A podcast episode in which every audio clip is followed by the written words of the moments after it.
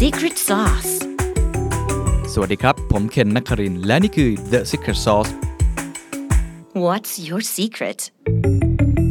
The Secret Sauce ตอนนี้ครับเราได้รับเกียรติมากนะครับ มาอยู่ที่บ้านของนักธุรกิจหญิงมากความสามารถ เธอได้รับการขนานนามว่าครับเราเป็นเจ้าแม่รีเทลของประเทศไทย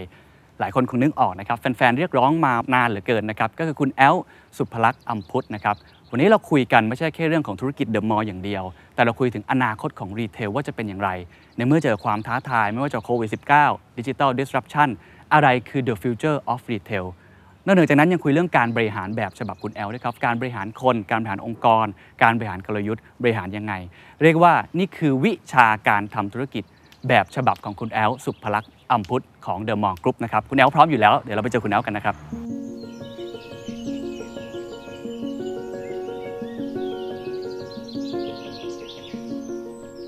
แอลสวัสดีครับ อ่าสวัสดีะ สวัสดีครับสวัสดีครับ แหมวันนี้มาเยี่ยมถึงบ้านเลย ดีใจที่ได้เจอนะครับ ดีใจ ขอบคุณ เช่นเดียวกัน มาที่เปิด ค่ะ บ้านนะครับเชิญครับ โอ้โอเค บ้านสวยมากเลยครับ จริงๆแล้วคุณเอาต้องเดินไปต้อนรับนะเนี่ย ไม่เป็นไร ขอ ค โท รับ ษวันนี้เสียง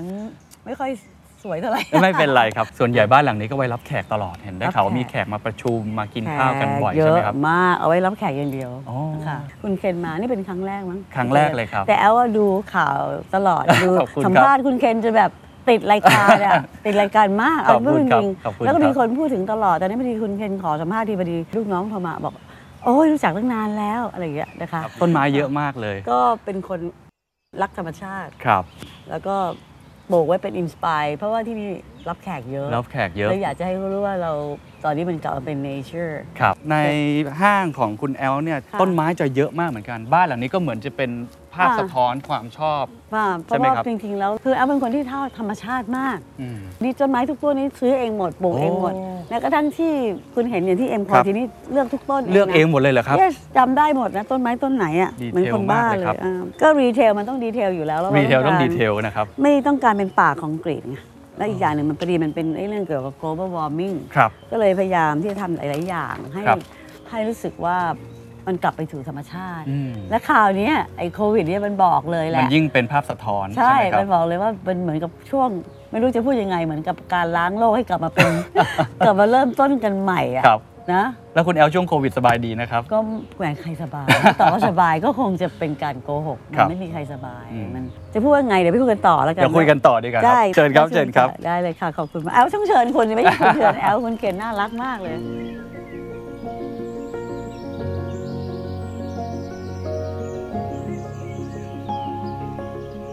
คุณแอลครับใน ค่ะ ช่วงโควิด -19 ที่ผ่านมา เราเห็นผู้ประกอบการหลายคน ผมคุยกับผู้บริหารหลายคน ก็ต้องบอกว่าปีนี้เป็นปีที่หนักมาก อืม เหมือนกันโดยเฉพาะอุตสาหกรรมที่เกี่ยวข้องกับการท่องเที่ยวก็คือ ค่ะ รีเทลอย่างคุณแอลเองเหมือนกัน อืม เล่าเล่าให้ฟังนิดนึงครับว่า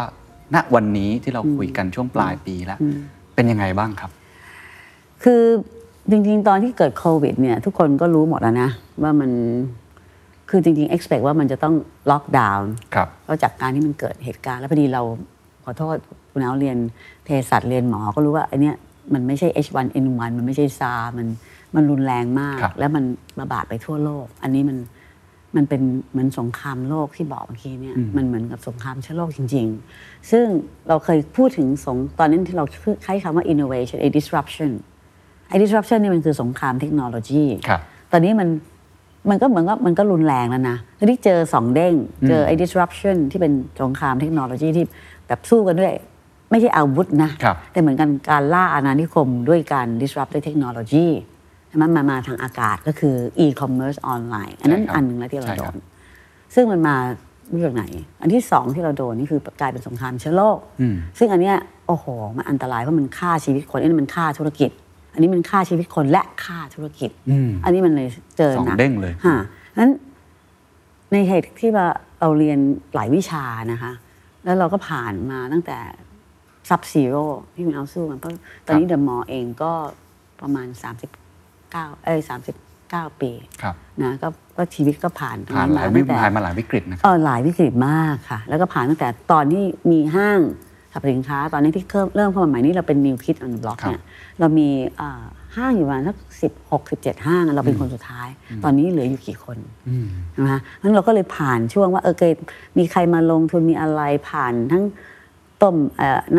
1997 ผ่านตอนเหลืองแดง ผ่านมันผ่านมาทุกยุคอะนะทั้งสึนามิทั้งอะไรคือเราก็ผ่านมาหมดเพราะฉะนั้น ครับ การที่เราอยู่รอดวันเนี้ยก็อย่างที่คุณเคนเคยให้สัมภาษณ์ว่าตอน IMF เนี่ย ครับ มันเอฟเฟกต์คนลงทุนที่ไปกู้เงิน ครับ แล้วค่าเงินบาทมันลด แต่กับในวิกฤตอันนั้นนะมันมีโอกาสก็คือมันมีทัวริสเข้ามาเยอะมาก ใช่ครับ ใช่ไหมตอนนั้นเราเปิด Emporium เป็นศูนย์การค้าไฮเอ็นแห่งแรกของประเทศไทย ครับ ที่เป็น world class ทุกคนก็บอกเจ๊งแน่ เพราะมัน 1997 แต่ปรากฏว่าในวิกฤตมันมีโอกาส ปรากฏว่ามันมีทัวริสจาก 7 ล้านคนในปี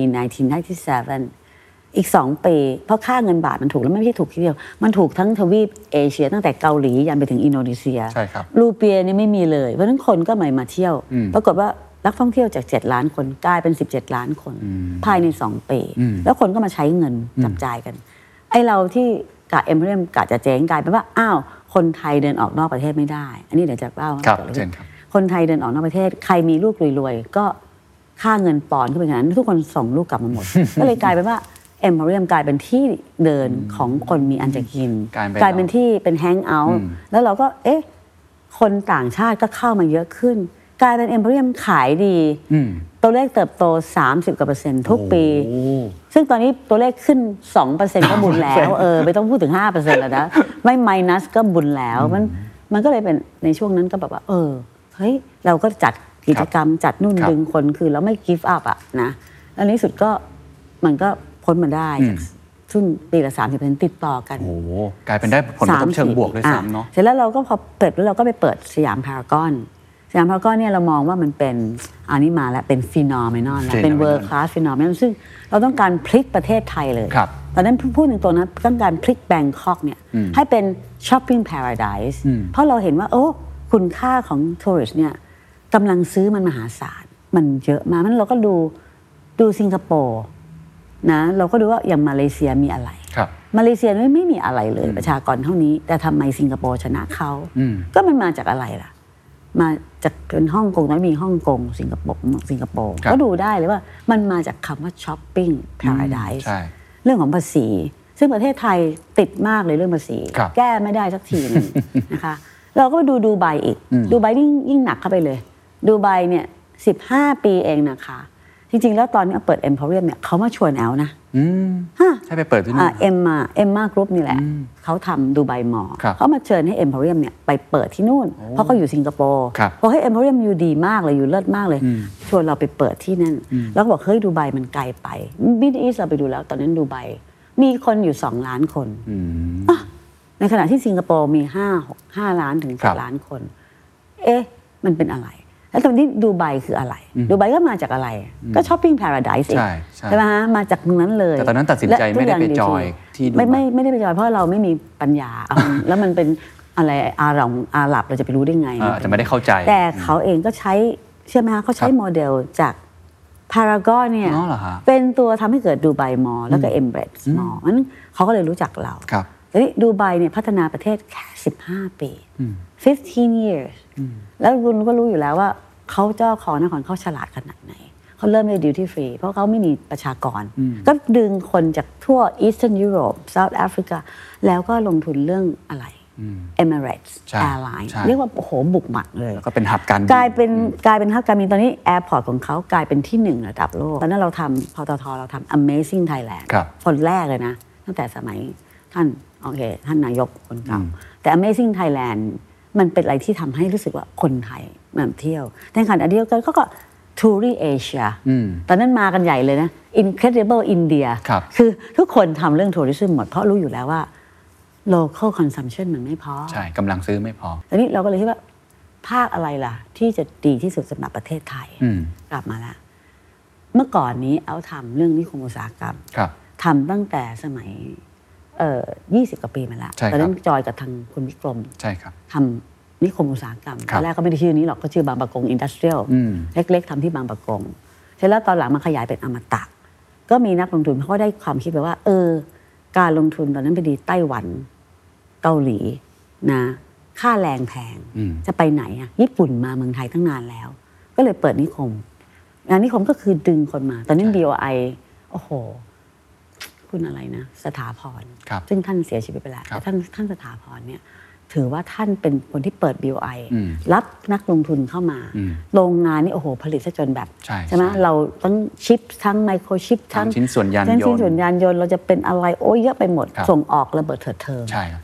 ตอนนี้ค่าแรงสมัยก่อนค่าแรง 70 บาท อืม ตอนนี้ค่าแรงเรา 300 บาท ครับ จะไปสู้กับใครอะ อืม จะสู้กับจีน จะสู้กับเวียดนาม ครับ ลาวเขมรอ่ะส่งออกไม่ต้องพูดแล้ว อืม เกษตรกร ค่าแรง 300 เก็บผลไม้ยังไมีคนจะเก็บเลย อืม ผลไม้ตายขาต้น อืม นะอันนี้เกษตรก็มีปัญหาอีก ครับ ส่งออกมีปัญหาอุตสาหกรรม มีปัญหาก ลายเป็นอุตสาหกรรม เพราะว่า เพราะว่ามันลงทุนมันถูกก็เลยย้ายตอนนี้กลายเป็นว่าแล้วก็ถามคุณพิกรมมันก่อนไปคุยกับเขา ครับ บอกคุณพิกรมคุณไปลงทุนนิคมอุตสาหกรรม ที่ลาวที่เขมรที่ไปแรกไปเวียดนามก่อน เวียดนามที่ไปคนแรกเลย เวียดนามไปพม่าไปลาวเสร็จแล้วบอกเฮ้ยทำไมคุณไม่มาทำเมืองไทยบ้างล่ะ อืม แล้วเขาบอกว่าที่ดินเขาเนี่ยใหญ่กับประเทศสิงคโปร์อ่ะนิคมอุตสาหกรรมเขาใหญ่กับสิงคโปร์บอกเอ้ยคุณกำลังไปทางสร้างความเจริญให้กับประเทศอื่นไม่ได้ต่อว่าเขานะ แต่ว่า about เมืองไทยล่ะ อืม เขาบอกโอ้ยมันย้ายจากเมืองไทยไปจะให้ทำไงแอล อืม โรงงานไล่ปิดไล่ปิดไล่ปิด คือไม่ว่า แล้ จะ เขบกอไร เป็นบริษัทเองนักลงทุนเองเขาก็เริ่มมองที่อื่น BOI ครับ ก็ไม่ได้เต็มที่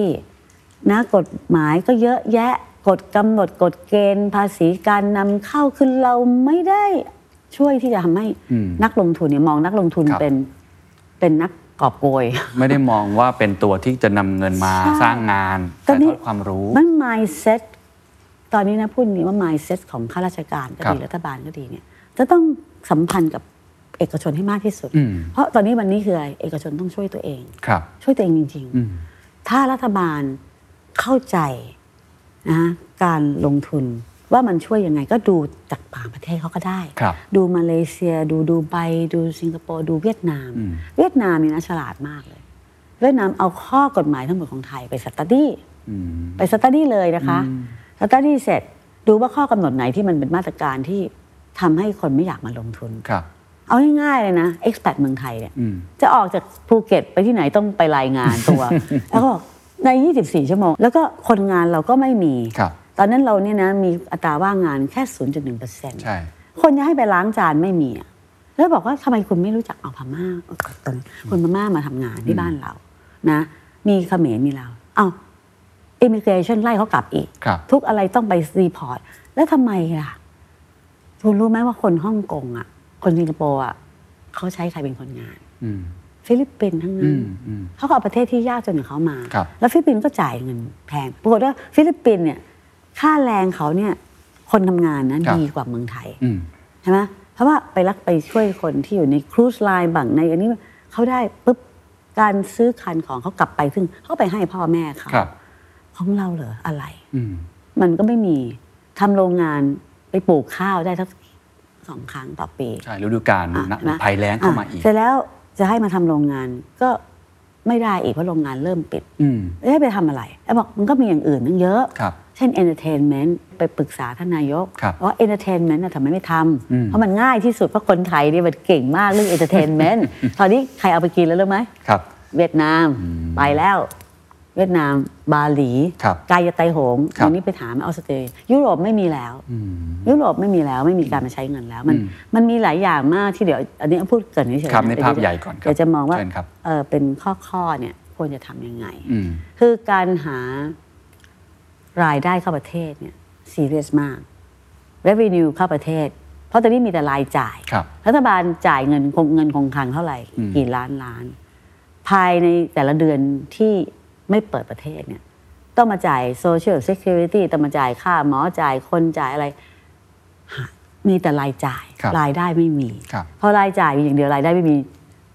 แล้วจะเอาเงินที่ไหน อืม นั้นการหารายได้เข้าประเทศมันเป็นสิ่งสำคัญมาก อืม ใช่ไหมเราก็บริจาคอ่ะหมอเหมอโรงพยาบาลไม่มีกำลัง ครับ แอร์ไลน์เมืองไทยไม่ต้องคุยแล้วสายการบินไทย นี่ดียังโชคดีมันมีสายการบินอื่นเขาเข้ามาช่วย อืม ถ้าไม่มี Emirates Airline บินเข้ามาผ่านภูเก็ตนี่โชคดีมากเพราะ Emirates หรือสายการบินอื่นเนี่ยเขายังเข้ามาประเทศไทยอยู่ ครับ นะเพราะว่าอาจจะไปสิงคโปร์แล้วมันมันแพงหรือมันไม่ใช่อะ อืม ประเทศไทยก็ยังยุทธยุทธศาสตร์ที่เป็นฮับ ซึ่งเอ่อมีหลาย ๆ ท่านก็รู้อยู่แล้วว่า ประเทศไทยโชคดีมาก ในการที่เราเป็นจุดยุทธศาสตร์ CLM กี่ร้อยล้านสองร้อย ใช่ AEC 600 600 นะเอ่อจีนอีกพันกว่าล้าน ครับ อินเดียอีกพันกว่าล้าน เ รัสเซียอีกเป็นร้อยร้อยๆล้านนั้นยังไม่พูดถึงมิดเดิลอีสไม่ต้องไปพูดถึงอเมริกาหรอก ครับ นะมันไกลไป เอาแค่ยุโรป อิตาลีเยอรมันก็เป็นอีก เพราะฉะนั้นเราเนี่ยมันเป็น window of the world อืม แบงคอกชนะเป็นเป็นซิตี้ที่ number one tourist in the world อืม ชนะปารีสชนะลอนดอนแล้วชนะติดต่อกันมาสามปีแล้วนะ แล้วยังจะชนะต่อไป อืม แล้วทำไมเราไม่เอาจุดตรงนี้ขึ้นมา อืม เอาคิดว่าตอนโควิดมา ก็รู้อยู่แล้วว่ามันรุนแรงกับ IMF หลายเท่า เพราะมันทั่วโลก ครับ แล้วก็จะฟื้นได้มันยิ่งกว่ามันก็เหมือนสงครามโลกอะ่ะ อืม เพราะว่ามันสงครามโลกมันคือต้องมีคนพ่ายแพ้แต่นี่มันไม่ใช่พ่ายแพ้ประเทศเดียว ใช่ มันในพ่ายแพ้ทุกประเทศ ครับ เออแล้วมันจะขึ้นยังไง อืม อันนี้ก็ยังมีการเทรดเอออีกระหว่างจีนกับสหรัฐ ครับ ซึ่งเทรดวอลอยู่ตรงเนี้ย คนอื่นก็ไม่รู้ล้มหายตายจากกันยังไง เพราะไอ้ตรงนี้มันความขัดแย้งมันเยอะเหลือเกิน ครับ แยแย่งความเป็นใหญ่ อืม จีนก็อยากจะเป็นใหญ่ในทวีปเอเชีย ครับ ทางนู้นก็อยากจะเป็นบิ๊กเบิ้ม the whole world ครับ ใช่ไหมไอ้ตัวนี้ก็ทำให้เราต้องคิดว่าแล้วเราจะไปยังไง อืมโอ้ผมฟังมาทั้งหมดนี่มันมัน ง่วง เป็น หมดเลย perfect storm มีข่าวร้ายหลายอย่าง แล้วก็ประเทศไทยที่เคยได้เปรียบในแง่ของการ โอ้โหทุก ดึงดูดนักลงทุน ใช่ การท่องเที่ยวที่ทำมาได้ ใช่ ดี เกษตรกรรมต่างๆ นี้มันดู ผมใช้คำว่ามีแต่ข่าวร้ายเข้ามา ใช่ ตัวตัวคุณแอลพอมองสถานการณ์อย่างนี้ยครับ ผมอาจจะย้อนกลับมาที่ที่บริษัทของคุณแอลก่อนแล้วเดี๋ยวเราพูดภาพในประเทศนะครับ คุณแอลปรับตัวยังไง ผมว่าจะถามว่ามันกระทบกับบริษัทเดอะมอลล์เยอะน้อยแค่ไหนแล้ว คือ ปรับตัวหรือสู้กับมันยังไง คือพอดีเดอะมอลอาจจะโชคดีนิดหนึ่งนะว่าเรามีรีเซิร์ฟ อืม คือเราเป็นคนที่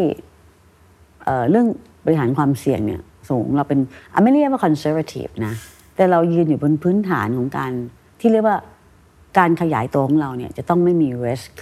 นั้นเราไม่ได้ขยายเยอะ ม เรามีอยู่ 10 กว่าแห่งเท่านั้นเอง ครับ ศูนย์การค้าเราแต่ว่าแต่ละแห่งเนี่ยเราเล่นหัวเมืองใหญ่ อืม คือแต่ละ strategic เราเนี่ยใหญ่ อืม หนึ่งศูนย์ของเราเนี่ยอาจจะเท่ากับ4ี่ห้าศูนย์ของคนอื่น ครับ เราก็เหมือนว่าเรามี capital city อืม เพราะฉะนั้นการมี capital city ก็คือเหมือนเราเล่นในแบงคอกเราไม่ได้ขยายทั่วประเทศ ครับ ถ้าขยายทั่วประเทศ brick and mortar ตอนนี้ โอ้ my goodness เพราะ e-commerce มันเข้ามา ใช่ มันทำให้ brick and mortar มีปัญหา ครับ เพราะ cost มัน fix แต่ e-commerce มันเข้ามาก็เลยความโชคดีอันที่หนึ่งคือไม่ได้ขยายมากเกินกำลัง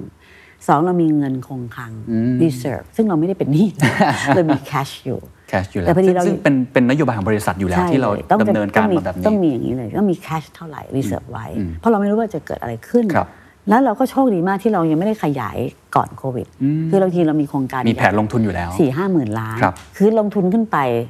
เปิดปีนี้เลยว้าบอกตายแล้วเราไปไหว้พระเจ้าว่า ช่วยด้วยทำไมทุกคนก็ด่าเราว่าช้าช้าช้าช้าปรากฏว่าเฮ้ยไม่รู้อะไรมันโดนบันดาลใจเราก็แบบเป็นเดซินี่ว่าเออ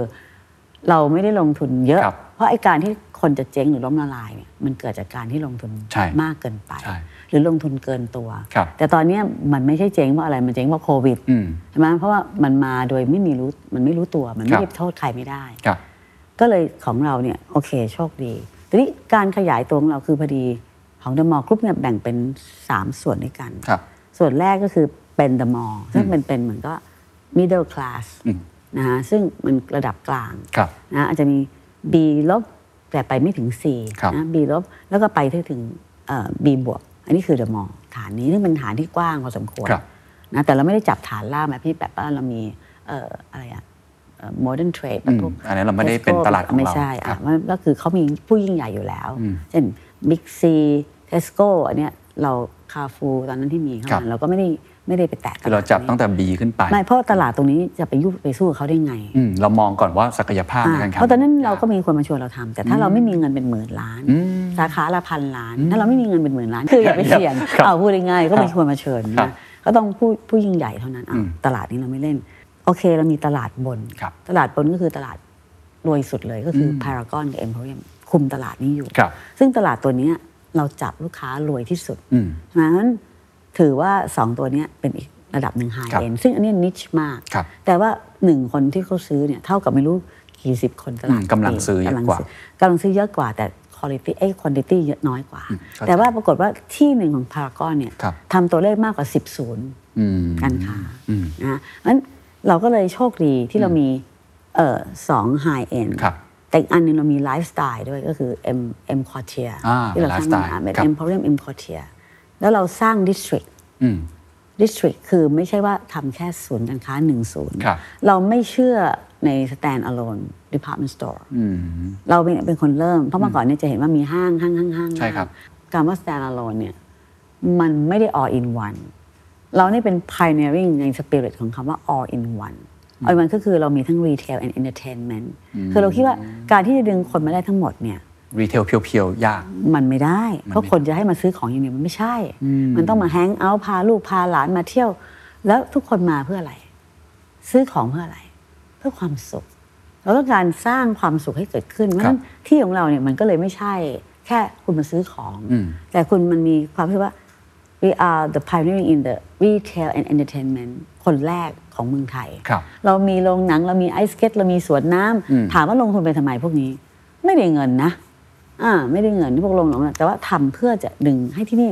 เป็นศูนย์กลางของชีวิตของคน ซึ่งเราทำตัวนี้มาตั้ง 30 ปีแล้ว เราทำมาก่อนอีกนะฮะ คนแรกเลย อ่า เพราะที่เมื่อก่อนเนี่ยเราใส่โรงหนังเข้าไปใส่ ครับ ตลาดสดเข้าไปใส่โบว์ลิ่งใส่ ผม ไอ จำเด ส อะมอ เก็ ล ต ล์บางกะปิได้มีน้ำตก ก็ใช่ดิมี นก ภูเขา อยู่ใน ไฟ นั้น ระเบิด ค มี บ ทุกอย่างใส่นกใส่อะไร คนก็บอกเอ้ยทำไปเพื่ออะไร อืม ตอนนั้นมันไม่ทำพื้นที่ค้าขาย อืม บอกเฮ้ย this is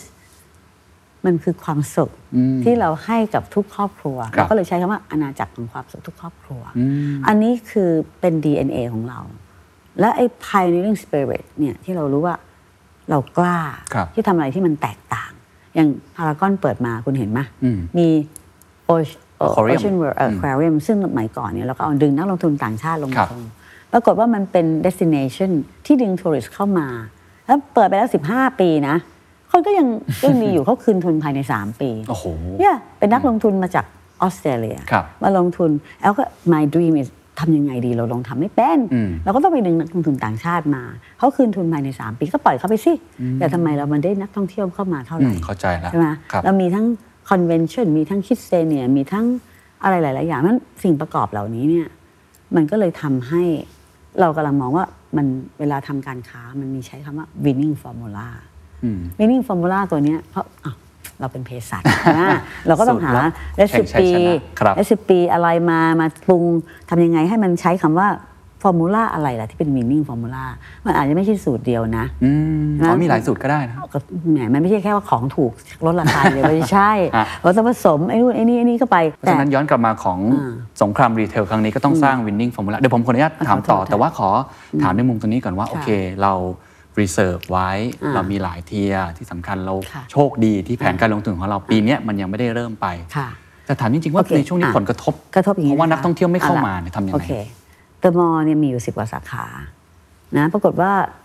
พบว่าไงคือหลังจากเปิดเดือนจูน จูนนะเปิดเปิดแล้วก็ดูจูนว่าตกยังไง ปรากฏว่าเดือนจูนเนี่ยมันดีกว่าที่เราคาดไว้ เพราะว่ามันมีเรื่องโซเชียล e c u r ริตี้ อืม คนได้เงินบางคนถูกให้ออก ครับ อายังมีหกเดือนใช้อยู่ ครับ ใช่ไหมมีรัฐบาลช่วยคด้รั วบยปรากฏว่าเดือนจูนดีกว่าที่เรา expect อืม ตกน้อยนะคนที่ตกน้อยคือเดอะมอลแทบจะไม่ตกเลย อ๋อเหรอ ตก 20%อ อ๋ ่ะ20%นี่ถือว่าน้อย ถือว่าน้อย ะะ ครับถือว่าน้อยครับ เอ็มพอเรียมตกประมาณ 20กว่าเปอร์เซ็นต์ อืม แล้วก็ยังถือว่าอ้าวคนรวยอยู่อะ ครับ นรวยอยู่ก็ไม่ไปต่างประเทศ ใช่ คนรวยก็ยังมาจับจ่าย ยังมีกำลังซื้อ แล้วแถวสุขุมวิทมันมันเป็นย่านที่ ครับ คนรวยอยู่ก็เหมือนกับคล้ายๆ IMF ที่เอาบอกว่าเอ้ยกลายเอ็มพอเรียมกลายเป็นตัวดี ครับ แต่ที่ตกหนักกลับเป็นตัวในเมือง เรียกว่าอะไรอะทัวริสดิพเอนกับทัวริส ครับครับ อ่ะอย่างคุณยูอยู่แล้ว อย่างเช่นดอนเมืองเนี้ยหรือแอร์พอร์ตสุวรรณภู โอ้หนัก มิ มากครับ อันนี้หนักเลยไม่ต้อง ใช่ พูดเลย อะไรที่เกี่ยวกับทัวริสต์นี่เจอหนักคิดหนักมาก ครับ แล้วก็เลยแบ่งเป็น 3 เทียร์ปรากฏไอ้สามเทียร์เนี่ยปนกันไปปนกันมามันก็เลยลดสิบกว่าเปอร์เซ็นต์ อ๋อรวมทั้งหมดเนาะ อ่ะ อืม นั้นเราก็เลยอยู่ในฐานะที่เรียกว่าเราตกน้อยกว่าคนอื่น ครับ เพราะว่าสาขาชานเมืองเนี่ยคือตอนนั้นคนพอเปิดปิดไปสองเดือน อืม คนก็เริ่มมาจับจ่าย ปรากฏว่าอะไรจับจ่ายอะไร จับจ่ายไม่ได้เป็นเสื้อผ้านะคะ จับจ่ายของจำเป็น ครับ มาซื้อ power มาเอาพอต้องดูหนัง work at home อืม กระกงตะเกียงอะไรคือของแต่งบ้าน หรืออาหงอาหารของจำเป็นทั้งนั้น ครับ stationery พวกนี้ power mall ครับ ที่เราขายดี อืม อิเล็กทรอนิกส์ขายดี พวกแก๊จเจ็ตต่างๆอ้าว อืม เดี๋ยวไอ้นี่ป้ากลายเป็นพวกนี้ขายดีแต่เสื้อผ้าไม่ดี ไม่ดี อ่ะเสื้อผ้ามีปัญหา เอาละเรื่องที่สองมาดูเดือนจุลายอ่ะพิกอัพขึ้นมา ครับ นะพิกอัพขึ้นมา ครับ แต่เอารู้เลยว่าสองเดือนเนี้ยมันเป็นเดือนของไม่ใช่ของจริง มันอั้น คือเพิ่งเปิดอ่ะ มันอั้น อั้นไอเยสมันอั้นแล้วบอกเลยได้ว่าเดือนออกัสถ้าออกัสมีปัญหาแน่ อืม แล้วบอกมีปัญหาแน่เดือนออกัสเพราะอะไร อืม เพราะ expect กลับประเทศพอดีสายการบินปล่อยให้บินเอาเอ็กซ์แพในเมืองไทยเนี่ยกลับประเทศเพราะฉะนั้นตัวเลขก็เลยดิ่ง เป็นไง เล บ้างครับ ย เอากลับ ก็ดิ่งดีค่ะ ดิ่งเลยเหรอฮะ อ่าก็จาก 20 ลงมาอ่าเป็น 30 อีกอ้าวโอ๊ย ปวดหัวแล้วเราก็บอกว่าอ้าวออกัสตกกันยาจะเหลืออะไร อืม นะเพราะกัญญาก็ยังกลับบ้านไม่ได้ ครับ เอ็กซ์แปดยังกลับไม่ได้ ครับ พอตัวเนี้ยก็ทำให้เราคิดว่ารัฐบาลกำลังอยากจะทำให้เกิดบับเบิลทราเวล ครับ ซึ่งเอาก็ไปดูประเทศอื่นๆ อ่ะ อิตาลี อืม ทนไม่ไหวละตายแน่ ฝรั่งเศสทนไม่ไหวละ ถ้าไม่มีเอเชียไปซื้อของ เอาเลยคิดว่าวันนี้เนี่ย ตัวเดอะมอลเองเมื่อกี้คุยแล้ว ครับ ว่าเราไม่ได้มีปัญหา อืม แต่สิ่งที่มีปัญหามันไม่ใช่เรา อืม มันคือคนที่ค้าขายกับเรา อืม คนที่ค้าขายกับเราก็คือพวกผู้ค้ารายย่อย ซัพพลายเออร์ต่างๆ ซัพพลายเออร์เทนเนนต์อะไรแอนมีปัญหาหมดเลย ซึ่งเราสงสารเขามาก เราทุกวันเนี่ยฟังแต่ข่าวอะไรายจากเขาคนแอลทำยังไงดี อืม ขอลดค่าเช่า บางคนบอกไม่มีเงินตบแบ่ง อืม ขอเงินคือก็มองว่าเรามองว่าเราเป็นคนใหญ่อะ ครับ มองว่าเราเป็นรัฐบาล เป็นเป็นธนาคาร คือกู้ซอฟโลนไม่ได้ กู้ธนาคารไม่ กู้ ได้ คุณแอลแทน ก็เออมากู้คุณแอลแทน เราจะบอกเอ้ยบริษัทฉันก็ไม่ได้เป็นธนาคารนะ แต่ว่าอ่ะเราเราเราก็ดูแลเขา ก็อยู่กันมานานแล้วก็ ถ้าอยู่มานานก็อยู่มานานเพราะสามสิบกว่าปี ก็ร่วมทุกข์ร่วมสุขกันมาอันเนี้ย อืม เป็นช่วงช่วยเขาลดค่าเช่าบ้างเอาช่วยนู่นด้วยแต่ว่าเฮ้ยกระเป๋าเราก็มีจำกัด อืม นะ แล้วมองไปข้างหน้าเนี่ยมันมันดูที่ นี่ไง อนาคตมันดู แล้วก็เลย ม บอกว่าอันนั้นเราไปประชุมสมาคม ครับ ค้าปลีกเขาก็มองว่า เออ ห้างอย่างเราเนี่ย ช่วยคนรวย อืม ก็ช่วยคุณสุภลักษณ์ช่วยจุฬาที่วัด อืม ช่วยคนรวยนะมันไม่ใช่ มันช่วยผ่านเพื่อไปให้ธุรกิจเราอยู่รอดเพื่ออะไรซัพพลายเออร์เราเนี่ยเป็นเป็นเป็นเป็นหมื่นหมื่นอะแล้วไอ้เชนแวลูที่ต่อไปอีกอ่านยกตัวอย่างอย่างมันจัสปาวกรุ๊ป ครับ แอลคุยกับเขา อืม โอ้โหคุณแอลผมหนักมากเลย นะผมมีซับคอนแทคเตอร์เยอะมากมาผลิตเสื้อเอยผ้าปูที่นอนให้ผม อันนี้ก็มีโรงงานผ้าปูที่นอนนะอีกอันหนึ่งคือเสื้อผ้า เสื้อผ้านี่ซับคอนแทคเตอร์ทั้งนั้น ครับ ถ้าผมไม่ให้งานเขาซับคอนแทคเตอร์ผมตาย อืม ต่อไปผมเกิดขึ้นมา แล้วใครจะมาผลิตของให้ผม ผมก็ต้องจ่ายเงินเขาเลี้ยงเขาคุณแอลเออค่าเช่าผมไม่มีนะ อืม ต้องลดอย่างนี้ต้องลดกี่เปอร์เซ็นต์ ม บางทีเราก็อ่ะจะไปเก็บอะไรเขา เอาลงหนังไม่มีหนังเข้า ใช่ ใช่ไหมแล้วบอกโอ๊ยจะเป็นลม คือมันเป็น หท่าโดไหร่มิโน่ หมด ต่อ เลย เป็นทอดๆหมดเลย แล้วโรงหนังก็ไม่มีจะจ่ายฮอลลีวูดไม่ผลิตหนัง ครับ อ่ะโรงหนังก็ตายอีก อืม อ่ะไม่เราก็แบบกุ้มใจมากเอาไอ้พวกบาร์ไอ้พวกลาไอ้ที่คุณบอกว่าป่าตองเป็นป่า ช้าแล้วก็ฟังคุณอ่ะก็มันจะไม่เป็นได้ยังไงอ่ะ อืมทางออกที่คุณแอลมองคืออะไรครับ ทั้งจับจะกรรมกับเดอะมอลเองเอาผมมอง 2 ปีอะสมมุติว่าเรายังอยู่แบบกันแบบนี้ แน่ ต่ นอน คุณแอลมองทางออกคืออะไร ทั้งในประเทศทั้งเชิง โอ ระ เค บบ suffering เนี่ยร้อยเปอร์เซ็นต์บอกแล้วมันคือสงครามโลกครั้งที่สามใช่ไหมเอาวแพ้สงคราม ทุกคนแพ้สงครามหมดทั้งโลก ไม่ใช่แพ้แค่คนเดียว เรียกว่าแพ้สงคราม คุณก็ต้องเป็นช่วงช่วงพักฟื้นละ อืม ใช่ไหมทุกคนก็ต้องหันมาร่วมมือกัน ทั้งรัฐรัฐบาลจะช่วยยังไง อยู่ต้องกลับมานับถ้าจะนับศูนย์ใหม่หรือยังไง ถ้าไม่นับศูนย์ใหม่ก็คือนับศูนย์ใหม่ว่าเราจะฟื้นฟูประเทศยังไง อืมจะรีสตาร์ทใหม่ อ่ะจะรีสตาร์ทยังไง เราก็ต้องรู้ว่ามันเป็นช่วงอ่ะเอาตอนนี้ตายแล้วนะครับ เกือบเกือบตายแล้วล่อแร่จะทำยังไงให้คนที่ล่อแร่เนี่ยอยู่รอดก่อน อืม ให้บริษัทเขาไม่เจ๊ง ไม่ล้มละลายมีการจ้างงาน อันนี้เป็นเรื่องใหญ่มาก ครับ รัฐบาลต้องช่วย อืม ยังไงก็ต้องช่วยจะกู้เงินคนมาช่วยก็ต้องช่วย เพราะถ้าไม่ช่วยเขาไปแล้วไม่ได้กลับแล้วนะโรงงานต่างๆ อันนี้คืออันที่หนึ่งเสร็จแล้วเหมือนรัฐบาลลงทุนอะ ครั ส บ ร้างคือคือมันถูกบอมอะ อืม ก็ต้องสร้างตึกขึ้นมา ครับ ใช่ไหมอันนี้ก็ต้องสร้างเขาเงินกู้เงินมาก่อน อืม มันก็ก็เหมือนเราอะลงทุนกู้เงินมาก่อน ครับ เอาให้คนเยียวยาให้ขึ้น เหมือนเหมือนเรากำลังลงเมล็ดพืชอะ อืม แล้วเดี๋ยวเราไปหวังผล ปีที่ปีหน้าสองหนึ่งหนักกว่านี้อีก เหรอฮะ แน่นอน แน่นอนหนักกว่านี้อีก เพราะตอนเนี้ยช่วงเนี้ยยังไม่ได้ไล่คนออก อืม ทุกคนก็บอกว่าปีหน้าซัฟเฟอร์หมดนะถ้าเกิด SME ช่วยไม่ได้เนี่ยใครที่ปล่อย SME เยอะแบงก์มีปัญหา อืม เพราะว่าเขาหนี้เสีย ถ้ารัฐบาลไม่ช่วยทำยังไง ครับ นะและ SME นี่เรื่องใหญ่มาก ใช่ เพราะมันเป็นฐานใหญ่อ่าแน่นอน 3 ล้านกว่าลาย ครับ อันนี้นเบื้องก่อนนะ นี่คือฐานใหญ่ ไอ้คนที่มีเงินสะสมอย่างเราเนี่ยขาดทุนกำไร อืม แต่จะเริ่มควักเนื้อแล้ว เริ่มเข้าเนื้อแล้ว ใช่ ตอนแรกยัง อืม แต่ตอนเนี้ยจะเริ่มจะร่างความเนื้ออ ม เพื่อควักเนื้อปุ๊บทำอะไร อืม มันมีค่าใหญ่ายหนักอยู่สองตัว คือค่าคน ใช่ กับขอโทษนะค่าไฟ อืม ที่ที่แบบศูนย์การค้าเนี่ย อืม เราก็บอกว่าแล้วก็เรื่องของ supplier tenant ไม่มีเงินสามตัวเนี้เป็นเรื่องใหญ่สุด นะเรื่องที่สี่คือเรื่องภาษี อืม นะเรื่องหนึ่งไม่อยากลดคน อืม ก็ไม่ได้ตัดเงินเดือนเขานะ ครับ แต่บอกว่าเออปีนี้อาจจะไม่มีโบนัส แต่ไม่ตัดเงินเดือน อืม แต่ปีนี้ไม่มีโบนัสพอไม่มีโบนัสปุ๊บปลายปี คุณขายของไม่ได้แน่ยอดตก อ่าใช่ใช่ อ่ะมี ถูก โบนัส ถูกเพราะทุกคนจะไม่มีโบนัสเหมือนกันหมด แย่ อืม อ่ะสองปีหน้าเอาไม่อยู่ ต้องมีการเลิกออฟคนละเลิกออฟคนที่เขาเลิกออฟยังไง อืม เขาก็เลิกออฟจากคนที่แบบทำงานชั่วคราวก่อน ใช่ เพราะว่าแล้วก็ไปไม่รับคนเพิ่ม ถูกครับ ก็ทำเท่านี้เอง คนก็ต้องทำงานหนักขึ้น แต่เขาก็เลยขอว่าอ่ะงั้นเวิร์กเป็นรายชั่วโมงได้ไหมแบบชั่วโมงแบบบางทีอาจจะทำแค่ศุกร์เสาร์อาทิตย์ อืม เป็นรายชั่วโมงอาจจะแค่ช่วงนี้ช่วงนี้ร้านอาหารนะน่าสงสารมาก ร้านอาหารเนี่ยเดี๋ยวนี้มี delivery ยอดตกกัน 40%นะ ใช่ครับ ร้านอาหารยังอยู่กันไม่ได้ละ อืม แล้วก็เลยบอกเอางั้นให้เขาจ้างเป็นชั่วโมงได้ไหมล่ะ อืม อย่างน้อยก็ยังมีคนมีงานทำ ครั ทา บ งโรงแรมเนี่ยตายแล้วปิดไปแล้วก็ยัง ใช่ มาจ้างเป็นชั่วโมงได้อะตอนนี้ยังมีเที่ยวไทยเที่ยวไทย ถือว่ายังดีนะ อืม ลดราคารัฐบาลช่วย ครับ เออมันก็มีคนเที่ยวไทยเที่ยวไทยอะเรื่องที่สามคือคือสิ่งที่เราพูดถึงว่าทำยังไงก็คือเรื่องเรื่องเงินที่เขากู้กันมา ทุกคนเป็นหนี้หมด ถูกครับ ก็ต้องทำซอฟท์โลนให้ได้ แต่ปรากฏว่าซอฟท์โลนธนาคารก็ไม่กล้าปล่อยอีก ถูกครับ ปล่อยไปก็ไม่รู้จะได้คืนหรือเปล่า ตอนนี้ทางสมาคมสินค้าก็บอกอ่ะส่งเงินให้ฉันสิเดี๋ยวฉันปล่อยเอง อืม เพราะฉันปล่อยเองเพราะฉันรู้ว่าฉันรับผิดชอบ ใครมี ฉันปล่อย กำ เอ ลัง ง อืม ไม่ใช่มีใครมีกำลังคืออย่างน้อยไปตั้งแคชเชียร์เก็บเลย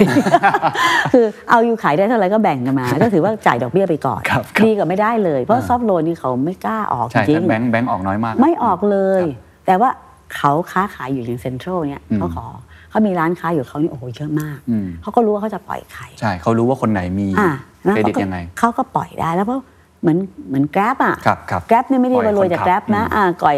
ปล่อยไม่ปไอล่อย คนที่ ผู้คน ถ่าย ขับ อ่ะ ครับ ทำทำอันนี้คุณรู้อยู่แล้ว ครับ ก็ได้ดอกเบี้ยเพราะตอนนี้ดอกเบี้ยเงินฝากสูงแทบจะศูนย์เปอร์เซ็นต์เอาได้สักสามเปอร์เซ็นต์ก็เอา อืม ใช่ไหมสามเปอร์เซ็นต์ก็ยังดี ครับ ก็มาช่วยผ่อนทำให้มันทำให้มันยังดูได้มันซอฟท์โลนนี่สำคัญมาก ครับ แต่ตอนนี้มันไม่ได้ใช้เลยมันไม่ได้ใช้เลย อืม นะข้อสี่ที่มันบอกว่ารัฐบาลจะช่วยอะไรได้บ้างแอบบอกแล้วไงถ้าไม่ใช่ตัดคนก็ต้องตัดคนจะทำไง ลดค่าไฟหน่อยได้ไหม อืม เพราะว่าตอนนี้ทุกคนมาขอเอาลดค่าแอร์ค่าไฟเอาบอกแล้วยังไงอ่ะจะเปิดแบบไม่มีแอร์ไม่มีไฟเหรอ ครับ ก็ไม่ได้ใช่ไหม เขาก็มีลดมิเตอร์อะไรไป 3 เดือนก่อนแล้ว อ๋อ นะครับ ก็ยังน้อย คือถ้าพูดถึงกอพก็ยังกำไรเยอะ อืม ก็มาช่วยซะหน่อยสิตอนนี้อย่าเพิ่งเอาได้ไหมคือเก็บให้ถูกหน่อยลดมันสักห้าสิบเปอร์เซ็นต์เพื่อช่วยให้ธุรกิจมันอยู่ได้ก่อน ครับ อันนี้พูดตรงๆนะครับ ครับ แล้วธุรกิจไม่ใช่มาช่วยคนรวยแบบเรานะ เพราะตอนนี้คนที่มาต่อเราเนี่ย คือพวกรายเล็กๆทั้งหมด อืม ต่อทีหลังจากตอนโควิดนี่ไม่ไม่เก็บอยู่แล้ว ครับ แต่หลังจากนี้เขาจะจ่ายแค่ห้าสิบเปอร์เซ็นต์ อืม ห้าสิบเปอร์เซ็นต์นี่เบรกอีเวนต์พอยต์เราเราขาดทุน ทำไม่ได้เนาะ เราขาดทุนเลย อืม แต่ถ้าเราไม่ช่วยเขาเขาก็เจ๊งอีก อืม แล้วเราจะทำยังไงอะ อืม ถ้าเกิดตัวใหญ่อย่างเราล้มเซ็นทรัลล้มเราล้ม เหลือไหม กันหมดเลยอืม เหลือไหมฮะ อืมไม่ ไม่เห เหลื ลือ อ เลย อืม เพราะฉะนั้นก็ต้องเข้าใจว่าไม่ได้ช่วยคนรวย ครับ อันนี้เอาไปชิมช็อปใช้ อืม ชิมช็อปใช้ไปช่วยโอท็อปมันต้องมาช่วยตัวใหญ่ก่อน อืม เพื่อตัวให้ตัวใหญ่ไปเลี้ยงตัวเล็ก ครับ เข้าใจไหมอ่ะ เข้าใจ อันนี้ ครับ เวลาคุณอยู่ในเครื่องบินน่ะ ฮะ ใครเข้าถ้าเกิดมีใครใส่ใครก่อน ก็ต้อ ใส่ ง ตัวเอ ใส่ งก่อน พ่อแม่ก่อน อ่า ครับ แล้วค่อยไปใส่ลูกคถ้ารับ ใส่ลูกก่อนแล้วลูกมันจะมาช่วยแม่ได้ไหมล่ะ มันคล้ายๆกัน ครับ ออยู่ต้องเอาออกซิเจนเนี่ย อืม ไปให้เอ่อคนที่อย่างเราซึ่งเป็นไม่ไม่ใช่เราเป็นแลนด์ลอร์ดอะ เข้าใจ เราเป็นเจ้า ครับ ของคุณเป็นเจ้าของประเทศ อืม ฉันเป็นเจ้าของศูนย์การค้า อืม คนช่วยเหลือประชาชน ฉันช่วยเหลือเทนแนนต์มันต่างอะไรกัน อืม เข้าใจไหมแต่นี่ ครับ mindset ของรัฐบาล หรือคนที่เป็นสื่อผู้สื่อข่าว อืม ก็จะแบบแบบเข้าใจไหมว่าช่วยไม่ได้ช่วยคนรวย อืม ช่วยคนที่ประกอบการ ครับ คุณลดค่าไฟหน่อย ครับ ลดภาษี VAT อืม VAT เนี่ยเก็บ 7%เราเคยเป็น 5%แล้วไม่เคยมี VAT เพราะลดเพื่ออะไรเพื่อว่าให้คนมันมัน ครับ ของมันไม่ได้แพง แต่รัฐบาลตอนนี้บอกว่าเดี๋ยวเก็บรายได้เข้าไม่ทัน ก็โถ ตอนนี้ใช้ไม่ทันแล้ว ก็ก็ หมุนไม่ทัน คือเขาไม่ได้เก็บด้วยซ้ำ ครับ เพราะคนมันจะเจ๊งซะก่อน คุณเลือกเอาสิว่าคุณจะเก็บน้อยหรืออ ม เก็บน้อยเก็บนาน ครับ หรือที่คุณจะเก็บไม่ได้เลย อืมอืม ขณะนี้คุณจะกำลังจะเก็บไม่ได้เลยเพราะ ครับ มันจะเจ๊งจริง ๆ มันไม่ได้เจ๊งเล่นๆมันจะเจ๊งจริง อืม ๆไอ้บอกแล้วไงว่าปีนี้คุณยังไม่เห็น ปีหน้า เขาเรียกว่าอันนี้เผาเผาเผาหลอก เผาหลอก ปีหน้าเผาจริงนะเอาไม่ได้พูดเล่นนะ ครั คะ บครับ เอารู้แล้วดูทรายทุกอันเนี่ยน่ากลัวมาก อืม มีอะไรล่ะหนึ่ง travel ไม่ได้ tourism ไม่ได้ อืม ส่งออกไม่ได้ เกษตรกรไม่ได้ อืม อุตสาหกรรมไม่ได้ รีเทลมีปัญหา แล้วประเทศชาติจะอยู่ได้ด้วยอะไร อืม อสังหาริมทรัพย์ไม่ต้องพูด ครับ อุตสาหกรรมรถยนต์ไม่ต้องพูด แล้วไปแล้วนิคมไปนู่นแล้วแล้วถาม BOI อืม คุยกับผู้ทาง BOI บอก คุณได้มีคนมาลงทุนบ้างไหม ครับ ไม่ไม่ค่อยมีนะเดี๋ยวนี้ อืม นี่คนอุตสาหกรรมไปนู่นแล้วไปไปเวียดนามแล้ว อืม ไปลาวไปเขมรแล้ว อืม ไม่เหลืออะไร อืม วันนี้เราต้องพึ่งอย่างเดียวคือกำลังซื้อจากต่างประเทศ อืม หรือนักลงทุนจากต่างประเทศที่เข้ามา ครับ เชื่อมาระหว่างเนี้ยที่เอาเจอโควิดเนี่ยยังมีนักลงทุนจากต่างประเทศมาติดต่อเอาอยู่ อืม yes มาจากอเมริกา อืม บอกว่ามีฟัน pension fund อืม ศูนย์เปอร์เซ็นต์ อืม ขอแค่สักสามสี่เปอร์เซ็นต์ทำได้ไหม อืม อยากได้หกแต่เอาว่าตอนนี้สี่ก็เอานะมีคนเอาฟันมาให้เราไม่ใช่คนไม่มีเงินนะ อืม เพราะว่าเพนชั่นฟันมันเยอะมาก อืม จะไปลงทุนที่ไหนอะ อืม ลงทุนอสังหาเสี่ยงไหม อืม ลงนี่เขาก็จะลงทุนอะไรอ่ะบอกแล้วประเทศไทยเนี่ย ถ้าจะเป็นธุรกิจมันมี attraction ที่ประเทศไทยไม่มีเลย ครับ ไม่มีเลย อืม ในด้าน entertainment ไม่มีเลย อืม คุณไปภูเก็ตถามว่ามี attraction อะไร อืม ถามคุณดิ สี่แซนซันครับ โอ้ยก็มีภูเก็ตแฟนตาเซีย อยู่มาเกือบ 30 ปีแล้ว แล้วมีอะไรอีก อ่ะ ป่าตอง ครับ ป่าตองก็ป่าช้าไปแล้ว แล้วมันเป็นโซฟิสติเคทที่ไหน ไปดูบาหลีสิคะ อืม ไปดูบาหลีสิคะ อืม บาหลีเขามีอะไรอ่ะ โอ้โห เป็นวัฒนธรรม แต่ตะลึงตึ้งชึ่งกันถึงตีห้า แล้วแฟชั่นนี่เขาให้เขาให้เลยนะ คนฝรั่งเศสไปลงทุน อืม ฝรั่งเศสที่นั่นเยอะมาก ออสเตรเลียเยอะมากแทบจะเป็นเมืองของออสเตรเลียแล้ว ครับ นี่เซโกะอะนี่เซโกะที่ญี่ปุ่นอะออสเตรเลียทั้งนั้น อืม เพราะมันเล่นสกี ครับ คุณก็ต้องเปลี่ยนภูเก็ตเนี่ยง่ายที่สุดเลยคือภูเก็ต อืม ทำไมไม่ทำให้ภูเก็ต ที่เมื่อก่อนบอกว่ารีเวรา ครับ แต่มันไม่ใช่แล้วล่ะ เพราะคนจีนไปเยอะเหลือเกิน อืม ก็ต้องเปลี่ยนเป็นฮาวายไหม อืม มองเป็นฮาวาย คือคุณน้อยบอกต้องรีอินเวนต์อะไรสักอย่างหนึ่ง เยสอยู่ต้องกล้าก็คือว่า ต้องกล้า ในเมื่อว่า อ่ะ เรามองแล้ว ตอนนี้ใครไปไปภูเก็ตมากที่สุด อืม จีน เมื่อก่อนนี้ยุโรป ครับ ยุโรปหนีจีน ยุโรปก็ไปแถวเขาหลักไปกระบี่ไปอะไรของเขาใช่ไหมพัทยาใครไป อืม จีนมิดเดิลอีส อืม ใช่ไหมคุณก็ต้องรู้ว่าตลาดใครอันเนี้ยเราก็มองว่าฮาวายเนี่ยเมื่อก่อนนฮาวายมีอะไรนะสถานในการในการไม่มีเงินญี่ปุ่นบุกฮาวายไปลงทุนทั้งหมดเลย อืม เราก็บอกเกาะกวมเกาะอะไรทำไมไม่ทำเกาะภูเก็ตอ่ะถ้าจีนจะมาลงทุน อืม ให้เขาไปเลย อืม ให้เขาไปเลยนะ เพราะอะไรคนจีนรักเมืองไทยมาก อืม ถ้ามีเศรษฐีมีเงินมาซื้อบ้านเป็นหลังละห้าร้อยหกร้อยล้าน เอาไหม อืม เอาสิ อืม นะมีท่าเรือยอชท์นะซึ่งเมื่อก่อนนี่ภาษีเยอะตอนนี้ ครับ ศูนย์เปอร์เซ็นต์เรือยอชท์นี่มันคนใช้เงินระดับไหน อืม อืม นะมาเที่ยวบีชค่ะเปิดแคมเปญทีเงินสะพัดไหมทิปบ่อยทิปคนทิป อืม อะไร อืม คือมันเป็นธุรกิจต่อยอดมากภูเก็ตนี่เป็นเมืองที่สามารถจะทำได้เยอะมาก อืม แล้วดูรายการคุณเข็ม ครับ สมดุลเนี่ยคือ balance between this and this แล้วก็ต้องถามว่า แล้วทำไมประเทศฝรั่งเศสอิตาลีมันยอมปล่อยให้คนเข้า อืม แต่การปล่อยของเขาก็การดูแลยังไม่ดี อืม ประเทศไทยหมอก็เก่งโรงพยาบาลก็เยอะ แล้วก็เลยบอกท่านนายกว่า มีประเทศหนึ่งคือเกาะคล้ายๆคล้ายๆพอร์ตุเกสอย่างเงี้ย ครับ มันเป็นเกาะอันหนึ่งนะคะเสร็จแล้วเกาะเนี้ยอยู่ไม่ได้เลยเหมือนในกรีซเนี่ยถ้าไม่มีนักท่องเที่ยวไปจะให้เขากินมะกอกเลย อืม แล้วมันปลูกอะไรไม่ได้เลย มีแต่กินปลาหมึก เขาก็เลยเปิดให้เปิดนะ เปิดเกาะเข้าไป แล้วเขาก็ให้แบบว่า แต่ต้องดูสเตทเมนต์นะ อ่าเข้าใจครับ คือก็มีมาตรการ เอ มา คนรวยตกเท่เดิมไม่เอาคนรวยเท่าเดียว อืม ไป เข้าใจครับ ไปอยู่เสร็จแล้วเขาให้อยู่ที่นั่น อืม เพราะคนรวยมันมีเงินที่รักษาอยู่ ครับ แล้ว ครับ นั้นเราก็บอกว่าเออมี ถ้าเกิดเขาเป็นไปทั้งครอบครัวเลยนะ อืม ถ้าเป็นรักษาฟรี อันนี้เขารักษาฟรีนะเพราะตอนแรกคนไทยก็รักษาฟรี อืม มันจะเป็นสักกี่คน อืม ใช่ไหมแล้วเขาก็ยอมจ่ายห้องดี ครับ ๆ ก็ให้เขาไปแล้วก็กำจำกัดตอนแรกท่านบอกจะจำกัดให้อยู่หาดนี้ ไม่ใช่จำกัดอยู่ในห้อง อืม เพราะอยู่ในห้องนี่มันตาย แน่ อย่างน้อยเออมาเดินบนหาดก็ยังดีก็กำกำหนดหาดสิ อืม เพราะตอนแรกการปราบโควิดที่ภูเก็ตเขาทำได้เก่งมาก ครับ เขาปิดเป็นโซนเลย ใช่ ปิดเป็นอำเภอ โซนป่า ำเภ ตอง โซนไม้ขาวโซนอะไรเนี้ยปิดเป็นโซน ครับ ๆกำมะลองกำมะลาปิดอย่าห้ามเขตเหมือนเนี่ยกักอยู่แค่เนี้ย อืม แล้วก็อยู่ในตรงเนี้ย อืม ก็ทำตรงนี้สิ อืม ให้เขาอยู่ในนี้ อืม แล้วก็รู้ปริมาณ แล้วก็ในฝรั่งเศสตอนเนี้ยทุกล้านคนเช็คนะคะ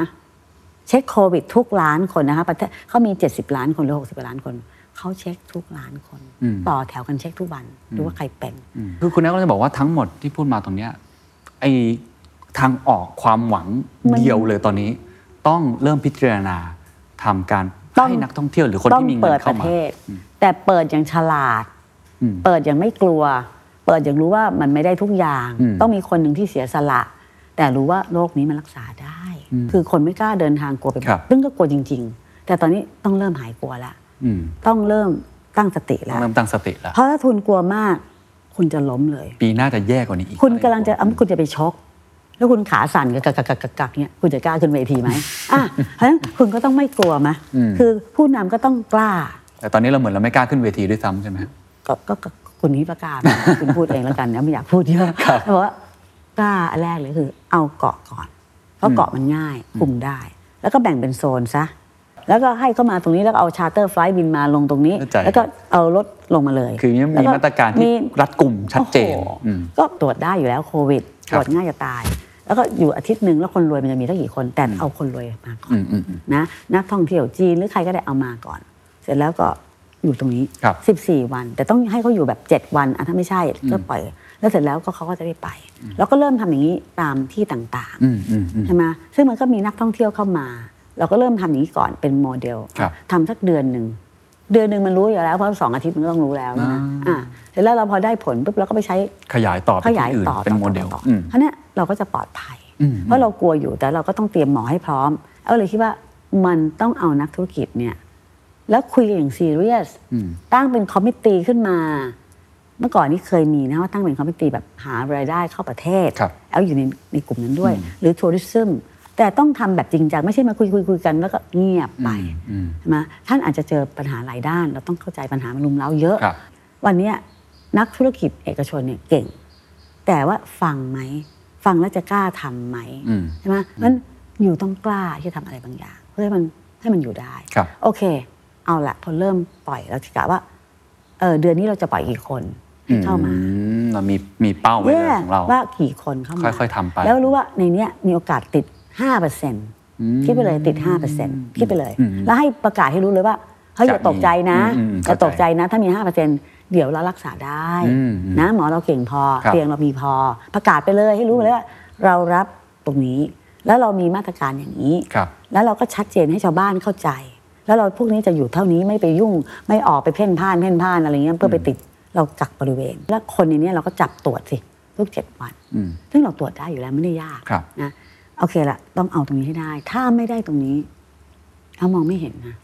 ไม่มีทางออกอื่นเลย ก็คุณจะเอาอะไรออกอะ อืม เพราะมันไม่มีรายได้เข้าประเทศ ครับ ช่วยซอฟท์โลนเอาไม่ให้กู้อีกนะแล้วจะเปิดประเทศก็ไม่กล้าเปิดอีก อืม โรงพยาบาลตอนนี้นะบอกได้เลยโรงพยาบาลยังตกเลยอะ อืม เพราะว่านักท่องไอ้คนที่มาทำโบถงโบถอกทำหน้าสวยก็ไม่มี แล้ว แต่ประเทศญี่ปุ่นเปิดนะคะ ครับ ใช่ไหมก็ยังเปิดอยู่นั้นประเทศไทยเนี่ยโอ้โหมันเซฟเฮเว่นเซฟเฮเว่นอยู่แล้วคนรวยอยากมาเยอะ แต่แอร์ไลน์ก็ไม่มีให้เขาอีก แอร์ไลน์ก็จะขอวีซ่าได้ยังจะขึ้นภูเขาเอเวอเร สต์ อ้าวจริง ครับ ก็ทำมาตรการต่างๆได้ไหม ให้เป็นมาตรการที่ทำยังไงให้คนมา แล้วมีมาตรการที่ปกป้อง เข้าใจครับ ให้ดี เข้าใจ ซึ่งแอลขอโทษทีแอลพูดเรื่องเนี้ซีเรียสหมดนะครับ และการพูดเนี้เสี่ยงกับตัวแอลนะ อืม คือเหมือนว่าเอ๊ะแต่แอลไม่อยากจะมองว่าแค่เดอะมองเนี่ยผม ครับ ไม่ค่อยชอบชอบพูดเรื่องเดอะ มอง คืออยากจะพูดเรื่องอื่นมากกว่า ครับ ที่ว่า ครับ จะทำยังไงในภาพธุรกิจมหาภาคเนี่ย ครับ ในระยะสั้นเนี่ย อืม มาแก้ปัญหาระยะสั้นเนี่ย ครับ จะทำยังไงให้เขาอยู่รอดได้ซอฟ t ์โลนเอาไปบอกว่าตอนนี้คนไทยไม่ซื้อของแล้ว แต่รู้ไหมว่าตอนนี้คนไทยไม่เดินทางไปต่างประเทศ อืม ก็ทำยังไงให้เขามาซื้อของหน่อย ก็บอกว่าก็ช็อปช่วยชาติหน่อยได้ไหมคะ ครับครับ เอาเงินมาช็อปช่วยชาติหน่อยเอาใส่เข้ามา เท่านี้จะประหย่อมประหยัดภาษีอะไรก็พากันไป ก็เอาคนรวย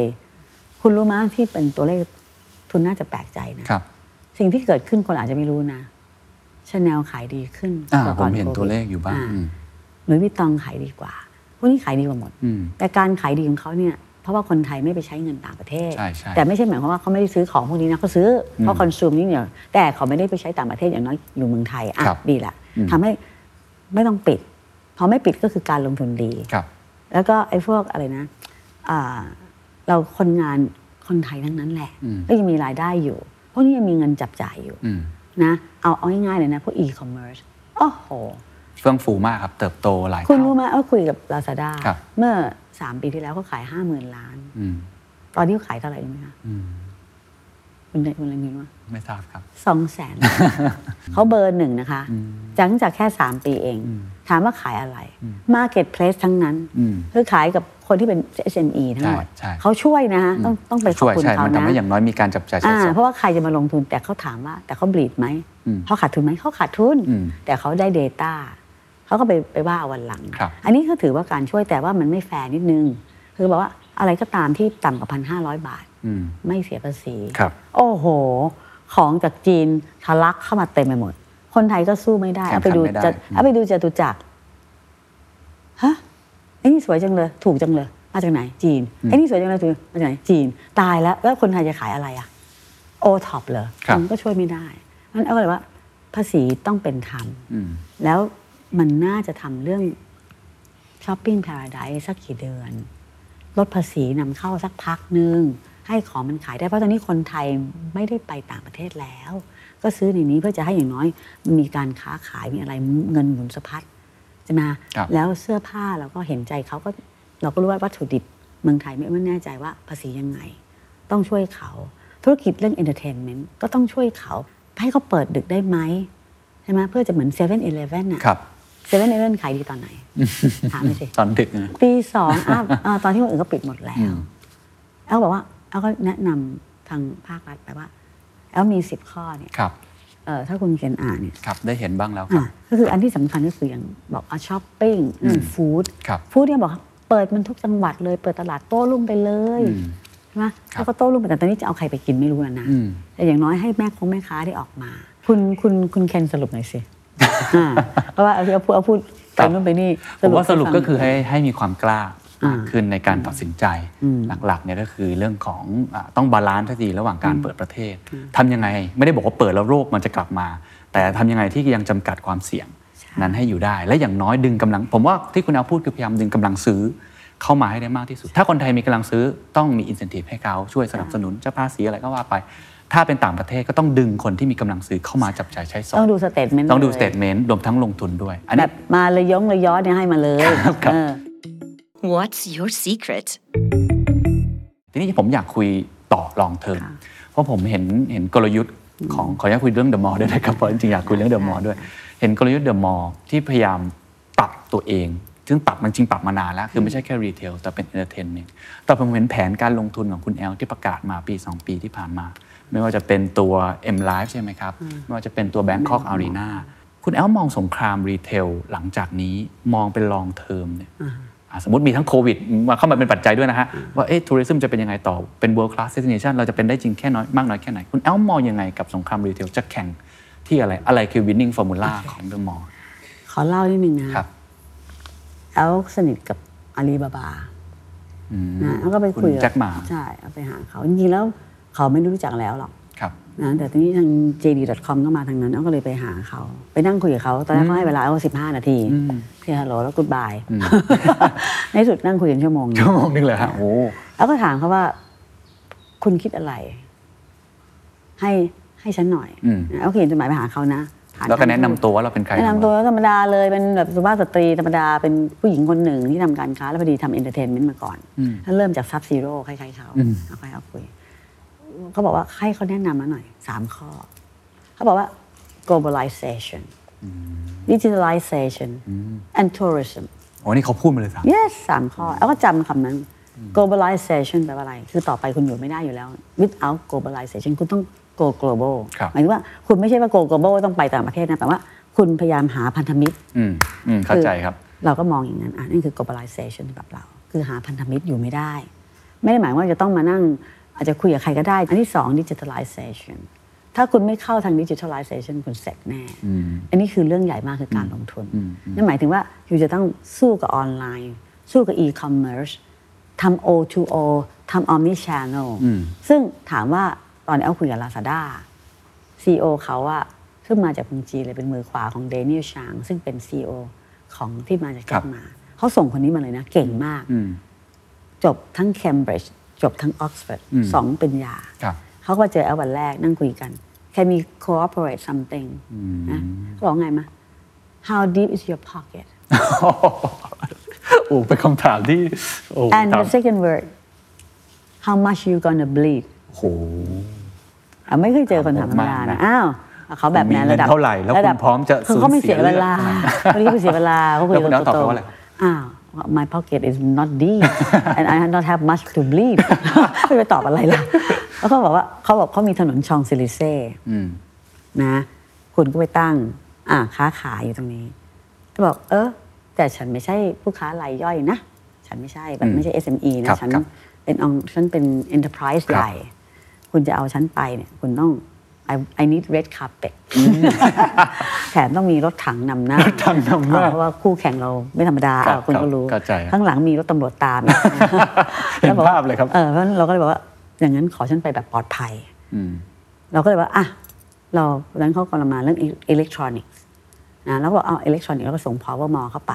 เพราะเขาไม่สามารถจะติดต่อแบรนด์ เพราะพวกนี้แบรนด์พวกนี้มัน fixed price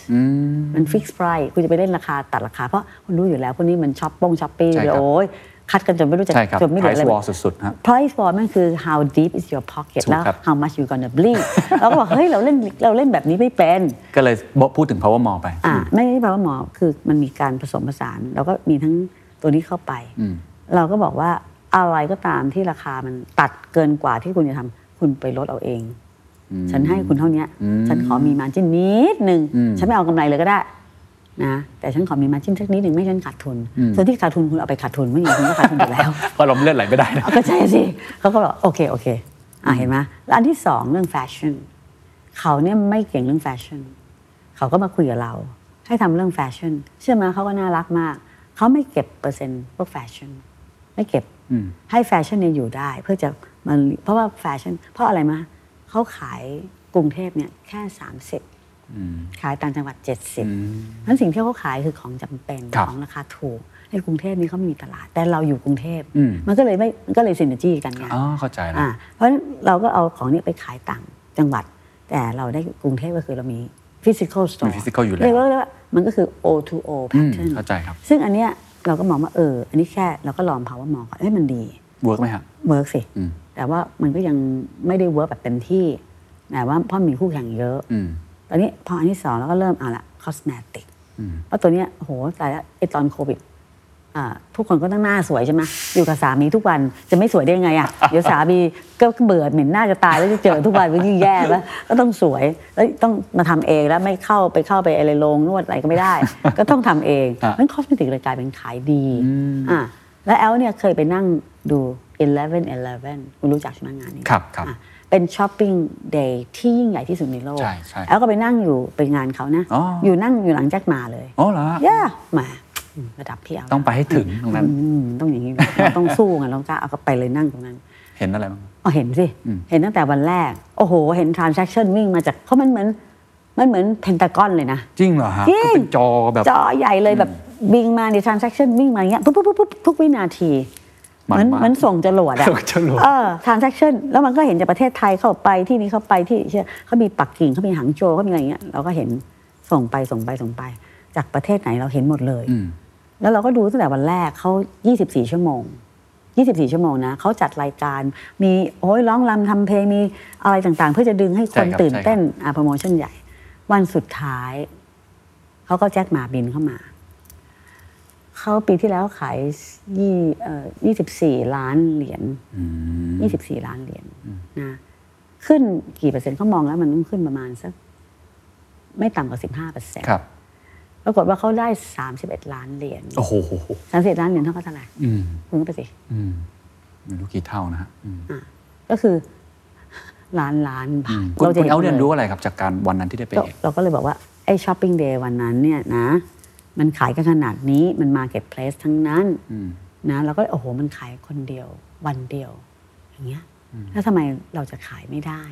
บ้าง ก็คือตลาดที่สำคัญก็คือ ต่อไปแล้วคือต้อง entrepreneur อืม เข้าใจ entrepreneur ก็คือ SME ที่คุณกำลังพึ่งเขาอยู่นี่แหละ ครับ เฮ้ยเอาก็เลยมองว่าเขาไม่มีออฟไลน์ อืม เขามีแต่ออนไลน์ อืม แต่เขาก็ไปซื้อห้างต่างประเทศ ใช่ครับ เพื่อจะทำเหอหมาซุปเปอร์มาร์ ครั เก็ บ ตเพราะ ใช่ครับ ต้องการทำออฟไลน์กับออนไล อื น์ ม ทีนี้คนไทยเราเนี่ย SME เราเนี่ยไม่มีที่ค้าขาย อืม ไม่มีโอท็อปก็ไม่มี อืม ให้ไปจัดงาน แอลก็บอกรัฐบาลว่า แอลอยากจะสร้าง ตลาดที่ใหญ่มากสำหรับ Entrepreneur อืม entrepreneur entrepreneur entrepreneur คือ future of us ไม่ใช่เกษตรกร ขอโทษที อืม ขอโทษนะ อืม ที่พึ่งจง ครับ และไม่ใช่อุตสาหกรรมแล้ว อนาคตคือ entrepreneur entrepreneur คืออะไร คนอย่างคุณเนี่ยก็ entrepreneur อืม นะแล้วเอาอะไรก็คือก็คือลูกคนรวยก็ได้ อืม หรือคนที่ คนทำธุรกิจขนาดเล็กขนาดกลาง ซึ่ มีสินค้ามีเซอร์วิส นก็แล้วก็ไปงานบ้านและสวน ครับ ตอนที่เอาไปเนี่ยโควิด งานบ้านและสวนเอาไปดูว่าเอ๊ะ แล้วก็ไปดูเฮ้ยมันมีของอาร์ตอะไรอะจานชานชามเอ้ยมันสวยนะ แล้วก็มีคนแย่งขายได้ในวันนั้น แล้วบอกว่าคุณไม่ขายในห้างเลยบอกไม่มีที่ห้างจะขาย ก็ไปตามงาน อืมอืม ไปซื้อต้นไม้ ต้นละแสนน่ะ อืม ไอ้บอกมันมีอยู่ 20 กว่าต้นไอ้บอกเออฉันอยากได้อ่ะฉันจะช่วยซื้อ จองหมด อืม เต็มหมดแล้วบอกขายที่ไหนบอกสุพรรณบุรี อืม ไอ้สวนที่ไหนแล้วถ้าเอาไปซื้อสุพรรณบุรีขายเท่าไหร่บอกราคาแพงขึ้นครับ แต่มาขายในงานถูกอ้าวแล้วฉันจะไปสุพรรณบุรีทำไม แล้วก็เขาก็เลยคิดว่าเฮ้ยเขาก็ไปดูตลาดจตุจักร ครับ โอ้ยก็ยังไม่มีฝรั่งนะมีแต่คนไทย อืม ก็ขายคนไทยด้วยกันเองนี่แหละ แต่มันเขาก็ขายแบบลดราคา ช่วงโควิดทานก็ห้าสิบเปอร์เซ็นต์ ครับ แล้วบอกโอ้โหมันน่าสงสารนะแต่ค่าเช่าถูก อืม ค่าเช่าก็ไม่ได้แพงมาก ครับ เราเลยว่าเราอยากจะสร้างตลาด O2O ก็เหมือน Marketplace ก็ไปไปศึกษาจากอาลีบาบานี่ อื แหละ มอืมอืม ว่าคนจีนเนี่ยเยอะมากที่เป็นโรงงาน OEM ใช่ครับ แล้วไม่มีที่ค้าขาย อืม เขาใจไหมเขาก็เลยทำตัวนี้ขึ้นมาก็เลยเป็นเกิดเป็น Marketplace อืม Marketplace ก็คือเอาของทุกคนมา ครับ แล้วก็แต่มันต้องมีทราฟฟิก อืม Lazada สร้างทราฟฟิกเป็นแสน อืม ๆแต่คนอื่นยังไม่สร้างทราฟฟิก อืม เพราะทราฟฟิกในห้างเนี่ยสมัยก่อนทราฟฟิกในห้างก็เป็นแสนๆนะคะ ใช่ครับ แต่เดี๋ยวนี้มันจะเหลือสักเท่าไหร่ อ่ะก็เลยต้องมาผสมกันระหว่าง O2O อืม strategy ที่บอกไปเนี่ยไม่ใช่ว่าห้างเอาคิดคนเดียวนะ อืม มีหลายค่ายก็คิด ครับ แต่คิดแล้วจะทำได้ขนาดไหน อืม ก็มันก็ส่งเสริมองค์ประกอบ ครับ ตอนนี้ถ้าเราส่งเสริมได้ก็คือว่าต้องจับคนเหล่านี้มันก็เหมือนโอท็อปแหละ อืม ที่ท่านถึงคิดทำมี one star two star three star four star five star อืม แล้วก็เปิดว่าเอาจะเปิดสุขุมวิทให้ อืม อ้าวฉันสุขุมวิทนี่ฉันวาละล้านนะจ๊ะ ฉันจะเปิดให้พวกคุณมาค้าขายเอาไปแล้วแล้วแล้วเพราะอะไร ตอนนี้ขอโทษนะเดี๋ย ครั ว บ มองอืมอาจจะเป็นเพราะรุ่นแอลเนี่ยเป็นรุ่น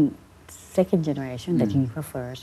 ตอนเนี้ยอายุเยอะละ อยากจะทำอะไรที่มัน meaningful อืม ไม่ใช่เพื่อเดอะมอ sorry it's อื not ม เออมีเงินเยอะแยะละ อ่ะ อืมไม่จำเป็น แต่อยากจะช่วย อยากจะช่วยจริง ครับ อยากจะทำไลฟ์ให้มัน meaningful อยากจะช่วย อยากจะเห็นเพราะเราสร้างคนรวยมาเยอะมาก อืม เกย์ฮงเกย์ฮาวอะไรไม่เป็นเราสร้างหมดนะฟายนาว A to Z ที่เกิดจากสมองหมดนะคะ ครับ ไม่ได้พูดเล่นนะ อืม เราสร้างคนรวยมาตั้งแต่ ไม่ใช่สร้างสร้างโอกาสให้กับเขาทำงาน เข้าใจ ตั้งแต่เขาเป็นนั่นเมืองปงเมืองปองนี่มาจากแอลหมดเลยนะ อืม เขาเลยเอ๊ะตอนนี้มันถึงเวลามาสร้างองค์ประกอบ ตัวเรารุ่นใหม่ละ รุ่นใหม่อ่ะซึ่งปรากฏว่าอะไรเอาไปเจอหลานแอลอะ ครับ เฮ้ย มันลูกคนรวยนะ อืม ไปเจอที่งานหนึ่งชื่ออาร์ตบ็อก ครับ แล้วก็ไปกินไอติม ตักขึ้นไปอ้าวเธอมาทำอะไร มาตักไอติม ขายอ่ะพ่อไม่ให้เงินเดือนให้แค่สามหมื่นบาท ซื้อกระเป๋าชาแนล ไม่ได้ ก็มาขายของแล้วบอกเอ้ยไอ้นี่มันมีองค์ประกอบทุกคนอยากเป็นองค์ประกอบไม่อยากทำงานกับพ่อแม่ อืม หรืออยากจะพ่อแม่ให้ทำแต่ก็ไม่อยากไปฝากลูกก็อยา ครั ก บ จะเป็นเจ้าของกิจการ ครับ แต่พวกนี้มีสมอง อืม มีเงินจบเมืองนอก มีไอเดียมี creativity มีทุกอย่าง ยกเว้น ก็ยกเว้นว่ายังไม่มีโอกา ส ทีนี้ถ้ารัฐบาลส่งเสริมคนเหล่านี้ อืม นะเมื่อก่อนนี่ส่งเสริมอุตสาหกรรมใหญ่ ครับ หันมาส่งเสริม SME สิคะ อืม ให้ซอฟต์โลนเขาจริงๆจังๆที่คะ อืม แล้วลงทุนกับเขาหน่อ ครั ย บ ได้ไหม แล้วคนนี้ก็คืออนาคตของชาติ แต่อย่างของเดอะมอลนี่จะสร้าง Marketplace ใช่ ไหมฮะ แล้วเราก็จะไปจอยกับคนที่ทำออนไลน์แพลตฟอร์ม อ๋อ เพราะเท่านั้นเอง อ๋อ แล้วเราก็พลักอินแล้วก็เป็นเหมือนตัวกลาง เพราะ ครับ เราเป็นแลนด์ลอร์ดแล้วก็ อืม ตัวกลางพลักอินจะไปช่วยทำไม อย่างพวกซาร่าซาร่าเอเจนเอ็มเขารวยแล้ว อืม แต่ก็ต้องช่วยเขาอยู่ดี สรุปแล้วคุณแอลมอง Lazada หรือมอง Marketplace ออนไลน์แบบนี้เป็นคู่แข่งไหมครับ คือไม่ได้มองเลยมองก็เป็นพันธมิตร แต่ไม่ได้คิดว่าคนจะเดินห้างเราน้อยลง คนจะไปสั่งของจากที่นู่น ไม่คือคำว่าออนไลน์ ยังไง ยังไงก็มีทางเกิน 10%เ อืม yes อันนี้เรื่องจริง เหรอ เขาสำเขาดูกันมาแล้ว อืม อย่างที่อเมริกาเหลือก็บอก 20%มันก็อาจจะเป็นไปได้เพราะประเทศเขามันไกล ครับครับ แต่เมืองไทยขอโทษทีไม่ได้เจอกันแอลเปิดเอชเคแบบไอสถานที่ท่อง ครับ โอ้โห คืนแรกว่าปรากฏมันขายดีกว่าก่อนโค วิด เพราะคนมันคนไทยมัน อยากเจอกัน เจอกัน อยู่บ้าน work at home ทุกวันมันจะไหวเหรออคนไทยชอบโซเชียลไม่เหมือนสแกนดิเนเวียนสแกนดิเนเวียนมันยังไม่คุยกันเลย ชอบอยู่ น บ้าน ไม่ใช่ชอบอยู่บ้านมันสังคมมันโคบลัด อืม คุณเข้าใจไหมเขาโคบัตของเรามันฮอตของเรามันวอร์มบลัด warm blood อ้าวเราอยู่ในประเทศที่แบบ ครับ ณว่าฟิลิปปินส์อินโดนีเซีย มาเลเซียพวกนี้ ครั มั บ นมันต้อง คุณแอลไม่เชื่อว่าออนไลน์มันจะมากินพื้น เขา ที่ทั้ง พู หม ด ด เอ นะ ง อืมอืม เขาพูดเองว่าออนไลน์คือแอปไปคุยกับแจ็คหมาแล้วเขาบอกว่า anytime มันไม่มีทางคำว่าเกิน 10% maximum บางประเทศอาจจะถึง 15%เมืองไทยอย่างมากก็ 5% ม ตอนนี้เมืองไทยกี่เปอร์เซ็นต์3%ยังไม่ถึง ใช่ เลย ใช่ครับ ใช่ไหมกว่าจะถึง 10%อีกกี่ปี เพราะฉะนั้นแอลยังเชื่ออยู่ว่ามันต้อง แน่นอน Synergy แล้ว กันไม่ใช่ คุณ ว่าไปฝ่ายนั้น คุณก็คือคนมันยังต้องมี อืม โซเชียลอยู่ ครับ แล้วถึงบอกว่า ตอนนั้นเอาไปคุยเรื่อง disruption อืม ให้ญี่ปุ่น ฟอรัมของเขา ครับ เอ่อชื่ออะไร disruption เอ่อเป็นฟอรัมใหญ่อะ อืม แล้วก็เชิญแอลไป ครับ เป็นผู้หญิงคนเดียวนะ อืม แล้วจากประเทศไทยไปคุยที่ญี่ปุ่น แล้วบอกโอ้ตายแล้วจะคุยอะไรกับมันมันโรบอทแล้วบอกว่า แล้วบอกว่า you ต้องบาลานซ์คำว่า technology and humanity อืม เอาพลิกเลยว่าเอาไม่พูดเรื่องนี้ไม่พูดเรื่องไงชนะเทคโนโลยีไปสู้กับเขาได้ไง อืม ก็เอ่อเพื่อจะทำให้โลกนี้ใบนี้อยู่ได้ ครับ เทคโนโลยีต้องไม่ชนะ humanity ถ้าเมื่อไหรโรบอทมันเก่งกว่าคนวันนั้นนะโลกโลกโลกถูกทำลายแน่ อืม ก็เลยว่าอยู่ต้องบาลานซ์เพราะทุกอย่างที่ผมพูดคือความสมดุล อืม humanity ต้องมี social ต้องมี คือมนุษย์เราเนี่ยมันต้องไม่มีความเห็นแก่ตัว มันอยากจะแบบโลภอะไรเยอะแยะ เฮ้ย อยู่ต้อง know how to give to take care to love to respect อันเนี้ยพี่พี่เอาใช้ตรงนี้ตลอดนั้นก็เลยทำให้เรามีคู่ค้าเยอะ เราช่วยเหลือกันตอนเดือดร้อน ครับ อันนี้ก็เป็นอีกอันหนึ่งที่ว่าอยู่ต้องมี social เพราะถ้าเกิดทุกคนเห็นแก่ตัวหมดมันไม่ไหว อืม นะตอนนี้ประเทศไทยเนี่ยเป็นประเทศที่ ถ้าเรามีปัญหากันเมื่อไหร่เนี่ยเสร็จเลย แต่เราต้องรักกันเราต้อง ครับ มียูนิตี้วันเนี้ยเราก็เลยบอกว่า ทุกคนต้องหันมาช่วยกันจริง อืม ๆ แต่ตอนนี้จะช่วยกันยังไงอะภาคเอกชนอะพร้อม ครับ ไม่รู้จะพร้อม ยังไง รัฐบาล ครับก็ต้อง กล้า ครับต้องกล้าตัดสินใจ ท่านนายกก็ทำงานเหนื่อยนะเห็นนะครับ ทัวร์ตลอดเลย แต่ท่านนายกคนเดียวจะเอาอยู่เหรอ อืม ใช่ไหมเพราะฉะนั้นกระทรวงเนี่ยท่านต้องเปิดโอกาส empowerment เขา แล้วขอใช้ว่าคำ empowerment ครับ ถ้าไอ้ทางรัฐมนตรีกระทรวงการท่องเที่ยว อยากจะทำอย่างนี้ ก็ไม่ใช่ฟังเสียงไปทุกคนไหม อืม แล้วก็ต้องบาลานซ์เนี่ยเอาฉันยอมเท่านี้ประกาศไปเลยเอาแค่นี้นะ ให้รับไปเลยนะเท่านี้บอก ครับ ความจริงเข้าไป แล้วก็บอกว่าจะมีอย่างนี้จริง ๆ แต่คุณต้องรับให้ได้ อืม อยู่ต้องกำหนดเท่านี้ว่ายอมรับเท่านี้ ครับ เราจะทำยังไงให้เปิดประเทศให้ได้ ครับใช่ ถ้าเปิดประเทศไม่ได้นะบอกได้เลยว่าไม่มีอะไรช่วยคุณได้ ครับย้อนกลับมาครับเมื่อกี้ 3 คำคำแรกเรื่องของ globalization คำที่ ดิจิทัลไลซ์ 2 digitalization คำที่3ครับ ก็ทัวริซึม tourism ลับ ก็ มา ทัวริซึ เอง ม นี้ ถ้าไม่เอาที่พูดก็คือทัวริซึม อืม ถ้าคุณไม่มีกำลังซื้อมาจากต่างประเทศ ครับ คุณตายแน่ ครับ กำลังซื้อในประเทศคุณไม่มีทางพออ อืม ปีหน้าคุณจะเห็นเลย โบนัสไม่ออกเล y o อ f คนบริษัทเจ๊งไม่กู้เงินหนี้เสีย ครับ แบงค์ยึดยึดไปทำอะไรแบงค์ทำอะไรได้แบงค์ก็ทำอะไรไม่ได้ก็ยึดไปเฉยๆ อืม เพราะฉะนั้นเราจะเห็นเหตุเราจะรอให้เกิดเหตุการณ์นั้นเหรอคะ ครับงั้นต้องกล้าตัดสินใจ เราจะรอเหรอคะ ครับ ตุลาคมพฤศจิกายน คุณรู้ไหมว่าสแกนดิเนเวียนมันอยากกลับมาเมืองไทยใจจะขาด เขามาทุกปีนะ ก็ใช่ดิแล้วจะไม่ให้เขามา คุณก็ต้องคัดนะ อืม ประเทศไหนมีเงินแล้วก็ปลอดภัยหน่อย แล้วคุณก็ดูสิชาร์เตอร์ไฟล์มันเลยจะใช้แอร์ไลน์ไหนก็ได้ ก็เอาแอร์ไลน์อะไรก็ได้มา ให้เขาจอดแล้วสุวรรณภูมิก็ไม่มีคนจอดอยู่แล้ว ก็คิดค่าเขาถูกๆหน่อยก็ได้ อืม เสร็จแล้วหรือจะไปจังหวัดไหนไปภูเก็ตไปสมุยไปกระบี่ไปอะไรช่วยเขา อืม จะมากรุงเทพอาจจะยากหน่อยคเพรั ราะ บ กรุงเทพมันคล้ายๆว่าจำจำกัดเขตยากเหลือเกิน อืม แต่เอาคิดว่าอย่างน้อยก็ช่วยจังหวัดที่มันแย่ก่อนนะ ครับ แล้วเสร็จแล้ว แล้วอยู่กรุงเทพมันก็ค่อย ๆ มาเอง ครับ พอพอเขาเสร็จจากจังหวัดนั้นแล้วเขาก็ถึงเดินทางได้ทั่ว อืม ทั่วประเทศไง เข้าใจครับ เพราะฉะนั้นไอ้ตรงนี้มันดีไอ้ไอ้เก้าสิบวันที่บอกไว้ว่า เราให้คุณ 90 วัน ก็ นะ ไปต่ออีกทอดอืม แล้วก็ไปต่ออีกสิ ครับ ถ้าเกิดเขาเกิดมีนักลงทุนเข้ามา ไอ้เรื่องแรงงานต้องดูเลย อืม แรงงานนี่เอาน่ากลัวมากเลยค่ะเอาอยากให้ช่วยจริง ๆ ครับ ว่าทำยังไงให้แรงงานแบบไม่ไม่ได้ไปลดค่าแรงคเขารั นะ บ แต่ว่าทำยังไงให้คนมีงานทำ อืม แล้วธุรกิจทั่วไปอยู่ได้ เห็นการลงทุนอย่างหนึ่งที่น่าสนใจก็คือลงไปดีลกับ AEG อ่า ดูเรื่อง entertainment อ่ะอันนี้ เล่าเรื่องนี้ให้ฟังหน่อย ผมว่ามันจะสอดคล้อง 3 อย่างนะ globalization digitalization แล้วก็ tourism มองอนาคตอย่างนี้ยัง แอ ไง ลอยากจะพูดกัโลยุบทธ์ คุณว่าอะไรมา ครับ คือแอลเนี่ยเติบโตมาจากธุรกิจเอนเตอร์เทนเมนต์ไม่ใช่แอลนะ คุณพ่อแอล ครับ แล้วธุรกิจเอนเตอร์เทนเมนต์เนี่ยมาจิ้นมันสูงมาก อืมอืม ที่แอลมีเงินทุกวันเนี้สมัยก่อนแอลไม่มีเงินเลยนะอ่าแล้วก็แบบทับซีโร่เลย แต่ดันไปอยู่โรงเรียนรวย โรงเรียนมาแต่ ทุกคนรวยหมดไอเรามีจนอยู่คนเดียว อ่ะนี่พ่อแอลเนี่ยเป็นคนที่แบบ he dream big think big and he never gave up มันก็เป็นอะไรเดียวกับเหมือนกับแจ็คมาถ้าถามแจ็คมาอยู่ใช่อะไร dream big think big and never give up so I am the same that's why he talk to me ไงเพราะเขาเริ่มแอลเริ่มจาก sub zero คุณพ่อทำ entertainment ทำคลับทำบาร์ทำอะไรหลาย ๆ อย่างที่เกี่ยวกับเรื่องนี้ แต่ตอนหลังพ่อไม่อยากทำเพราะลูกผู้หญิงเยอะก็เลยมาทำช้อปปิ้งเซ็นเตอร์ซึ่งมาจิ้นน้อยกว่า แต่เป็นธุรกิจที่แจ็คคิดว่าดีกว่า ครับ เพราะฉะนั้นประเทศไทยเนี่ยเที่ยวสนุกอ่ะ beach the beach I hangover two มาถ่ายทำไมเมืองไทยนะ James Bond เมืองไทยนี่มันได้ชื่ออยู่แล้วเรื่องท่องเที่ยวทำไมไม่ทำให้เขา sophisticate อืม ก็เพราะไปจำกัดเวลาเขา แค่ตีสองปิดแล้วใครจะมามันเที่ยวสี่ทุ่มยุโรป อืม สี่ห้าทุ่มมันเที่ยวสี่สามชั่วโมงทำงานใครจะลงทุน ไปดูไออย่างกรีซน่ะ ฮะ อีบิซ่าอย่างเงี้ย อืม อ่ะ อืม ไปดูกรีซนิโคอนอสไปดูเอ่อแค่บาหลีอ่ะเอาไม่ต้องพูดไกลอะไรเวียดนามไปดูสิ วันนี้โอ้โห คนไปลงทุนสร้างขับใหญ่ แล้วคนไปจ่ายเงิน อืม คุณรู้ไหมนักท่องเที่ยวมันมีสามประเภท ครับ ประเภทหนึ่งคือประเภทสี่สันแสน อืมอืม อ่าก็อยู่ซีซันแซน ธรรมชาติ เออสองประเภทที่แล้วก็นอนตากแดดทั้งวันอ่ะประเภทที่สองคือพวกประเภททัวริซึมแบบเอ่อวัฒนธรรม Culture พวกเนี้ยไม่ได้เงินหรอก อืม ก็ไปดูวัดดูวาดูอะไรเสร็จแล้วก็ไปเชียงหมงเชียงใหม่ซื้อนิดหน่อย อืม แต่ประเทศที่ใช้เงินเยอะคือพวกประเภทเที่ยว อืม พวกนี้ใช้เงินเยอะเพราะอะไร ต้องแต่งตัวสวย ต้องทาลิปสติก จะต้องไปเที่ยว ฉันต้องแต่งตัวสวย ฉันต้องใช้เงิน อืม ฉันเปิดแคมเปญทีเนี่ย โอ้โหเอามาฉีดกันนะ อืม นักท่องเที่ยวมิดเดิลอีสมาเมืองไทย กินเหล้าไม่ได้เลยอะไรไม่รู้ เอาแลกเงินเยอะมากเลย แจกเงินอย่างนี้เลยนะที่เด็กอะ่ะ ไม่ใช่อย่างนี้แจกเงินอย่างนี้เลยเหรอเออ เพราะว่าอะไรเขามีเงิน แล้วประเทศไทยมันเป็นประเทศที่แบบค่อนข้างจะสบายสบายๆ ครับ ไม่คิดอะไรมากมีกฎข้อชอบ อืม entertainment เนี่ย margin สูงมาก อืม 3-40% ครับ ยิ่งยิ่งยิ่งดึกยิ่งจ่ายทิป หนัก อ่ะนั้นเราก็อยากจะทำเอนเตอร์เทนเมนต์แบบดูไบอ่ะ ดูไบ นี่คือความฝันคุณแอลเลย ไม่ใช่ความหวานมันเป็นเรื่องที่ประเทศไทยควรจะมอง อืม คือ strategy ผู้จะหาเงินจากไหน อืม เอาง่ายๆเลยเกาเกาหลีอ่ะ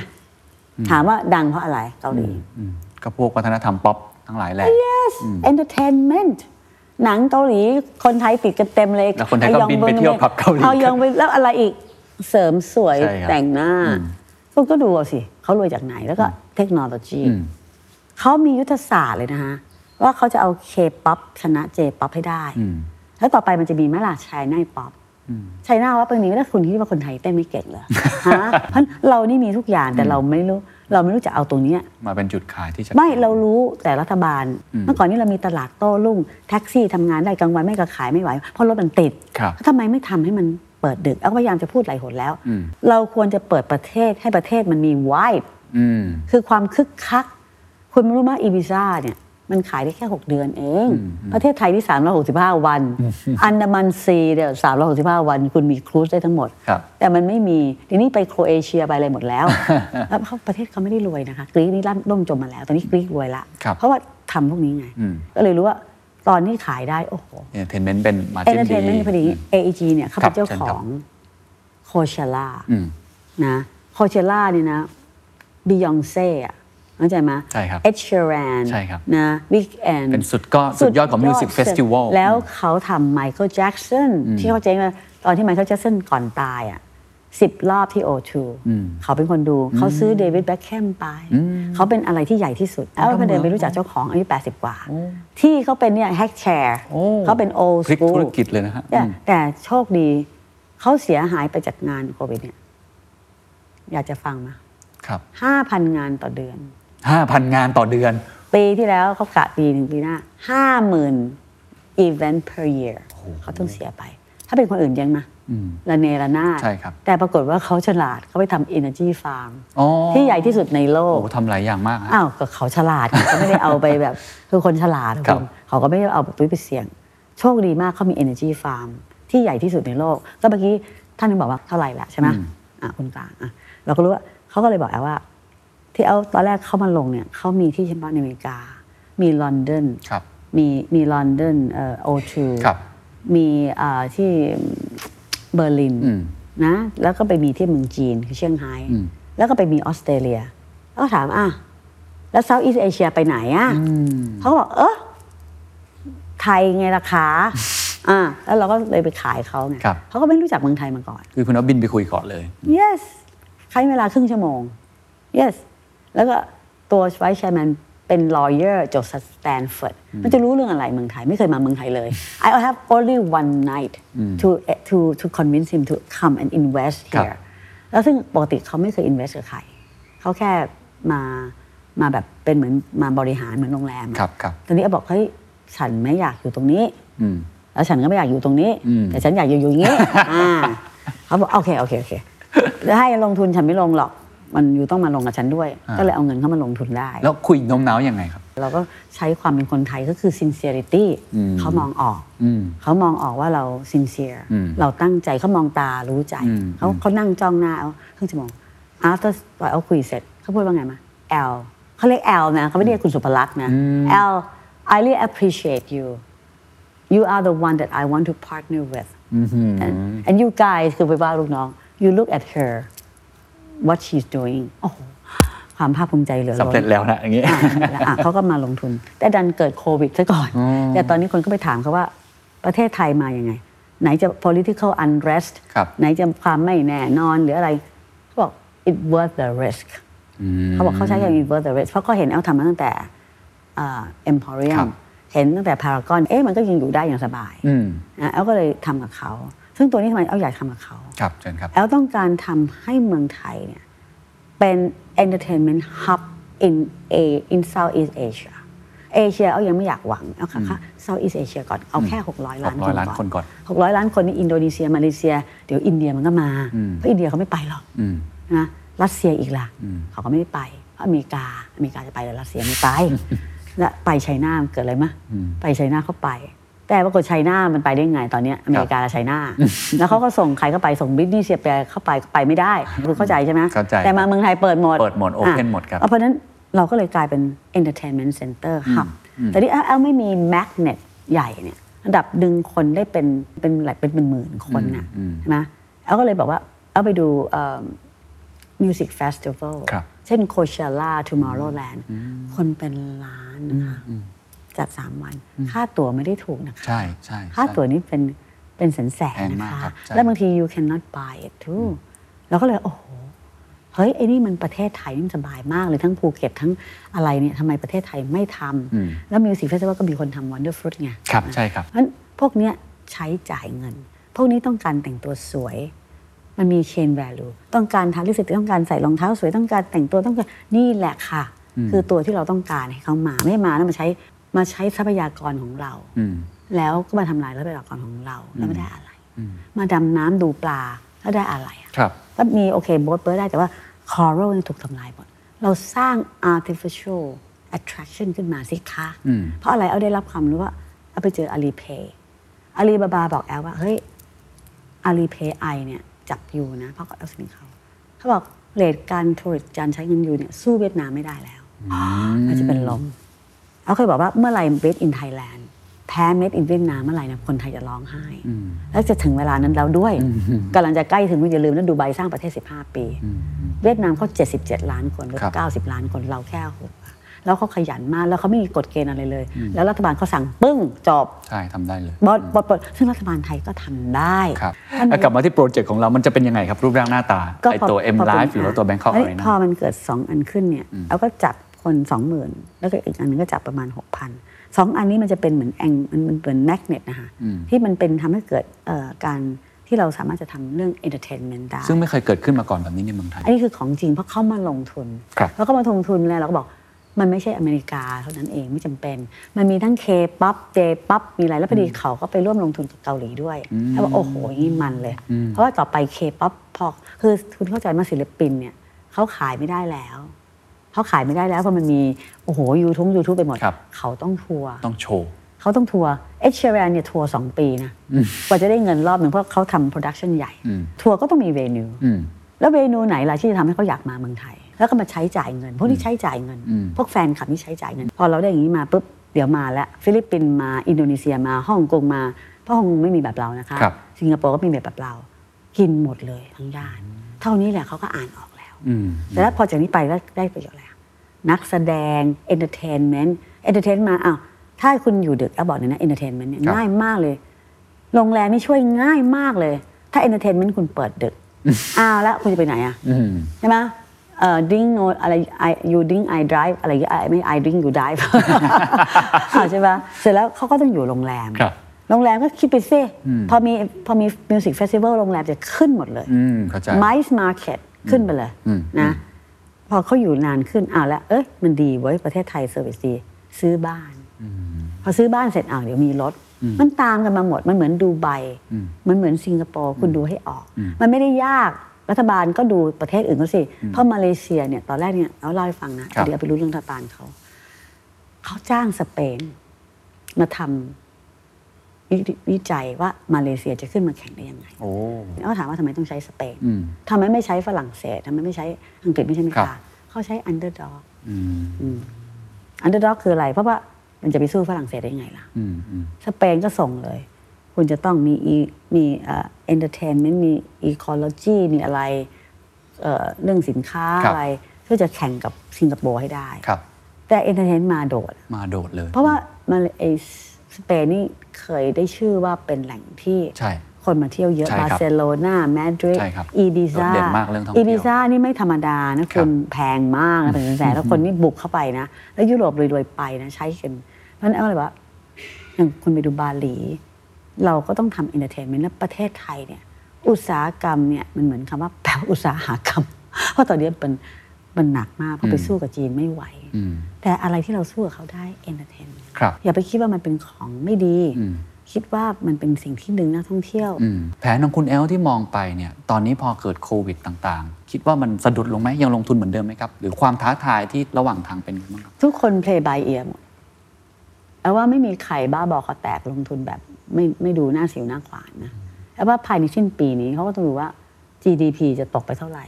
รัฐบาลจะแก้ยังไงปัญหา uncertainty ของรัฐบาลเป็นยังไงแอบว่าทุกคนก็รออ ม เราก็ลงทุนอยู่ แต่เราไม่ได้แบบว่ารีบ เพราะอะไรถ้าเรารีบมากเทรนด์นั้นเรายังไม่พร้อมอะ อืมอืมเข้าใจ ถ้าเทรนด์นั้นเรายังไม่พร้อมกู้เงินไม่ได้ เปิดขึ้นมาก็พังสิคะ อืม ใช่ไหมเพราะฉะนั้นเราก็ต้องคอยดูอยู่ ครับ แต่ไม่ใช่หมายว่าเราอยู่ตั้งเฉย ฮะ ๆเราก็ใช้เวลาทุกอย่าง เราก็ดูมันออกแบบแปลนเปิดเราไม่ได้หยุด เราดูแลอยู่แต่เราไม่ใช่แบบทะลุ่มทะลวงลงทุนไป อืม มันไม่ใช่อย่างนั้น ครับ ทุกคนก็ต้องหันกลับมาดูตัวเอง อืม แอปไปคุยแอปไปคุยกับคุณคีรีมา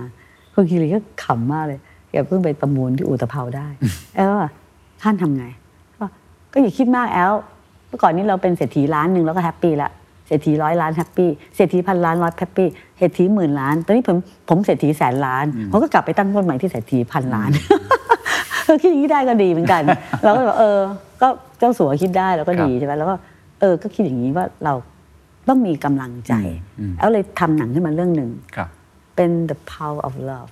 คือเราต้อง love ก่อน love ประ love คนของเรา love ประเทศชาติ อืม love เอ่อคน love คือต้องมีอ่ะ อืม นะเป็น the power of love and unity เอาขอตรงนี้นะเพราะถ้ามี unity ตายเลยสอง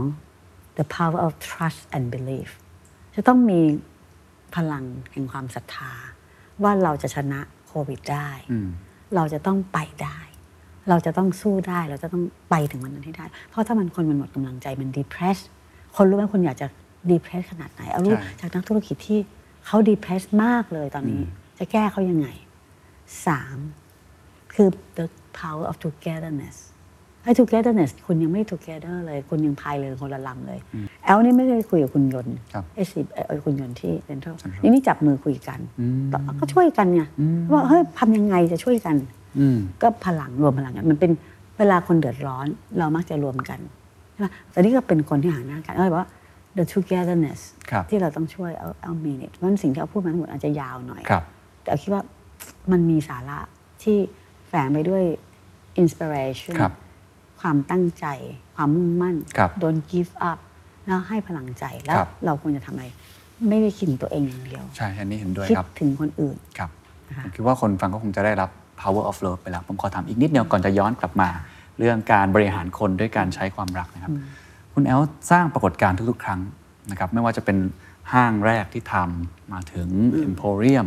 มาถึงสยามพารากอน ค่ะ ผมว่าสเต็ปหลังจากนี้เนี่ยที่เซ็นกับ AEG มาทำเรื่องของ Entertainment น่าจะเป็นอีก แบง ส ค์ เต็ป เราจะทำแบงค์ของมอ อ่าแบงคอกมันจะเป็นอีกโอ้โหฟิโนเมนอนใหญ่มาก M District คุณคุณแอลคิดว่าความท้าทายใหญ่ที่สุด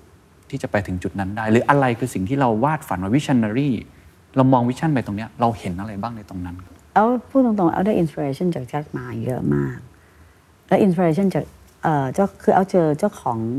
ระดับโลกมาเยอะ อืม คนรวยที่สุดในดูไบเอาก็เจอมาแล้วนะรวยที่สุดในดูไบนะก็รวยมากนะโอ้โหรวยคือเอาเจอคนพวกระดับนี้เอาก็คุยกับเขา ครับ เราก็ได้อินสปายจากเขา ครับ เราก็จะเจอคนที่แบบ เป็นพวกทางด้านรีเทล Entertainment retail เซลล์รู้แล้วว่าตลาดที่มันใหญ่มากที่บอกว่าเขาขายวันเดียวมีล้านล้านเขาขายทั่วโลก อืม ฉะนั้น O2O ต้องมา อืม ดิจิทัลไลเซชันต้องมานะคะซึ่งไอ้ตัวนี้เอาก็เลยได้มาแอลคุยกับเซอร์ริชาร์ดแบรนสัน อืม นะเขาเองเขามีปัญหามากเลยเรื่องอะไรแอร์ไลน์ อืม เอง เวอร์จิน อืมแต่ health and wellness เขามี Virgin Active เขาก็ยังไม่ได้หยุดนะ เขาจะทำที่แอลเป็นที่ดีที่สุดในโลก แล้วบอกโอ้โหโอเค พูดคือหมายว่า health and wellness เอาดูที่คุณหมอเสิร์ชเงี้ยอ่าทำ health and wellness ใหญ่ โอ้โหพูดแล้วคุยกับแบงค์ทุกค่ายแล้วก็เลยว่าอะไรที่จะมา อืม เราเราเป็น safe haven เราจะต้องเอาคนรวยมา เราอาจจะเป็น ได้เหมือนที่คุณธนินฝันไว้ว่าเป็นศูนย์รวมเศรษฐกิจของโลก อืม ทำได้ไหมทำได้สิ ถ้าคุณมีเพ i เ i อร์ g e ให้เขา ก็คือสมัยก่อนเรามี BOI ไง ครับเพ i เ i อร์ g e ให้กับโรงงาน ต่อไป headquarter แทนที่ไปตั้งอยู่สิงคโปร์ไปทำไมแพงก็แพง ไม่มีอะไรทำมาตั้งที่เมืองไทยสิคะ อืม ให้เพ i เ i อร์ g e เข้าไปเลย ลดภาษีกี่ปีบ้ากันไปเลย แล้วถ้าเกิดคนมาลงทุนได้เหมือนดูไบดูไบไม่เก็บภาษีเลยนะคนมาทำงาน yes ไม่เก็บภาษีเลย แต่เขาได้อย่างอื่น อืม เขาได้เงินเพราะประชากรเขามีอยู่ 2 ล้านคน ครับ นะเราก็เอาเรื่องแบบเนี้ยการคุยกับหลาย ๆ คนเนี่ย อืม ทำให้เราได้รับความรู้อินสปายว่า มันจะต้องเป็นโลกของออนไลน์ มันหนีไม่พ้น อืม นะแต่ว่ามันแค่แค่สิบเปอร์เซ็นต์นะ ครั คะ บ แต่สิบเปอร์เซ็นต์ก็เยอะนะ อืม เพราะว่ามันขายได้ทั่วโลกและมันไปช่วยใครช่วย SME ซึ่งเป็นฐานรากของประเทศไทยเป็นหลาย ครับ ล้านคน และจะเกิดขึ้นอีก เพราะต่อไปคนรู้ไหมคนจบโรงเรียนเอ้ยมหาวิทยาลัยมา อืม เกือบห้าแสนคนจะเอางานที่ไหนทำ อืมอืม จะเอางานที่ไหนทำ ครับ เพราะไอ้คนเก่ายังไม่มีงานจะทำ อืม แล้วเราก็เข้าสู่ซีเนียซิติเซนแล้วตอนนี้เพราะคนมีลูกแค่สองคน ใช่ครับสังคมสูง อ่ะงั้น อืม เรื่อง health and wellness อืม เป็นเรื่องที่สำคัญมาก คือบ้านอยู่อะที่ให้เหมือนกับพวกสแกนดิเนเวียนมาอยู่กันเนี่ยแถวหัวหินแถวอะไรเนี่ย มันทำให้มันจริงมันจัง รัฐบาลประกาศออกมาจริงจัง ลองสเตย์ให้เขาอะไร ใช่ไหมแล้วคนที่จะมาลงทุนให้เขาอะไร head office เรามี potential เยอะมาก เราก็อาศัยช่วงนี้ดีไหม opportunity ตรงเนี้ยมาทำให้ประเทศไทยเนี่ยขึ้นมา อืม AG ก็เป็นตัวหนึ่งที่ทำให้เอามีความรู้สึกว่าเออเอาดึงคนมาได้ ระดับนี่ระดับยิ่งกว่าโลกนะคุณ อืม นะเพราะมันเป็นดังมาก เราก็ทำตรงนี้ขึ้นมา แล้วเราเราแข่งในเรื่องอะไรล่ะมันต้องรู้ว่าจุดแข่งในเรื่องอะไร ครับ จุดแข่งก็คือเรื่องเซอร์วิสคือคนไทยนี่แหละแข่งที่สุด อืม ใช่ไหมเพราะคนไทยนี่เป็นคนที่ใครเขาอยากจะคบด้วยมาแล้วมาอีกมาแล้วมาอีก ครับ ไทยเนสเนี่ยไม่มีทางแย่งจากประเทศไทยได้ แต่สบายสบายของเรานี่เนี่ยมันเป็นจุดวิก อืม คือความกล้าที่จะออกนอกกรอบ ความอะไรต้องกล้ารัฐบาลต้องกล้า เอกชนน่ะกล้าอยู่แล้ว อืม นะสามเรื่อง health and wellness มันมาแน่ ก็ทำให้มันเต็มที่ไปสิ อืม แล้วหมอไทยก็เก่งเก่งเก่งหมอผ่าตัดอ่ะก็ทำไมไม่ทำแบบเกาหลีล่ะ อืม มันก็มีอุตสาหกรรมบางอย่างอยู่ได้ บางอย่างอยู่ไม่ได้ ก็ต้องดูว่าอะไรอยู่ได้พัคฒรั นา บ ไป อะไรอยู่ไม่ได้ก็ว่าไปแต่เกษตรกรก็ยังต้องช่วยเขาอยู่นะอย่างเราก็มีตลาดเยอะแยะแมคโคร อะไรก็ผลไม้ไทยดีเหลือเกิน ดีกับทุกประเทศ จะทำยังไงให้มันส่งออกได้แพคเกจิ้งทำยังไง อืม นะจะส่งออกไปไหนก็ว่ากันสิ ครับ เออจีนเจอตอนนี้จีนเนี่ยเขารักประเทศไทยใจจะขาดอ่ะถ้าพูดตรงๆ เราช่วยเขานะ อืม แล้วยิ่งเขามีปัญหากับอเมริกา ก็ยิ่งมาแล้วไปไหนก็มาไทยไหมไม่งั้นถ้ามาไทยไม่ต้อนรับเขาเขาก็ไปเวียดนามแต่เวียดนามเขาไม่ได้อยากไปหรอกเพราะมันไม่ใช่แบบนั้นมันคือไทย ประเทศที่มาเที่ยวมากที่สุดก็คือไทย ผมขอคุยเรื่องเดอะมอลล์บ้างผมขอทราบว่า แล้วก็ คุณ จะหลบจากเดอะมอลล์ไปเรื่ อย การบริหารภายใน ผมผมเห็นเอ่อคนภายในเดอะมอลล์จะจะจะบอกว่าคุณแอลเนี่ยบริหารด้วยคำว่า love conquers all ความรักชนะทุกสิ่ง ไปสื่อมาเหรอ มีการบริหารโดยการใช้ความจริงใจความรักให้กับลูกทีม แล้วผมก็เห็นการปรับเปลี่ยนมากขึ้น เริ่มมีความเอ่อชาวต่างชาติเข้ามาเพื่อให้บริษัทมีความนานาชาติมากขึ้น คุณเอาเล่าวิธีคิดในการบริหารให้ฟังหน่อยครับ ว่าตั้งแต่ที่ทำมาเนี่ยอะไรคือบทเรียนในการบริหารคนภายในของคุณแอล เออเอาเริ่มจากตัวแอลก่อนละ ครั กับ นแอลถามว่า เอ๊ะทำไมฉันถึงมาทำเดอะมอลทำไมฉันถึงมาทำเดอะมอลทำไมฉันถึงเสียสละชีวิต sacrifice ของฉันเนี่ยให้เดอะมอลก็เพราะฉันรักพ่ออเกิดจากความรัก คือรักพ่อมาก เพราะพ่อพอดีแล้วไม่มีแม่เสียตั้งแต่เล็ก ๆ แล้วคุณพ่อก็มีลูกเยอะ แล้วคุณพ่อก็ทำงานเช้ากลางวันเย็นไม่เคยเห็นเลยแล้ว แอลก็ไม่เคยเรียนเก่งเลย แอลเรียนตกเพราะชอบเที่ยว เสร็จแล้วอยู่ดีๆพ่อก็ อ่าอยากให้พ่อภูมิใจ ฉันจะสอบให้ได้ที่หนึ่ง ฉันจะสอบให้ได้ที่หนึ่งนะ แล้วในที่สุดมันทำได้อะเออเราก็ตกใจเอออย่างเราสามสิบกว่าอยู่ดีไม่ได้ที่หนึ่งเพราะว่าเราตั้งใจอ่ะถ้าทำได้เสร็จแล้วบอกว่าพอจบเสร็จแล้วพ่อบอกให้เรียนอะไรก็ได้เรียนมันเข้าไปเรียนเข้าไปบอกอ่ะถ้าเรียนได้ดีก็ต้องเรียนหมอ แล้วก็เลือกที่เดียวเลยมหิดลที่เดียวเลยนะมหิดลก็เข้าไปจนได้อะมหิดลเข้าไปได้ทั้งที่ไม่ได้เรียนฟิสิกส์นะคือมาแต่เขาไปสอนฟิสิกส์ก็ไปเรียนใครรู้ไหมธีรยุทธบุญมี อันดับ หนึ่งเอาเราก็เลิกทีนี้บีบีก็มาสอนฟิสิกส์เรา โอ้ยตายแล้วไม่รู้เรื่องเลย แต่ก็เข้าไปจนได้ฉะนั้นเราเข้าไป เราไปได้เป็นเกียรตินิยมอันดับหนึ่งทั้งที่เราหนีเรียนตลอดนะ เอ๊ะทำไมเราทำได้ ก็ว่าเราตั้งใจเรามุ่งมั่นไงเสร็จแล้วหลังจากนั้นเสร็จ เพราะอะไรเพราะเพราะรักพ่อออยากจะให้พ่อรู้ว่าภูมิใจในตัวเรา คือมันมีสองอย่าง ความรักและความภาคภูมิใจอ่ะเราก็ไปเรียนเมืองนอกไปเรียน Purdue พ่อก็เขียนจดหมายมาว่าเออลูกกลับมาทำช้อปปิ้งเซ็นเตอร์ก็เลยตั้งชื่อเดอะมอลเพราะเราเดินเดอะมอลที่นั่นไงก็เลยเป็นที่มา ตอนนี้จากที่เราเริ่มมาจากร้อยคน เราก็เริ่มทำงานแบบ เหมือนครอบครัวค่ะคือเริ่มจากครอบครัว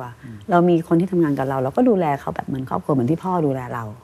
เราก็ส่งตรงนี้ไป เอ้ยปรากฏมันได้ผล คือเราใช้ใจอะบริหารเขาไม่ได้ใช้เงินซื้อเขานะคะ แสดงความรักกับเขาอะไรเงี้ย แล้วก็ว่ามัน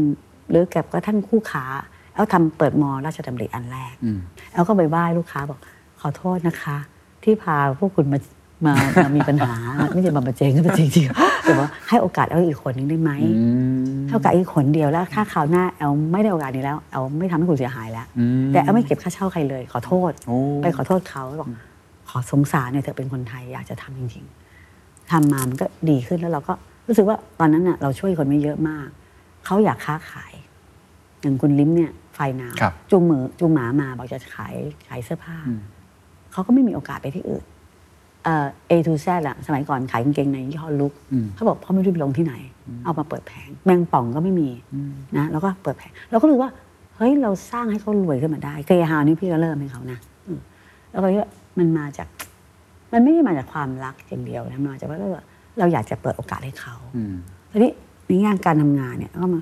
ครับมาสึกเราก็เราก็เริ่มท่องเที่ยว แล้วก็ไปดูทัชมาฮาลมันสร้างมาได้ยังไง มันสร้างมาได้ยังไง มันสร้างมาจากความรัก คนบางทีรักแล้วมันก็ทำอะไรได้หลายอย่าง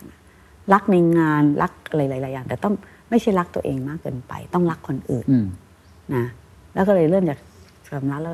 เมื่อจากความรักแล้วก็อยากจะให้ให้เนี่ยรู้สึกมีความสุขมากกว่ารับแอลสำหรับแอลนะ ครับ ให้เข้าไปเนี่ยเหมือนแม่แม่ให้ลูกเนี่ยโอ้โห มัน unconditional love แล้วก็เลยเกิดความรู้สึกว่า เอ้ยเราจะต้อง unconditional คืออย่าอย่าตั้งเงื่อนไขเยอะในการให้ แต่ถ้าให้อย่างเดียวแล้วไม่ได้รับเลยมันก็ไม่ถูกต้อง ครับ ให้แล้วก็แบบเออ เราก็พยายามจะสร้างว่าเออ มีกีฟแต่เราอย่าไปเทคเรายอมเสียนิดหน่อย เราก็สร้างแล้วก็เสียแล้วก็มีสิบบัญญัติของแอล to love to give to care to share to respect to be honest to be sincere นะแล้วก็ to be fair to forgive and to forget นี่คือสิบบัญญัติ สิบ เอา บัญญัติในการบริหาร อืมทั้ง my life and my work forgive กับ forget นี่ยาก สุด เพราะอะไรมะใครทำร้ายเราเนี่ยเราก็จะโกรธเราก็จะ forgive ได้แต่ไม่ forget จะทำยังไงให้มัน forget ครับ อันนี้เป็นเรื่องยากที่สุดไอ้เรื่องให้อ่ะไม่เป็นไรหรอกง่าย ครับ แชร์แชร์อะไรพวกนี้ได้ แต่ honest ยากบางทีบางคนไม่ honest respect คนไทยถือมากนะ แต่ก็มีหลายคนไม่ respect sincere ก็ไม่ sincere อีก อะไรเงี้ยเพราะฉะนั้นสิ่งต่างๆที่ทำมาเนี่ยเอาก็พยายามจะสอนลูกน้องเอาตลอด ทุกวาเลนไทน์เนี่ยเมื่อก่อนเนี่ยไม่เคยให้นะสิบยี่สิบปีไปแล้วก็ อืมฉันให้ปีใหม่ไม่ทันเพราะฉันไปเที่ยว แล้วปีใหม่สงกรารที่ให้ไม่ทันเลยไปให้เป็นวาเลนไทน์ ให้อะไรครับ ให้ของขวัญลูกน้อง เป็นไม่ได้เยอะแต่เขียนให้เขาทุกครั้งว่า love ทุกคนเลยนะฮะ ทุกคน เอามีพนักงานหมื่นกว่าคน เอาให้ระดับ SM ขึ้นไป ไม่ให้ทุกคนนะทั้งหมดสามพันกว่าคน โอ้ สามสี่พันกว่า คุ ค ณ น แอลก็ต้องนั่งเขียน yes เขียนแล้วก็ให้ของขวัญเขาให้ในเวลาเดียวกัน ทุกสาขาต้องได้พร้อมกัน ทุกปีจะต้องมีลูกโป่งแอลไป เป็นรูปความรัก แล้วก็มีของขวัญจากแอลแล้วก็มีลายเซ็นแอลแล้วแอลก็ทำอย่างนี้ทุกปี ปีแรกเนี่ยขำมากเลยเพราะคนไม่รู้จักคือพลักษณ์ก็จะไม่กล้าส่งมา แบบส่งมาเล็กๆน้อยๆปีสองอะชักเริ่มมีคนส่งมามากขึ้น ตอนนี้เหรอเขารวมพลังกันเลย ทั้งเดอะมอลล์สาขาโคราชอย่างเงี้ยเขาเขาก็ถ่ายรูปมาให้เอาดูว่า โอ้ยแฮปปี้แฮปปี้แล้วแล้วแล้วแล้วคือเขา expect ครับ มีบางคนเขียนจดหมายมาร้องไห้ เพราะตั้งแต่ตั้งแต่ทำงานมา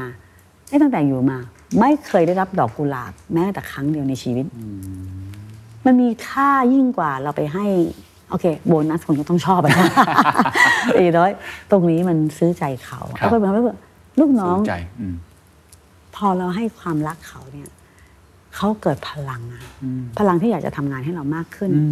มันแยกออกระหว่างความรักในการเป็นลูกทีมด้วยกันกับการทำงานแบบมืออาชีพ performance base อย่างเงี้ยคุณแอลทำยังไง เพราะว่าผมเห็นวิชั่นคุณแอลไกลมาก แล้วแพชชั่นเยอะมาก ทุกครั้งที่การทำงาน จะมีกลยุทธ์อะไรที่จะมุ่งไป เราทำยังไงให้คนเนี่ยไปกับเราโดยที่ใช้ความรักนำด้วย คือ KPI หรือ performance เนี่ย ถ้าเราพูดดีกับเขาอะเขาก็ทำพูดไม่ดีกับเขา เขาก็ทำเท่าที่ทำทำเท่าเงินเดือนอะ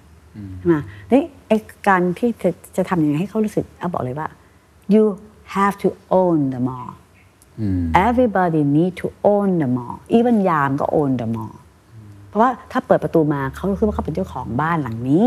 เขาก็จะเปิดประตูต้อนรับแขกเมื่อกี้ยังบอกว่าคุณจะคุณกลายเป็นคุณจะมาต้อนรับแอลเข้าบ้าน แอลต้องต้อนรับคุณเอาว่าทุกคนต้องมี sense of ownership ตอนนี้ ownership มันก็จะมีความรักเกิดขึ้นเพราะฉันโอนใช่ไหมแล้วความรักในบ้าน อันนี้ ownership แล้วมันจะต้องมีคำว่า leadership นี่ไอ้ leadership นี่มันยากเหลย ยากมากครับ leadership เนี่ยโอ้โหเอาบอกว่าทุกคนอยากจะเป็น leadership เอาบอกว่า leadership it doesn't mean power it doesn't mean อำนาจ leadership คือ mean sacrifice leadership คือ sacrifice นะครับ yes ไปเพื่อเสียสละ ไม่ได้ไปเพื่อจะป้าอำนาจ ถ้าเมื่อไรคุณไปเพื่อแสวงอำนาจ power และเงิน greedy คือ leadership คือคนที่ sacrifice แล้วก็บอกว่าแอลก็เลยสร้างผู้นำทั้งหลาย ให้รู้จักเสียสละ แล้วก็ให้มากกว่าที่จะเทค ถ้าคุณเทคไป คุณคุยกับพวก supplier tenants ครับ คุณไปข่มขู่เขาบีบเปอร์เซ็นต์เขาเยอะๆ ไปคิดเขาเยอะ เขาก็ไม่ให้คุณหรอกมันได้คนเดียวนะคุณก็ต้องมี คือ เสียน้อยก็คือให้เรียนแบบเรียนรู้ไอ้ไทยไม่เป็นคอลนีก็เพราะเรายอมตัดตั้งหลายแห่งใช่ไหมเพื่อจะยอมไม่งั้นเราก็ตกเป็นเป็นเป็น ครับ คอลนีแล้ว แล้วก็เรียนจากประวัติศาสตร์ ว่ามันเป็นยังไงทำไมการให้มันดี ครับ พอให้เยอะเดี๋ยวเขาก็ให้เราเองใช่ไหมก็คือ give ก่อน แต่คุณต้องแชร์ต้องแคร์ก่อน ครับ แล้วไอ้ที่บอกว่าเรื่อง respect เรื่อง honest เนี่ยมันก็เป็นเรื่องมา ครับ แต่คนเราพอมันเริ่มเป็น materialistic มาก ๆ มันจะเกิดความโลภมัน greedy greedy มันก็ทำให้มันก็เสียหมดแหละ แล้วก็บอกว่าคุณนะพ่อเอาก็สอนดี once you you, you lose your reputation คือคือไปโกหกเขาหรืออะไรไม่มันหนเดียว ใช่มันทำลายได้หมดเลย แล้ว any money cannot buy your reputation back ซึ่งอันนี้เอาถือมากนะว่าเรื่อง reputation นี่สำคัญมาก เมื่อก่อนนี้ลูกค้าเซ็นกับแอลเนี่ยไม่ไม่ต้องนั่นนะ ไม่อ่านสัญญานะคะเพราะความเชื่อมั่น แต่บอกว่าเฮ้ยจะเชื่อเราคนเดียวไม่ไหวแล้วมะเราก็เลยเริ่มเปลี่ยนแปลงบริษัทเรา ครับ เป็นเป็น professional ในแง่การทำงาน แต่การดูแลกันต้องเป็น family อืม professional ในการทำงาน แต่การ ใช่ ดูแลกันยังเหมือนครอบครัวตั้งแต่ day one ใช่งั้นเราดูแลกันมาเนี่ยเราดูแลเขาคุณ ครับ เป็นอะไรคุณอะไรเราดูแลแบบครอบครัว อืม แต่ถ้างานคืองาน อืม งานอยู่ต้องเป็น professional อยู่ต้องรู้ว่าอะไรอะไรอะไรเอาในเวลาดูเอาก็ดูมาก อยู่ต้องเสร็จวันนี้เดี๋ยวนี้ฉันต้องเสร็จไม่งั้นมันดูไม่ได้ไม่ได้ เราก็จะมีสองบทบาท เป็นทั้งแม่ เป็นทั้งแม่ทัพ เป็นทั้งแม่และแม่ทัพ อ่ะ อืม ใช่ไหมเป็นแม่คือดูแลเขา ครับ เป็นพี่ก็ได้เป็นอะไรก็ได้แต่เป็นแม่ทัพอยู่ก็ต้องแข็งแกร่ง เป็นพร้อมกันได้ใช่ไหมครับ ได้สิ อ ใช่ ย่าง ไหม เมื่อกี้ที่คุณแอลพูดว่าวันหนึ่งก็อาจจะไม่ใช่คุณแอลเป็นแม่ทัพต่ออมันต้องส่งต่อเจเนอเรชันแล้วผมทราบว่าเริ่มมีการส่งต่อบ้างเจเนอเรชันสาม นี่ คนแบบไหนที่คุณแอลต้องการคุณแอลอะไรคือบทเรียนในการบริหารความเป็นผู้นำที่อยากจะส่งต่อ ให้กับคนที่จะขึ้นมาบริหาร คือมันต้องเป็น institution ใน institution แอลก็ไม่อยากจะได้เฉพาะ local แอลอยากจะเป็น international เพราะมันคือ globalization แอลก็พยายามจะผสมแบบมีมีมีมีต่างชาติเข้ามา แต่บางที culture มันมันมันยาก ครับ culture มันยากมาก เพราะเขาแอลก็พยายามจะทำยังไงให้ให้ฝรั่งเนี่ยเป็นคนไทย แต่บางทีมันก็ไม่ได้ง่ายนะ ไม่ใช่ว่าเข้ามาก็บางคนทำได้บางคนทำไม่ได้ ครับ คนทำได้ก็อยู่ เพราะว่าบางทีเอามาสิบคนอาจจะอยู่ได้สามคนสี่คน อีกห้าคนอาจจะอยู่ไม่ได้ เพราะ culture ไม่เหมือนกั ครั น บ มันก็คือ culture shock แต่ที่พอเปลี่ยน transformation เนี่ยพอเอาทำมาสามสิบกว่าปี มันก็มีคนอายุ 60 กว่าแล้วต้องไป แล้วก็ผสม old blood กับ new blood ทำยังไงจะให้ old blood กับ new blood เนี่ยเข้าเกินกันได้โอ้โห ยากเหลือเกิน เพราะไอ้นี่ก็เทคโนโลยีไอ้นี่ก็ไม่เทคโนโลยี แต่อันนี้มีประสบการณ์อันนี้ไม่มีประสบการณ์แต่อันนี้มีความคิดสร้างสรรค์ อันนี้ไม่มีทำยังไงให้คนเหล่านี้เบลนกันได้ อืม เราก็ต้องสร้าง culture ที่แบบโอ้โหก็ยังทำอยู่นะไม่ใช่ง่ายนะ มีคำตอบไหมครับ การ ต บ อนนี้ริหารก็ยังยังพยายามทำ อยู่ ทำเพราะว่าเราบอกเราไม่ give up ไง อืม แต่จริงๆแล้วเราก็เริ่มโดยใช้ความรักไง sincerity เข้า แล้วเสร็จแล้วเรียนผิดเรียนถูกไปก่อน แต่มันก็ค่อยๆ ค่อยๆ เพราะว่า Rome is not built in one day อืม นี่องค์กรอย่าง re-engineering เนี่ยอย่างเคแบงเนี่ย ครับ เขาก็ re-engineering มาตลอด ครับ นะซึ่งเราก็ดูคุณคุณปั้น อืม re-engineering ยังไง SCB ทำยังไง AS ทำยังไง แล้วก็ไปดูเมื่อเมื่อวันก่อนก็ไปฟังคุณคุณสมชัย สมชัย พูด ครับ สามสิบปีแกก็มาจากแกบอกมาจากโปรแกรมเมอร์ตอนนี้แกเป็น CEO อืม เขาขยันเหลือเกิน ไปดูแล call center ไปดูให้ความรักลูกน้องซื้อซาลาเปาไปฝากแล้วเราก็พยายามแบบว่าเอออะไรที่มันเป็น inspiration แบบนี้ เราต้องท อืม ำฝรั่งอยู่จะทำให้ลูกน้องรักอยู่ อยู่ต้องรักเขาก่อน ถ้าอยู่รักเขาเมื่อไหร่แล้วอยู่ถึงจะเป็นนายเขาได้ ถ้าถ้าอยู่ไปสั่งสั่งสั่งเขาไม่รักอยู่ไม่มีทาง หัวใจคนไทยมันใหญ่เหลือเกิน อืม ใช่ไหม you have to win the heart before you win the war ครับ คุณเข้าใจคำนี้นะครับ อ่าแล้วก็แบบว่าเราต้อง win heart ของลูกน้องเราก่อน อืม แล้ววันหนึ่งเพราะว่าเอาเคยเปิดสยามพารากอนเอาเพิ่งเปิดให้ได้วันที่9ธันวาคมมันจะเสร็จได้ยังไงวันที่ไม่ออกแต่พลังจากไหนไม่รู้มันทำให้มันเสร็จได้อะ อืม มันไม่รู้ทำได้ไงนี่ตอนนี้ก็ยังนึกไม่ออกทำ ได้ไงแต่ให้ไปทำอีกก็ไม่เอาแล้วนะ มันเหนื่อยมาก แอลสร้างสองศูนย์การค้า อืม มอมอบางกะปิกับมอบางแคพร้อมกันเอ่อที่ละประมาณ 3 4แสนตารางเมตร6แสนตารางเมตรเปิดพร้อมกันในวันเดียวกัน ตอนนี้อายุ 20 กว่า เอามนุษย์เอาเขาทำได้ยังไง อืม คือเราก็เลยคิดว่าพลังเนี่ยมันมาจากไหน energy มันมาจาก positive energy มันมาจากพลังของความสร้างสรรค์พลังที่บวกพลังทุกอย่างที่มันใส่เข้ามา ครับ นี่การที่เราเปลี่ยน transition ตรงเนี้ยแอลก็ต้องแบบพยายามเอา เอ่ออะไรอะ international เข้ามาซึ่งจะ blend กันอยู่ แล้วพยายามจะเปลี่ยนว่าถ้าไม่ใช่เรา จะทำยังไง แต่เราต้องเป็น role model อืม งั้นทุกปีแอลก็จะมี town hall ของแอลจะบอกว่าปีนี้ฉันจะพูดเรื่องอะไร อืม แล้วแอลจะพูดเรื่อง leadership เนี่ยเยอะมาก อืม เพราะ leadership เนี่ยมันสำคัญเหลือเกินเขาบอกว่าคุณตำแหน่งผู้จัดการฝ่าย คุณก็เป็น leadership ได้อยู่แล้ว คุณเป็น ownership leadership อืม แล้วก็ใส่ตรงนี้เข้าไป แต่ว่าไอ้เรื่อง on เนี่ยเรื่องอะไรเนี่ยเรา integrity อะไรเงี้ย ครับมันต้องมีอยู่แล้ว แต่ว่ามันไม่ใช่เรื่องมันตามมาทีหลัง ครับ เอาเรื่องตรงนี้ก่อน เอา basic fundamental ก่อน อืม พ่อแม่เกิดมาเลี้ยงลูกดูแลลูกให้การศึกษาเลยเอา fundamental ก่อน แล้วก็กำลังกำลังสร้าง fundamental คนกลุ่มใหญ่ อืม ไอ้คนกลุ่มบนเนี่ยบางทีมัน มันก็มีความเดี๋ยวนี้มันมี head hunter เยอะ ครับครับ โอ้โหทุกคนมีค่ามีค่าหัวหมด ก็ดึงกันไปดึงกันมาคุณก็รู้เอาบอกว่าจะสร้างยังไงให้เกิด loyalty ในบริษัท มันก็ยากเหลือเกิน เพราะมันซื้อกันด้วยเงินสองเท่า แต่ว่าทุกบริษัทก็มีปัญหาเรื่องคนกันหมดแหละ อืมอืม บางทีมันมีแบบเป็นไซโลอีก สร้าง territory อีก อันนี้อาณาจักรฉัน อันนี้อาณาจักรเธออ ม ก็มี politics เกิด ใช่ ขึ้น มีการเมืองเกิดขึ้น เออแล้วทำยังไงที่จะ break the ice break the wall มันเป็นเรื่องที่ตอนนี้เอาทำหน้าที่อย่างเงี้ยมากมากมาก นี่คือโรลหลักของคุณแอลในตอน ใช่ นี้ จะ นะครับ ทำยังไงคือ drive งานก็คือ drive งาน อืม ช่วย partnership ไหนจะต้องมาดูแลลูกก็ถึงบอกมันเป็นทั้งแม่ทัพ แม่แม่ค้าก็เป็น แม่ค้าแม่ทัพแล้วก็เป็นแม่จริง ๆ ด้วย ก็มันมันเป็นลูกแม่เลยก็เลยงงเหมือนกัน ครับ เราก็เลยแบบว่าชีวิตแอลก็แบบมันไม่มีบาลานซ์ ครับ แอลก็แบบบางครั้งเราก็ มันก็อายุเยอะแล้วอันนี้เราก็เลยแบบถ้าเราต้องไปอยู่แบบโชคดีที่ไม่ได้มีครอบครัว ครับ แบบเป็นของตัวเอง ก็เลยรู้สึกฉันมีลูกเยอะ ลูกฉันไม่แค่หมื่นพันกว่าคนนะฉันมีลูกแค่นั้นจะอีกตั้งหมื่นพันคนแล้วเขาเองเราคุยกันเรารู้จักเขามานาน ครับ เพราะเขาเดือดร้อน อย่างบิวโทรมาหาว่าทำไงดีที่นี่บอกเฮ้ยอยู่ก็แบบเดี๋ยวก่อนจะไหมอยู่ใจเย็นๆอยู่อย่าเดือดร้อนด้วยคนเอ้ยฉันเอาเงินไปช่วยคนที่ยากกับคุณก่อนได้ไหม อยู่เอาไว้ที่หลังได้ไหมคือ ขอช่วยร่างก่อนแล้วเดี๋ยวฉันเหลือเท่าไหร่แล้วฉันมาค่อยมาช่วยเธออเธอยังพอช่วยตัวเองได้เธอช่วยฉันก่อน อืม ใช่ไหมอย่างแบงค์มาขอให้เอาช่วยแบบนี้บอกเฮ้ยทีหลังได้ไหม แล้วรายการบอกเอาก็เลยบอกว่าเอาเจ้าหนี้ใจบุญอันนั้นเขาเรียกเท่าแก่ใจดีเจ้าหนี้ใจบุญเออแบงค์เธอเอา อืม เอาทีหลังก่อน ครับ เดี๋ยวเอาเอาคนอื่นก่อนเอาก็จะพูดอย่างเงี้ย ครับ คือเราก็ต้องใช้จิตวิทยาสูง คุณแอลม มาก องอนาคตเดอะมอลยังไงนะครับ คิดเรื่องจะวางมือเมื่อไหร่ หรือมองเรื่องการเข้าตลาดหลักทรัพย์ไหมครับ การส่งต่ออะไร เออคือเอาคิดว่าการการเข้าตลาดก็เป็นเรื่องที่ยิ่งใหญ่มากสำหรับเราเพราะการเข้าตลาดไม่ได้หมายว่าจะทำให้บริษัทประสบความสำเร็จนะเข้าไปปันหุ้นก็มี เราต้องการความจริงใจเราต้องการแค่ source of fund ใน source of fund มันมีได้หลายอย่าง ครับ ถ้าเราไม่พร้อมที่จะเข้าตลาด เพราะเราไม่ได้คอมมิตอะไรกันขยายกันเยอะแยะเราก็อาจจะต้องมาดูว่าเราต้องการคุณ l i t y อืม more than quantity แต่ว่ามันมีวิธีการอื่นมี read มีอะไรเยอะแยะมีบอลมีอะไรเยอะแยะไปหมด ซึ่งเราก็ source of fund เรา ครับ ไม่ได้เป็นหนี้เยอะ ครับ แต่ว่าธุรกิจมันต้องอยู่ได้ อืม แอมแอมมองตรงนั้นเป็นเรื่องที่สอง อืม แอมมองว่าทำยังไงให้ธุรกิจเราอยู่ได้มั่นคง sustainable growth และคนของเรามีความสุข ไม่ใช่แบบ โอ้โหทำงานอย่างกับโรบอทก็ไม่ไหว คุณภาพชีวิตต้องมีเพราะฉะนั้นมันไม่ใช่ว่าทำงานเพื่อเงินทั้งหมดทำงานเพื่ออะไร พ่อสอนไว้ว่าทำงานเพื่อให้เรามีชีวิตอยู่การอยู่เป็นอยู่ที่ดีขึ้น ครับ วันนี้เรามีเงินเยอะแยะ มันเงินมันไม่แปลว่าความสุขนะลูก มันแปลว่า convenience นะแต่ว่าโอเคอำนาจวาสนาอันอันอีกพูดวาสนาอำนาจ มันมีไว้เพื่อใช้แบบไหน การมีบารมีที่ทำให้คนรัก มันมีกับมีอำนาจแล้วทำให้คนกลัวมันจะเอาแบบไหนอะใช่ไหม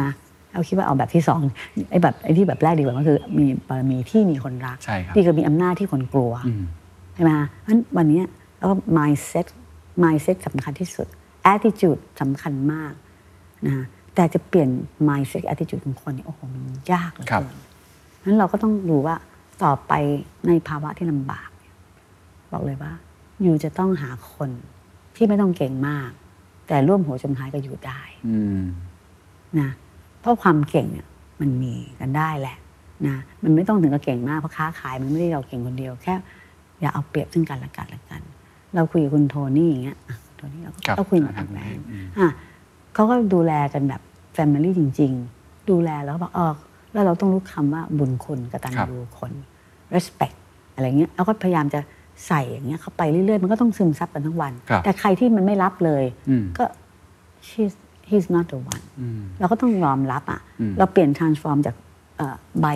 สีน้ำสีเงี้ยมันเริ่มน้ำตาลแล้วว่ามันแก่ละแล้วใบเขียวมันจะเริ่มงอกแล้ว แล้วมันจะผลิดอกเมื่อไหร่ล่ะ อืม มันต้องใช้เวลา transformation นี่ยากมาก ครับ เฮ้ยการจะเปลี่ยนจากแอปเป็น successor อืม โอ้โห เราเคยทำแค่แต่สิบอย่าง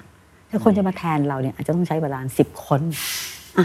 ต้อง sacrifice นะฮะอืม ก็จะบอกว่ามันสิบคนเราจะสร้างให้เขายังไง อืม แล้วก็รุ่นลูกหลานเราอีกยังเล็กเล็กมากเลยค่ะเราก็ต้องสร้าง professional รุ่นสองขึ้นมาก่อน เราก็ต้องดูแลเขายังไง ให้เขาเป็นผู้นำที่ดี อืม บางคนใช่บางคนไม่ใช่ อืม เราก็ต้องคัดออกมาว่าอ่ะถ้าไม่ใช่เราต้องตัดใจว่าเขาไม่ใช่ แล้วถ้าเกิดเขาไม่ได้เติบโต ก็ไม่รู้จะทำยังไงอะมันต้องมันต้องยอมเสีย มันไม่มีใครได้ทุกอย่างในโลกนี้ ครับ ไม่มีแล้วบอกแล้วค่ะไม่มีการได้ทุกอย่างในโลกนี้ไม่มีแล้วทุกครั้งที่เอามาดูชีวิตแอลเอาบอกเออทำไมฉันถึงเป็นอย่างนี้ นี่คือคือมันไม่ได้ทุก ชี อย่าง วิตมันไม่ได้ทุกอย่าง อ่ะแอลเสียใจที่สุดในชีวิตก็คือ ตอนที่แอลเปิดสยามพารากอนแอลตั้งใจจะทำให้คุณพ่อเอาเห็น คุณพ่อเอาเสียชีวิตสองเดือนก่อนเปิดพารากอน แล้วแอลก็มีบ้าน คุณพ่อไม่เคยมีบ้านเลย พ่อเนี่ยถ้ามีบ้านมีรถมีอะไรลูกได้ก่อน แต่แอลก็เลยคิดว่ามนุษย์มันมันไม่ได้ทุกอย่างหรอก ครับ เราต้องยอมรับว่าเราเราต้องมีความพอดีอ่ะคือเอาใช้คำว่าความผสมดุลแต่สมดุลมันก็แปลว่ายากมันไม่รู้ตาช่างมันอยู่ตรงไหนไง คำถามสุดท้ายแล้วกันนะครับ เราคุยกันตั้งแต่เรื่องภาพใหญ่ประเทศ เห็นวิกฤต เห็นเรื่องของวงการรีเทล เห็นวิธีการบริหารของคุณแอล ผมชอบอย่างหนึ่งที่ตอนที่คุณแอลไปถามคุณแจ็คหมา แล้วเขาให้คำแนะนำมา 3 ข้อ ผมอยากให้คุณแอลให้กำลังใจหน่อยครับ ให้กำลังใจคนฟังของเรา ไม่ว่าเขาจะเป็นนักธุรกิจ เป็นผู้บริหาร หรือเป็นมนุษย์เงินเดือนคนทำงานทั่วๆไป ถ้ามีคำแนะนำอะไรได้ คือเขาไม่เขาคงไม่สามารถมานั่งแบบผมได้ผมคนนี้เป็นตัวแทนสามข้อนะครับคุณแอลอยากจะบอกอะไรกับเขาครับ คือเอาคิดว่ากำลังใจเป็นสิ่งที่สำคัญมาก ถ้าคนหมดกำลังใจเนี่ยมันก็ไม่มีอะไรทำอะนะคือกำลังใจก็คือว่าคุณจะต้องมี belief จะบอกไง belief ว่าหรือหรือความศรัทธาว่า เออฉันจะต้องไปให้ได้ วันหนึ่งคนเธอล้มเธอล้มไปแล้ว เธอล้มไปแล้ว แต่ไม่ได้หมายว่าคุณจะลุกขึ้นมาใหม่ไม่ได้ นะไม่ได้หมายว่าคนที่ เอ่อแพ้สงครามแล้ว จะชนะไม่ได้ คุณไม่ต้องรวยขนาดล้นฟ้าหรอก เพราะแอลขนาดแอลแอลรวยมากนะแอลยังไม่มีความสุขเลย เพราะว่ามันห่วงคนนู้นคนนี้ไปหมด ไม่ใช่ว่าคนที่รวยมากแล้วมีความสุขนะคนอย่าคิดนะกลับมีปัญหาแบกไว้เต็มที่แอลก็ต้องพยายามหาทางว่าเอ๊ะฉันจะทำยังไง ก็ต้องมาตั้งใจว่า I can make my life meaningful even not for me but for other people แอลถึงบอกว่าความเป็นแม่นะ ความเป็นแม่บางครั้งตัวเองความสุขก็คือเห็นลูกมีความสุขทำไมลูกไม่มีความสุขขอให้ตาย เองก็ไม่มีความสุข เพราะฉะนั้นเราก็คิดว่า อยากจะให้ว่าให้ทุกคนมีกำลังใจ ให้ทุกคนมีพลังที่จะต่อสู้ อย่าหมดหวัง ครั้งหนึ่งอาจจะหมดหวังใช่ ก็ก็ก็ร้องไห้ไปก็ยอมรับกับมันไป แล้วก็ลุกขึ้นมาสู้ใหม่ แต่อย่าหมดกำลังใจ ว่าปีหน้าหนักแน่ แต่ปีต่อไปมันต้องมี and I said that after a stormy day after the rainy day there always a sun shining and sometimes there is a rainbow แล้วก็เคยคุยกับแจ็คชางให้อยู่ please help Thailand please เอาบอกเขาเลยนะ เขาบอกโอเค ก็ช่วยกับเขาแข่งกันแบบว่า can you love Thailand please think Thailand is your home ให้คิดทางเนี้ยเอาบอกเขาอย่างนี้เลย แล้วก็บอกว่าทุกคนมีปัญหาหมดนะคะน้อยใหญ่ แต่เป็นไงคุณก็ยังมีอะไรกิน คิดตรงนี้ก่อน ครับ ได้ไหมแล้วอย่างที่เอาบอกคุณคีรีไง ครับ แกเป็นจัดทีสายแล้วเลยคือซื้อจัดเราแล้วก็โอเคโอเค ครับ ไม่ถึงกับขาดทุน ครับ นี่คืออยากจะฝากกำลังใจให้กับทุกคนที่เจอปัญหา แอลบอกว่าคนที่ตัวเล็กเนี่ยอาจจะเจอปัญหาน้อยกว่าคนตัวใหญ่ ถามในวันนี้ท่านนายกปวดหัวไหมาเจอตั้งกี่ปัญหากี่ปัญหาเยอะไปหมด แต่ท่านก็ยังบางทีก็ยิ้มแย้มบ้างอะไรไปช่วยนี่ก็ไม่ลดความพยายาม เพราะว่ามันนี่มันคือสงคราม โลกครั้งที่สามมันไม่ใช่ เศรษฐกิจธรรมดา เพราะฉะนั้นคุณต้องท e ี t มันเป็นเรื่องใหญ่มาก ๆ แล้วคุณต้องกล้าที่จะทำอะไร ที่จะไม่อยากจะใช้คำว่า turn around how to make Thailand survive it's a surviving mode นะคะ ยังอยู่ใน surviving mode โอ้ ครับ yes เพราะอะไรมันจะล้มละลายกันตั้งกี่บริษัทแล้ว ครับ แล้วกำลังจะต้องไม่รู้ปีหน้าถ้าท่านไม่ช่วยอะไรเลย อาจจะต้องเริ่มปลดคนหรือเปล่าเราก็ไม่รู้ อืม ใช่ไหมเราก็กลัวมาก ๆ เลยเพราะเราไม่อยากเลยเดี๋ยวนี้เนี่ยจะซื้อของทีแบบโอ้คิดแล้วจะต้องจ่ายเงินเดือนทุนเท่าไหร่แล้วก็บอกว่าช่วยนะคะแล้วบอกแล้วก็ตั้งแคมเปญชื่อไทยช่วยไทย ไทยสู้สู้ๆไทยช่วยไทย ไทยสู้สู้ๆไทยช่วยไทยไทยสู้สู้ๆก็โอเค นี่คือแบบว่า อยากจะช่วยคน ครับ ไทยที่อยู่ตรงเนี้ย ช่วยคนไทยด้วยกันซัพพอร์ตกันเถอะค่ะ อย่าถือว่าเออถ้าช่วยกันได้ก็ช่วยกันเถอะค่ะ ครับ อย่าทอดทิ้งกัน เราต้องไม่ทอดทิ้งกัน ครับ ทั้งหมอทั้งพยาบาลเราก็เก่ง เรามีข้อดีทุกอย่างเรามีประเทศไทยเรามีเรามีทุกอย่างคิดว่าขอให้ทุกคนมีกำลังใจ ครับผมเชื่อว่าทุกท่านที่ฟังอยู่ จะต้องมีกำลังใจแล้วก็มีพลังแน่นอน วันนี้ขอบคุณคุณแอลมากนะครั ค่ะขอบคุณมาก รับ What's your secret? คุณจะทำอย่างไร ถ้าธุรกิจของคุณต้องปิดปรับปรุง 3-4 ปี คุณจะทำอย่างไร ที่จะสร้างผลกำไรให้กับบริษัทได้รายได้ให้กับบริษัทได้ ในขณะที่บ่อน้ำบ่อใหญ่ที่สุดของคุณกำลังปิดตัวลง คุณจะทำอย่างไรที่กำลังปรับปรุงโครงสร้างขององค์กรขนาดใหญ่ แต่ยังสามารถที่จะรักษาพนักงานไม่ไล่ออกได้ สักคนเดียว นี่คือเคสอันลือลั่น แล้วก็เป็นผู้บริหาร ผมใช้คำว่าซูเปอร์สตาร์ท่านหนึ่งนะครับ ที่หลายท่านเนี่ยบอกกับผมตลอดว่าอยากฟังผู้หญิงคนนี้มากนะครับ แล้วผมก็เป็นคนที่เอ่อพยายามมากแล้วครับ ที่อยากจะคุยกับผู้หญิงคนนี้มากที่สุดนะครับ ก็คือคุณสุปจี สุธรรมพันธ์ครับ ประธานเจ้าหน้าที่บริหารกลุ่มบริษัทดุสิตธานีจำกัดมหาชน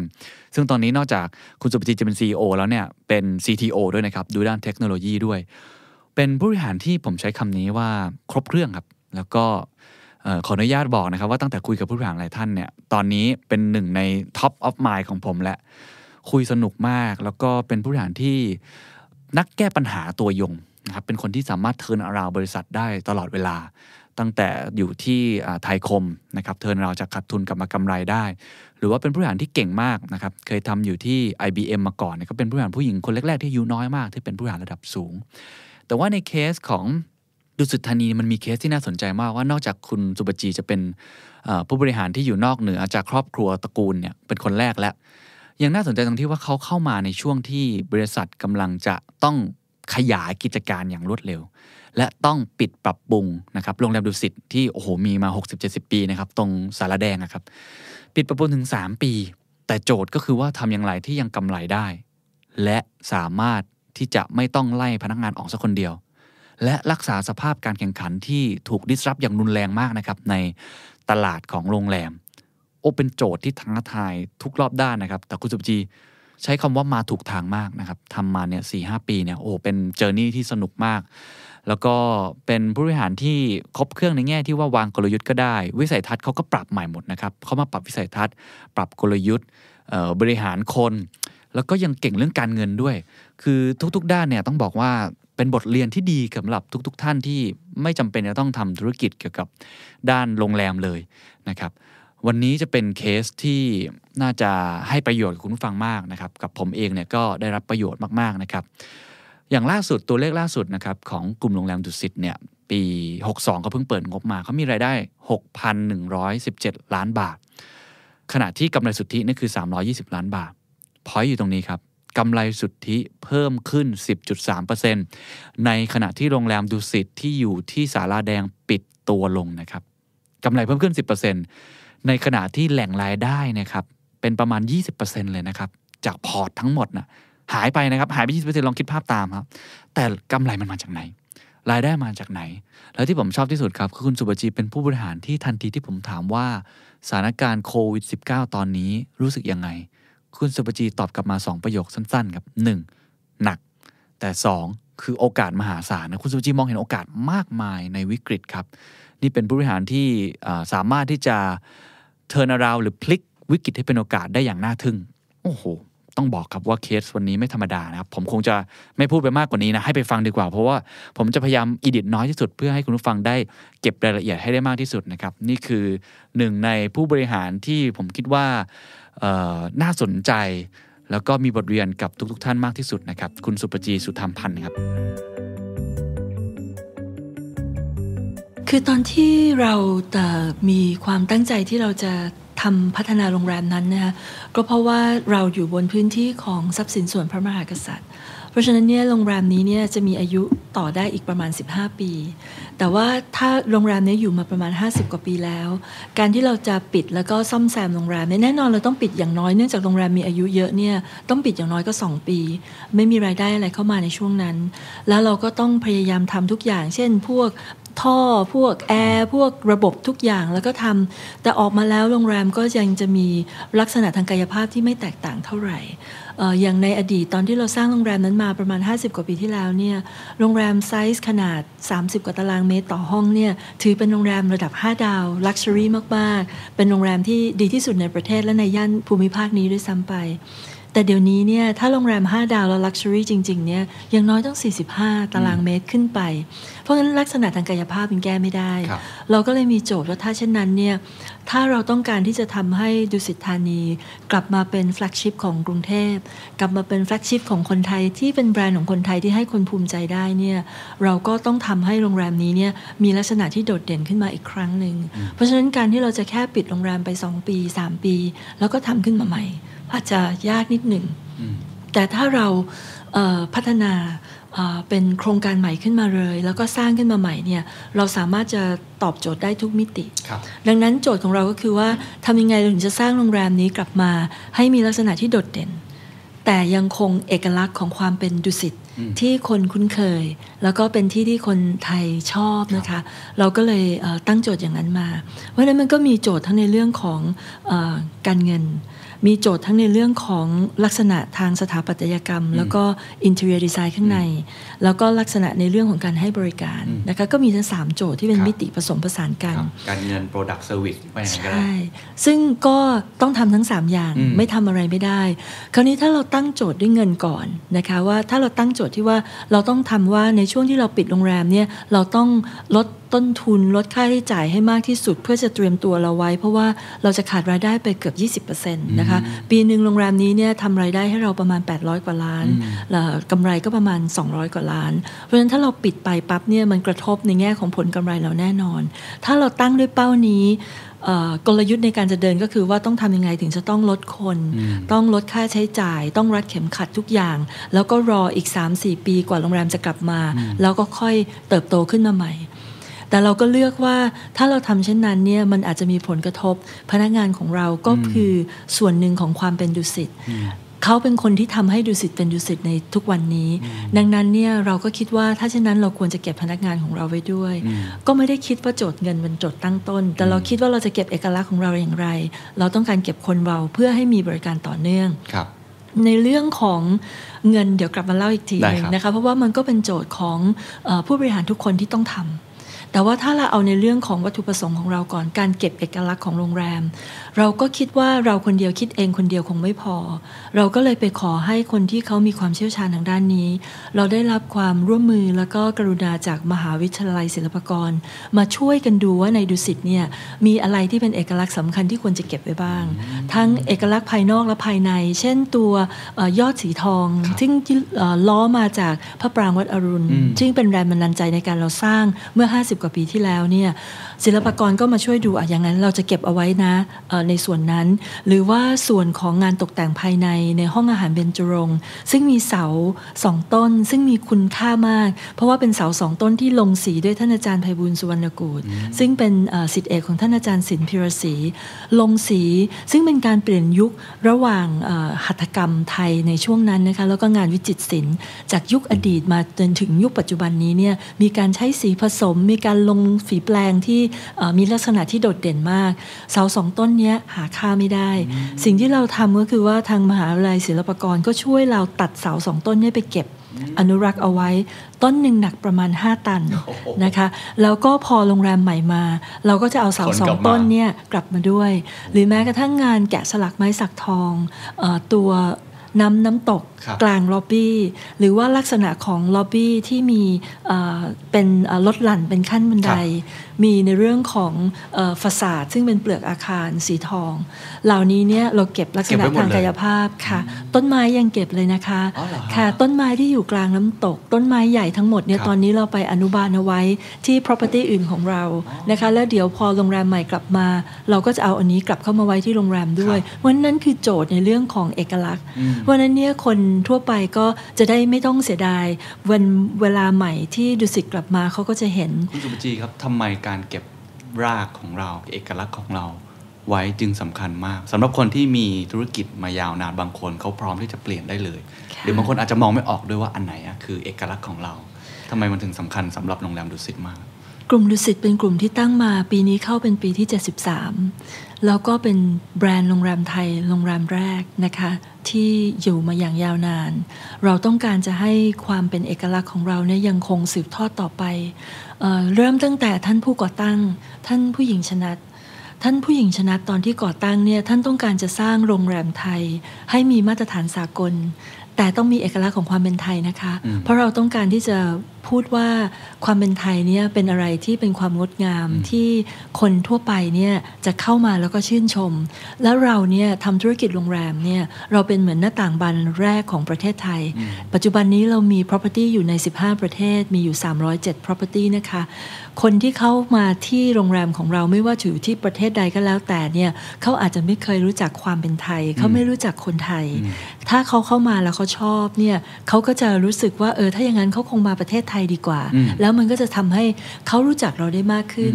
มันก็เลยเป็นความคิดที่ว่า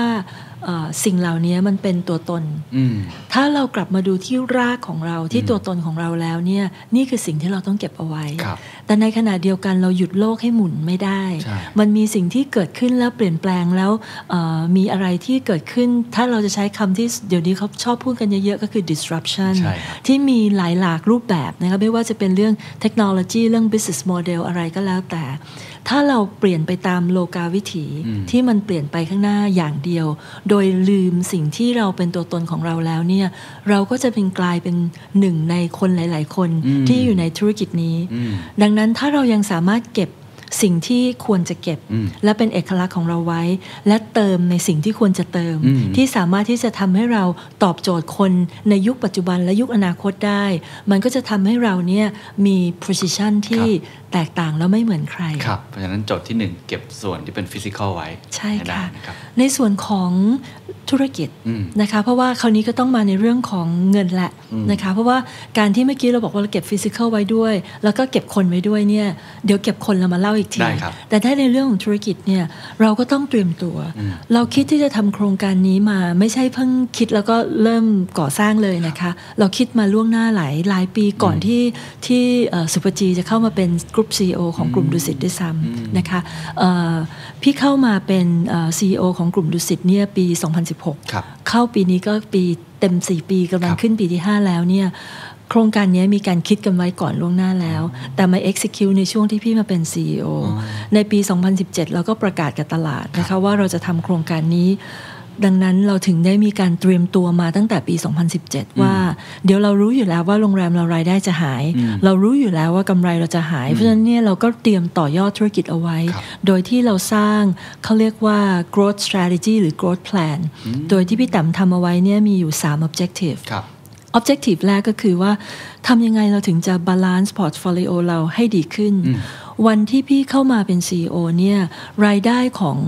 ดุสิตจะมาจากโรงแรมเป็นส่วนมาก ครับ นะคะกว่า 80%ประมาณ 85%มาจากโรงแรมที่เหลือมาจากการศึกษา ดังนั้นเนี่ยถ้าเรายังคงพอร์ตไว้อย่างนี้ ถ้าเราปิดโรงแรมไป หรือว่าเกิดเหตุการณ์อะไรที่เอ่อกระทบในเรื่องของโรงแรมอย่างปัจจุบันนี้ที่เรากำลังกระทบในเรื่องของ โค โค วิ วิ ด ด -19 เพราะ ใช่ มัน ไหอ่อนมคะ ไหวมากเรื่องการท่องเที่ยวนะ อ่อนไหวในเรื่องของการท่องเที่ยวมากปั๊บ แล้ว 85%ของรายได้เราอยู่ตรงนี้เนี่ยเรามีผลกระทบมาก ๆ แน่นอน ดังนั้นโจทย์แรกพี่คือบาลานซ์ยังไง ให้รายได้ของเรามีการกระจายตัว ครับ อยู่ทั้งในและต่างประเทศด้วย เพราะการที่รายได้เรากระจุกตัว ตอนนั้นเนี่ยรายได้ของเราใน 85%ที่เป็นโรงแรมนะคะ ประมาณ 70 กว่าเปอร์เซ็นต์เป็นรายได้ที่มาจากกรุงเทพ มาจากในเมืองไทย เพราะฉะนั้นเนี่ยเราก็ตั้งใจที่จะบาลานซ์พอร์ตโฟลิโอเราให้มีรายได้เป็นสัดส่วนผสมระหว่างในประเทศและต่างประเทศให้ได้ 50-50 นะคะภายใน 5 ปี เพื่อที่ถ้าเกิดเหตุการณ์อะไรในประเทศไทย เราก็ยังสามารถที่จะ recover ได้จากในประเทศอื่น ๆ ที่อยู่ในพอร์ตโฟลิโอของเรา ครับ วันที่พี่เริ่มต้นเป็น CEO เรามีการให้บริการอยู่ใน 8 ประเทศ วันนี้เราอยู่ใน 15 แล้วอยู่ในไพ่ปลายอีกที่จะเติบโตขึ้นไป เพิ่มเติมทั้งหมดก็จะอยู่ในประมาณ 25 ประเทศในอีก 3 ปี เพราะฉะนั้นรายได้เราจะเริ่มกระจาย นั่นคือ objective ที่ 1 ครับ objective ที่1เนี่ยมี 2 มิติด้วยเรื่องของ balance คือ balance ในเรื่องของรายได้ภายในและภายนอกประเทศ อีกอันหนึ่งก็คือ balance ระหว่างรายได้ที่มาจากการบริหารและการเป็นเจ้าของ เพราะว่าดุสิตในในอดีตก่อนที่พี่จะเข้ามาเนี่ยเนื่องจากกำลังจัดในเรื่องของจะทำยังไงกับโรงแรมหลักของเราที่จะต้องมีการ redevelop นะคะก็เลยไม่ได้ลงทุนอะไรมากนักในช่วง 10 ปี 20 ปีก่อนที่พี่จะเข้ามา แต่พี่มองว่าจริง ๆ แล้วเราควรจะลงทุนบ้างเหมือนกัน เพราะว่าถ้าเราปิดโรงแรมไปเนี่ยเราต้องเริ่มลงทุนในอะไรที่มันสามารถให้ return เราได้ทันที ลงทุนในสิ่งที่มี cash flow อยู่แล้ว เป็นธุรกิจที่ให้บริการอยู่แล้ว เพื่อที่เราจะได้ได้รายได้ทันทีมา compensate กับรายได้ที่จะหายไป เพราะงั้นจุดแรกที่ทำคือ balance ระหว่างรายได้ภายในภายนอกประเทศ และ balance ระหว่างกันได้รายได้จากการบริหารจัดการและการลงทุน เพื่อจะได้เป็นกอบเป็นก ครับ ำ อันนั้นคือวัตถุประสงค์แรก ครับ เอ่อในมุมของเออธุรกิจของเราเนี่ยธุรกิจของคนอื่นอาจจะต่างกันไปบ้าง ครับ แต่ในธุรกิจโรงแรมเนี่ยเรามีรายได้จากโรงแรมสองสองทางหลักด้วยกัน ทางหนึ่งก็คือรายได้จากโรงแรมที่เราเป็นเจ้าของ อืม อันเนี้ยเราจะได้รายได้ตั้งแต่บรรทัดแรกจนถึงบรรทัดสุดท้ายทั้งค่าห้องเรื่องอาหารการจัดเลี้ยง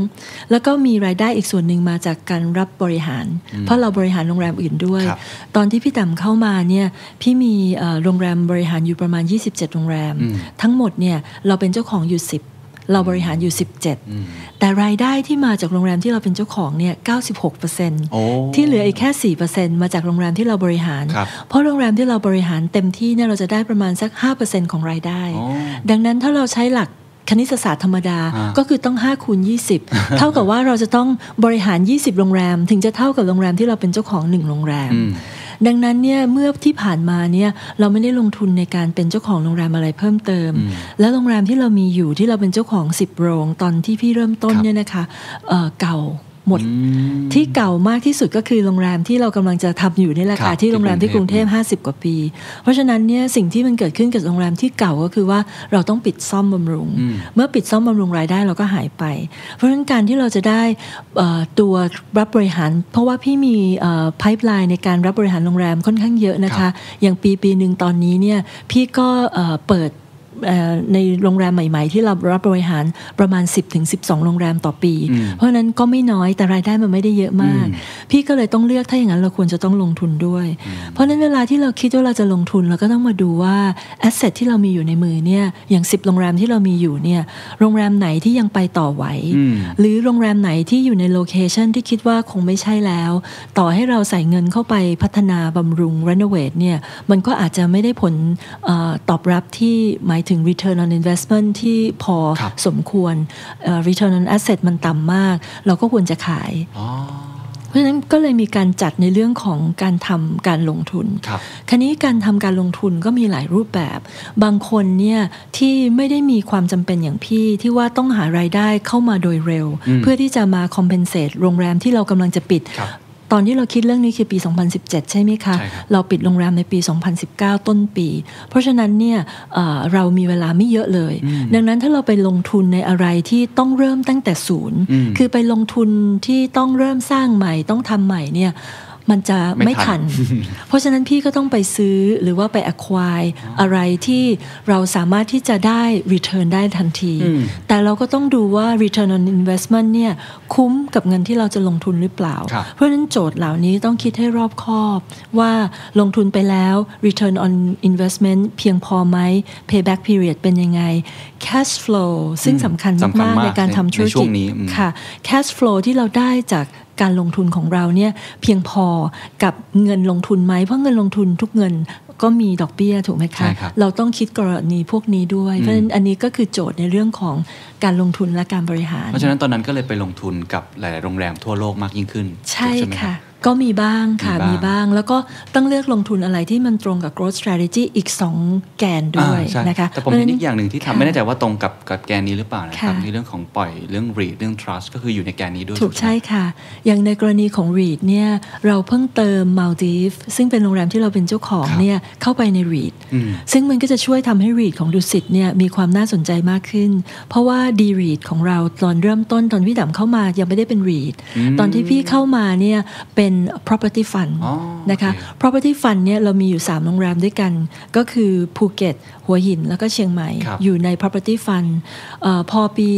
2017 เราก็เปลี่ยนจาก property fund มาเป็น REIT เพราะว่า property fund เนี่ยจริง ๆ แล้วถ้าถ้าเอ่อผู้ฟังหรือว่าคุณเคนเข้าใจเนี่ยมันไม่มี growth ละ ใช่ มันต้องทุกอย่างมันถูก convert เป็น REIT และในปีนั้นถ้าเราทำได้ทัน เราจะได้ incentive ในเรื่องของ transfer fee ก็จะได้ไม่ต้องเสีย เพราะฉะนั้นเราก็รีบทำด้วย แล้วพอเราทำปั๊บเนี่ยเนื่องจากเรารีบทำเพื่อจะทำให้ทันกับในเรื่องของเอ่อ incentive ที่ทางตลาดหลักทรัพย์ออกเป็นกฎระเบียบมาว่าทำทันปีนั้นเราก็จะถูกได้ waive ในเรื่องของค่า transfer หรือว่าภาษีบางอย่าง เราก็เลยยังไม่ได้เติม asset ใหม่เพิ่มขึ้นเข้าไป คันนี้การที่เรามีแค่ asset 3 ตัวอยู่ใน REIT เนี่ยแล้วก็ค่อนข้างมีอายุ ครับ ดังนั้นเนี่ยถ้าเราต้องปิดโรงหนึ่งเพื่อซ่อมเนี่ยมันจะมีผลกระทบกับผลประกอบการของ REIT เราเลยเติม asset ที่ถือว่าดีมากที่สุดในพอร์ตของเราเข้าไปใน REIT นี้ เข้าใจแล้ว แล้วก็ทำให้มันมีความหลากหลาย เพราะว่ามันกลายเป็นว่าพอร์ตเนี้ยมันจะมีผสมระหว่างไทยแล้วก็ต่างประเทศด้วย แล้วก็ตัวที่เราได้ทันทีเลยก็คือเกณฑ์ จากการที่เราขายแอสเซทตัวนี้เข้าไปในรีดด้วยเช่นกัน พี่คิดว่ามันเป็นเอ่อการทำที่วินวินทั้งกองรีดด้วยเขาก็โต จากที่เราอยู่ประมาณ 4,000 กว่าล้าน ตอนนี้ก็ประมาณ 6,000เกับ7,000 ล้าน ลงทุนก็แฮปปี้ด้วยนะ ค่ะ แล้วยิวก็ดี อ่าจริงครับ อันนี้แล้วก็เป็นการ diversify portfolio ให้ ครับ มันไม่มีกระจุกความเสี่ยงอยู่เฉพาะในประเทศเท่านั้น จริงครับ นะคะนี่ก็เป็นเอ่อตัวอย่างหนึ่งของเป้าหมายแรกของเราคือเรื่องของ balance นะ นะ ค คะ รักษาสมดุล ใช่ รับผม ค่ะ ซึ่งก็มีหลายมิติอย่าง ครั ที่ บ เมื่อสักครู่พี่เรียนคุณเคนไป อันที่สองอีกเป้าหนึ่งของพี่ก็คือเรื่องของการทำ diversify คืออย่างที่เมื่อสักครู่เรียนว่ารายได้ของเราเมื่อปี 2016 เนี่ยมันมีมาจากโรงแรมเนี่ย 85%นะคะ เพราะฉะนั้นเนี่ยมันเป็นรายได้ส่วนใหญ่เลย ครับ เราก็เลยมีการคิดว่าเราควรจะต้องทำธุรกิจอื่น เพื่อที่จะมาเสริมทำให้มันมีความเสี่ยงในในเอ่ออนาคต ซึ่งพี่ก็ไม่รู้หรอกนะว่ามันจะมีโควิด -19 แต่ว่ามันก็เป็นการเตรียมพร้อมเอาไว้ในอนาคต เราก็เลย diversify ตัวเองไปทำเรื่องอื่นก็คือเรื่องของอาหาร อ่า คือถ้าเราจะ diversify มันก็มีหลายโจทย์นะคะ ใช่ครับ พี่ต่ำคิดจากมุมพี่จริง ๆ แล้วถ้าถามผู้บริหารคนอื่น อาจจะมีหลายมุม ใช่ ซึ่งไม่มีมุมไหนถูกมุมไหนผิด ใช่ แต่สำหรับดุสิตเนี่ยพี่พยายามทำหลาย ๆ อย่างพร้อม ๆ กัน ดังนั้นเนี่ยการ diversify ของพี่เนี่ยก็ควรจะเป็น diversify ในลักษณะที่ค่อนข้างจะ integrate และโฟกัสกับ core competency ของตัวเอง อืมดูจากคอ competency ก่อน ใช่ เป็นตัวตั้ง ใช่ค่ะเพราะว่าการ diversify เนี่ยหลาย ๆ คนเนี่ย diversify ไปทำอย่างอื่นที่ไม่ได้เกี่ยวข้องกับ ใช่ครับ คอของ ใช่ เขา ครับ เลย ไม่ใช่เรื่องผิดนะคะ มันขึ้นอยู่กับว่าเขามี capability แค่ไหน เวลาที่พี่จะลงทุนหรือว่าจะ diversify ทำอะไรก็แล้ว แต่พี่จะมองสองแกนเสมออคือแกนของ external คือ opportunity และ market กับแกนของ internal competency ว่าถ้าเราโตไปแล้วเนี่ย internal ของเราเนี่ยสามารถจะรับได้กับสิ่งที่เราจะเดินไปหรือเปล่า เพราะถ้าเราไปลงทุนในอะไรที่เราไม่มี internal competency เนี่ยมันไม่ sustain อืมมันไม่ เราต่อยอดไม่ได้ ครับ เพราะฉะนั้นพี่ก็เลยเลือกที่จะทำในอะไรที่มันใกล้กับตัวมากหน่อย ก็คือเรื่องของอาหาร พี่ก็ตั้งธงไว้วิชั่นของพี่ในเรื่องอาหารก็คือว่าเราต้องการที่จะเหมือนเดิม bring Thai to the world bring Asia to the world วิชั่นมันจะตรงกับตัวโรงแรมเลย ใช่ แต่แค่เปลี่ยน ค่ะ subject ใช่ค่ะ เพราะฉะนั้นและการที่เราจะทำอย่างนั้น เนื่องจากว่าเราไม่ได้ทำเรื่องของอาหารมาเหมือนกับคนที่อยู่ในเป็นเพียร์ของเราในตลาดเดียวกัน หลายๆ คนก็ไปลงทุนในเรื่องของ quick service restaurant เช่นไปซื้อเชนของพวกแบรนด์ของเออนอกประเทศมาทำนะคะ แต่ของเราเนี่ยเรามองว่าเราต้องการจะ bring Thai to the world เราต้องการจะ bring Asia to the world เราสร้างแบรนด์ของเราเองดีกว่าไหม แทนที่ว่าเราจะไปดึงแบรนด์ของคนอื่นเข้ามา ดังนั้นเราก็เลยตั้งด้วยธงนี้ แต่การที่เราจะสร้างแบรนด์ของตัวเองเนี่ยมันยากคุณเคน ครับ เราเป็นแบรนด์ที่คนรู้จักในเรื่องของโรงแรมก็จริง เราอยู่มา 72-73 ปี แต่คนยังไม่รู้จักเราในเรื่องของอาหารมากนัก แต่ก็คงจะมีคนเอ่อเข้าใจได้ แต่มันต้องใช้เวลาในการ build พี่ก็เลยคิดว่าเพื่อที่จะให้เราโตเร็วที่สุดเหมือนเดิมโจทย์พี่มีเวลาไม่ เยอะ พี่ก็เลยต้องใช้วิธี acquire พี่ก็ต้องมานั่งดูว่าเราจะไป acquire อะไร ถ้าพี่จะไป acquire เหมือนอย่างคนอื่น ที่เขา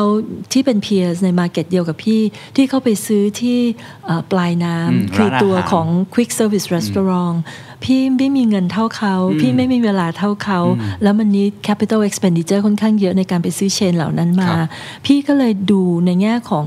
food chain หรือ supply chain ของอาหาร แล้วพี่ก็เลยเดินสวนไปที่ต้นน้ำมาก โอ้ กว่า โหไปที่วัตถุดิบเลย ค่ะ พี่ก็เลยไปที่แหล่งวัตถุดิบ ครับ พี่ก็เลยไปที่ผลิต อืม นะคะ เพราะว่าถ้าพี่ไปเอ่อลงทุนในเรื่องของการผลิตเนี่ย พี่สามารถจะอินทิเกรตกลับเข้ามาในการบริหารโรงแรมของพี่ได้ เพราะว่าพี่เนี่ยเปิดโรงแรมทุกปีในต่างประเทศเนี่ยอย่างน้อย 10-12 โรงแรมต่อปีนะคะ แล้วก็มี property อย่างอื่นอีกหลากหลายเนี่ย การที่เราจะทำให้คุณภาพของอาหารในแต่ละประเทศเหมือนกันเนี่ยยากมาก เพราะว่าอินกริเดียนของอาหารไทยเนี่ย สำคัญ ไปหาที่ประเทศอื่นเนี่ยมันหาไม่ได้ ใช่ครับ แต่ถ้าเราทำเครื่องปรุงกลาง แล้วเราสามารถส่งให้ในเครือของเราได้เนี่ย ครับ มันน่าจะช่วยทำให้เรามีสแตนดาร์ดมากขึ้น แล้วก็ลดต้นทุนในเรื่องของฟู้ดเวสต์ด้วย โอ้ เพราะแทนที่จะซื้อมะนาวเป็นลูก ซื้อพริกเป็น ครับ กิโล แต่พี่ซื้อเครื่องปรุงกลาง ซึ่งเป็นเชลฟ์สเตเบิลสามารถเก็บได้อย่างน้อย 18 เดือน โอ้โห ต้องใช้ก็ใช้ได้ ครับ สิ่งที่มันจะทำให้มันสดใหม่ก็คือเราไปใส่ผัก ใส่เนื้อสัตว์เอ่อตอนที่เราเสิร์ฟแล้ว ครั ก็ บ ปรุงสด แต่รสชาติเนี่ยเรายังคงความเป็นดุสิตไว้เหมือนเดิม เราก็เลยไปลงทุนที่ผลิต เราก็ไปเลือกลงทุนกับบริษัทที่มี potential มาก ๆ ชื่อบริษัท NR Instant Produce นะคะ NRIP ซึ่งปัจจุบันนี้ก็เทิร์นเป็นมหาชน และกำลังจะเตรียม IPO ในปีนี้นะ ครั คะ บ เอ่อเขาก็ผลิตสิ่งที่พี่ชอบก็คือว่าเขาผลิตส่งออกนอกหมดนะคะเขาจะผลิตส่งไปที่เอ่อทางฝั่งยุโรป อังกฤษนะคะออสเตรเลียแล้วก็อเมริกา เราก็ถือว่าเราทำ in-house ก่อน คือเราใช้ผลิตภัณฑ์ของเขา ให้เขาผลิตให้ตามสูตรของเรา ส่งให้โรงแรมของเรา เสร็จจากนั้นเนี่ยสมมติคุณเคนกลับไปบ้านแล้วบอกว่าอยากทานอาหารรสชาติดุสิตจังเลย ก็สามารถจะซื้อเป็น ready to cook ไปไปคุกได้เองที่บ้าน ครับ หรือ ready to eat ก็สามารถที่จะเอ่ออุ่นได้ในไมโครเวฟแล้วก็ทานได้ แล้วก็จะมีขายพวกวัตถุดิบนี้ใน convenience store เลยทุกไปด้วย ใช่พี่จะไม่ลงที่ convenience ไม่ store ลง convenience store เพราะว่าการไปลงที่ convenience store เนื่องจากเราเป็นแบรนด์ใหม่สำหรับพี่มองคล้ายๆ กับทฤษฎี ถ้าคุณเคนคงรู้จักสมัยก่อนนะ เดี๋ยวนี้ก็คงจะเก่าแล้วล่ะ มันมีมีเรื่องของ blue ocean กับ red อ่า ocean ครับครับ พี่มองว่า convenience store retail store ถ้าพี่เอา product ของพี่ไปวางเนี่ย มันจะเป็น one of many มันก็จะเหมือนเหมือนๆกับคนอื่นนะเขาก็มีเครื่อง มันมี ปรุ เจ้าง อตย่างลาดอยู่แล้วด้นี้วย อยู่ อยู่แล้วด้วย พี่ไม่ลงทางนั้น แต่พี่จะไปที่ฟู้ดเซอร์วิสพี่จะไปที่ร้านอาหาร เ พื่อที่ว่าถ้าเขาใช้ผลิตภัณฑ์ของพี่ทำเขาอยากได้รสชาติอย่างเรา อ่า เขาผลิตของเราปั๊บเนี่ยคนมาทานติดใจพี่ขายออนไลน์ เป็น B2B อย่างนี้แทน ใช่ค่ะ B2B แล้วก็ต่อด้วย B2C ครับ นะคะ แล้วก็ C2C ขายออนไลน์ แล้วก็ Delivery อ๋อ นะคะ แล้วก็เมื่อเราติดตลาดแล้วพี่ค่อยไปอยู่บนรีเทล โอ้โห เพราะถึงตรงนั้นเนี่ยรีเทลเขาก็คงจะอยากได้เราไปแล้ว ล่ะ เพราะว่าเราติดตลาดแล้ว เพราะฉะนั้นช่วงนี้เกิดเป็นช่วง build brand แต่การที่เรา build brand เนี่ยเราไม่ได้มีค่าใช้จ่ายเยอะมากนัก เพราะว่าเราเริ่ม build จากตัวเองก่อน เหมือนอย่างที่ทฤษฎีที่เขาบอกว่าเราต้อง eat our own cookie ครับ เพราะฉะนั้นโรงแรมพี่จะต้องใช้ผลิตภัณฑ์นี้ ช่วงนี้คือช่วงที่เรากำลังปรับสูตรหรือว่าอะไรก็แล้ว ตอน แต่ นี้ใช้หมดหรือยังครับ ยังค่ะ เป็นช่วงที่เรากำลังปรับสูต ครั ร บ แล้วเราก็จะให้ NR เขาผลิตให้ อ๋อ เพราะฉะนั้นเราไปลงทุนในเขาเอ่อกลุ่มนี้เนี่ยมาจิ้นจะดีกว่า Quick Service Restaurant ใช่ ในขาผลิตใช่ไหมคะ แล้วที่พี่ชอบ NR เพราะว่าเขามีเอ่อ core values เหมือนพี่อยู่ 2 อย่างนะคะ อย่างแรกเลยก็คือว่าเราชอบคอนเซปต์ farmer to the table เราต้องการที่จะซื้อของผลิตตรงจากชาวบ้านเข้ามาในโรงงานของเราเข้ามาในร้านอาหารของดุสิตเพราะแล้วเราไปช่วยกัน educate ชาวบ้านว่า ครับ เขาควรจะต้องผลิตยังไง ไม่ใช้ปุ๋ยหรือว่าไม่ใช้สิ่งที่มีเอ่อสารแปลกปลอม แล้วเรารับซื้อจากเขาโดยตรง เพราะฉะนั้นเนี่ยมันเป็นคอนเซปต์เดียวกัน แล้วมันช่วยในเรื่องของ food traceability เราได้ด้วย ว่ามันมาจากแหล่งที่ไหนอย่างไร ถ้าพี่ไปซื้อผ่านคนกลาง ไม่ได้บอกว่าคนกลางไม่ดีนะคะ ครับ แต่ว่าเราก็ไม่ได้รู้ว่ามันมาจากที่ไหนแล้ว เข้าใจ เราก็ ก็ไม่ได้ช่วยกับชาวบ้านโดยตรง แล้วก็อย่างนี้ยเรารู้ว่าสะอาดแน่นอน เราร่วมกับเทคนิคการแพทย์มหิดลในการตรวจด้วยว่า ฟาร์มที่เราไปทำด้วยคอนแทคด้วยเนี่ยมีเอ่อการเอ่อกระบวนการในการปลูกอย่างไร เก็บอย่างไรนะคะเพื่อให้มันมีการปนเปื้อนน้อยที่สุด ครับ แล้วก็ตอนนี้พี่ก็พยายามเข้าไปสนับสนุนและอยากจะเข้าไปร่วมกันกับสัมพรานโมเดลนะคะที่เขาทำลักษณะแบบนี้เหมือน ใช่ กัน ใช่ใช่ใช่ อันนั้นก็เป็นคอนเซปที่เป็น core value เดียวกัน ครับ อีกอันหนึ่งที่เหมือนกันก็คือ เราก็เป็นคนที่ชอบในเรื่องของ sustainability นะคะ เรามองว่าโลกในตอนเนี้ยค่ะ มันมันมีความวุ่นวายอย่างมาก แล้วก็เอ่อในเรื่องของการรับทานบริโภคเนื้อสัตว์เนี่ยก็เป็นเทรนด์ที่ตอนนี้คนอาจจะเริ่มมองถึง alternative protein อืม ซึ่งไม่ได้มาจากเนื้อสัตว์ ใช่ ซึ่ง NIP เนี่ยเขาไปลงทุนในเอ่อ plant based protein คือผลิตเอ่อโปรตีนที่สกัดมาจากพืช ครับ เราก็ต้องการที่จะโปรโมทในเรื่องพวกนี้ เพราะโปรโมทไปแล้วเนี่ย at the end of the day คนมีสุขภาพดีขึ้น แล้วก็เราไม่ต้องฆ่าสัตว์เท่าไหร่ ก็มันก็เป็นการช่วย เพราะตอนเนี้ยจะเลี้ยงสัตว์ให้มากเท่าไหร่ มันก็ไม่เพียงพอกับการ consumption ของประชากรโลก เพราะฉะนั้นมันก็เลยเป็นเรื่องที่มันเป็น core values ของดุสิ ผ ต มไม่ ด้วย น่า เช่น เชื่อมั กัน น แมทกันมากขนาดนั้นเลยนะ ค่ะ จริงๆ แล้วมีคนมากมายไม่ใช่เฉพาะ NR ที่อยู่ในตลาดที่เราน่าที่จะพาร์ทเนอร์กับเขาได้ แต่เราเลือก NR ด้วยเหตุนี้ อืม นะคะเพราะว่า ใช้เวลาเลือกนานไหมครับ ใช้เวลา ไม่นานค่ะ So- พี่แต้มน่าจะ acquire เขาตอนปี 2017 อ๋อ นะก็คือเริ่มทำเราก็ ครับ มีเรื่องพวกนี้เข้ามา ครั ค่ะ บ เพราะว่าเราค่อนข้างชัดกับสิ่งที่เราอยากจะท อืม ำเพราะงั้นเอ่ออันหนึ่งที่พี่ต่ำคิดว่าอาจจะพิกับไปได้จากเรื่องนี้ก็คือว่าการลงทุนนะคะ อืม เมื่อกี้เราพูดในมุมหนึ่งแล้ว ครับ ในมุมนี้ก็คือว่าเราต้องเข้าใจในเรื่องของ core values ของคนที่เราจะไปลงทุนด้วย จริงครับ ถ้าเราคิดว่ามันมี synergy กัน อืม ได้เนี่ยเอ่อมันน่าที่จะเติบโตไปพร้อม ๆกันได้ แต่ถ้าเราตั้งต้นด้วยเงิน อืม ว่าเราต้องการซื้อเพราะเราต้องการได้กำไรเนี่ยผลมันอาจจะไม่ได้ตาม purpose เพราะฉะนั้น จริงครับ พี่จะตั้งต้นด้วย purpose ก่อนว่าเราทำไปเพื่ออะไร แล้วก็เรามี core values เดียวกันนะ อย่างนั้นเราทำร่วมกันอันนี้ก็คือเป็น first investment ของ food ที่พี่ อืม ต๋ำทำไป แล้วเราก็ได้เสริมเรื่องคอคอมมิชชั่นซี่เราด้วย สามารถ ใช่ เอาไปใช้ในโรงแรมเราด้วยทั้งหมดทั่วโลก ใช่ แล้วก็ ค่ะ สามารถอนาคตอาจจะเป็นโปรดักที่ขายทา ค่ะ งรีเทลก็ได้ ซึ่ง ด้วย กำลังทำตรงนั้นอยู่ อีกอันหนึ่งที่ อัน พี่ นี้อั เคน ย นี้ ล ตั้ ง งเป้า ทุน อยากจะให้มันเป็นกี่เปอร์เซ็นต์ครับในอนาคต เอ่อพี่ตั้งใจจะให้เป็นอีก 15% โอ้ ค่ะ แล้วก็พี่ตั้งใจไว้ว่า 3 ปี พี่ต้องการจะทำให้ได้รายได้ 1,000 ล้านบาท โอ้ จากจากโครงการของฟู้ด ครับ นะคะ เพราะฉะนั้นพี่ก็เลยเดินหน้า acquire ต่อ นะคะเอ่อต้นปี 2018 นะคะปี 2017 เราลงทุน NR ไปใช่ไหมคะ ประมาณ 25-26%พอปีเอ่อ2018 เดือนมกราวันที่ 22 ถ้าพี่ต่ำจำไม่ผิด เราไป acquire บริษัทชื่อ a p r i c i l แอปเปิลเคียวเนี่ยคือพี่ต่ำทำ catering ด้วย ครับ แต่ catering ที่พี่ต่ำทำตอนที่พี่ต่ำปิดโรงแรมเนี่ยซึ่งเดี๋ยวจะกลับมาเล่าให้ฟัง ได้ครับ เรื่องคนเนี่ยนะคะเอ่อ catering ทีมพี่ก็ยังอยู่ อืม แต่ catering ทีมของพี่เนี่ยจะทำเป็น event base ก็คือเวลาที่เขามีงานจัดง งานอย่างงานเอเปกอย่างเงี้ยค่ะ บางเซกชันเนี่ยพี่ก็ไปทำเคเตอริงให้ หรือว่างานในทำเนียบงานในเอ่อสถานที่ต่างๆเนี่ยเราก็ไปจัดงานให้ข้างนอก เพราะเราไม่มีโรงแรม อืม เอ่อเป็นเมนใช่ไหม แล้ว คะ คนก็น่าจะอยากได้มาตรฐานของโรงแรมดุสิต ใช่ค่ะ พี่ก็ไปทำให้ แต่มันเป็น event base ทีนี้โมเดลของธุรกิจที่มันเป็น event base เนี่ยมันไม่เสถียร มันไม่แน่นอน ในขณะที่เรามี fixed cost ใช่ พี่ก็เลยอยากได้ catering service ที่มันมี recurring base พี่ก็เลยไปดู คราวนี้เนี่ยเอ่อมันก็คงไม่ใช่เรื่องบังเอิญมั้งคะ มันคงเป็นการที่เรา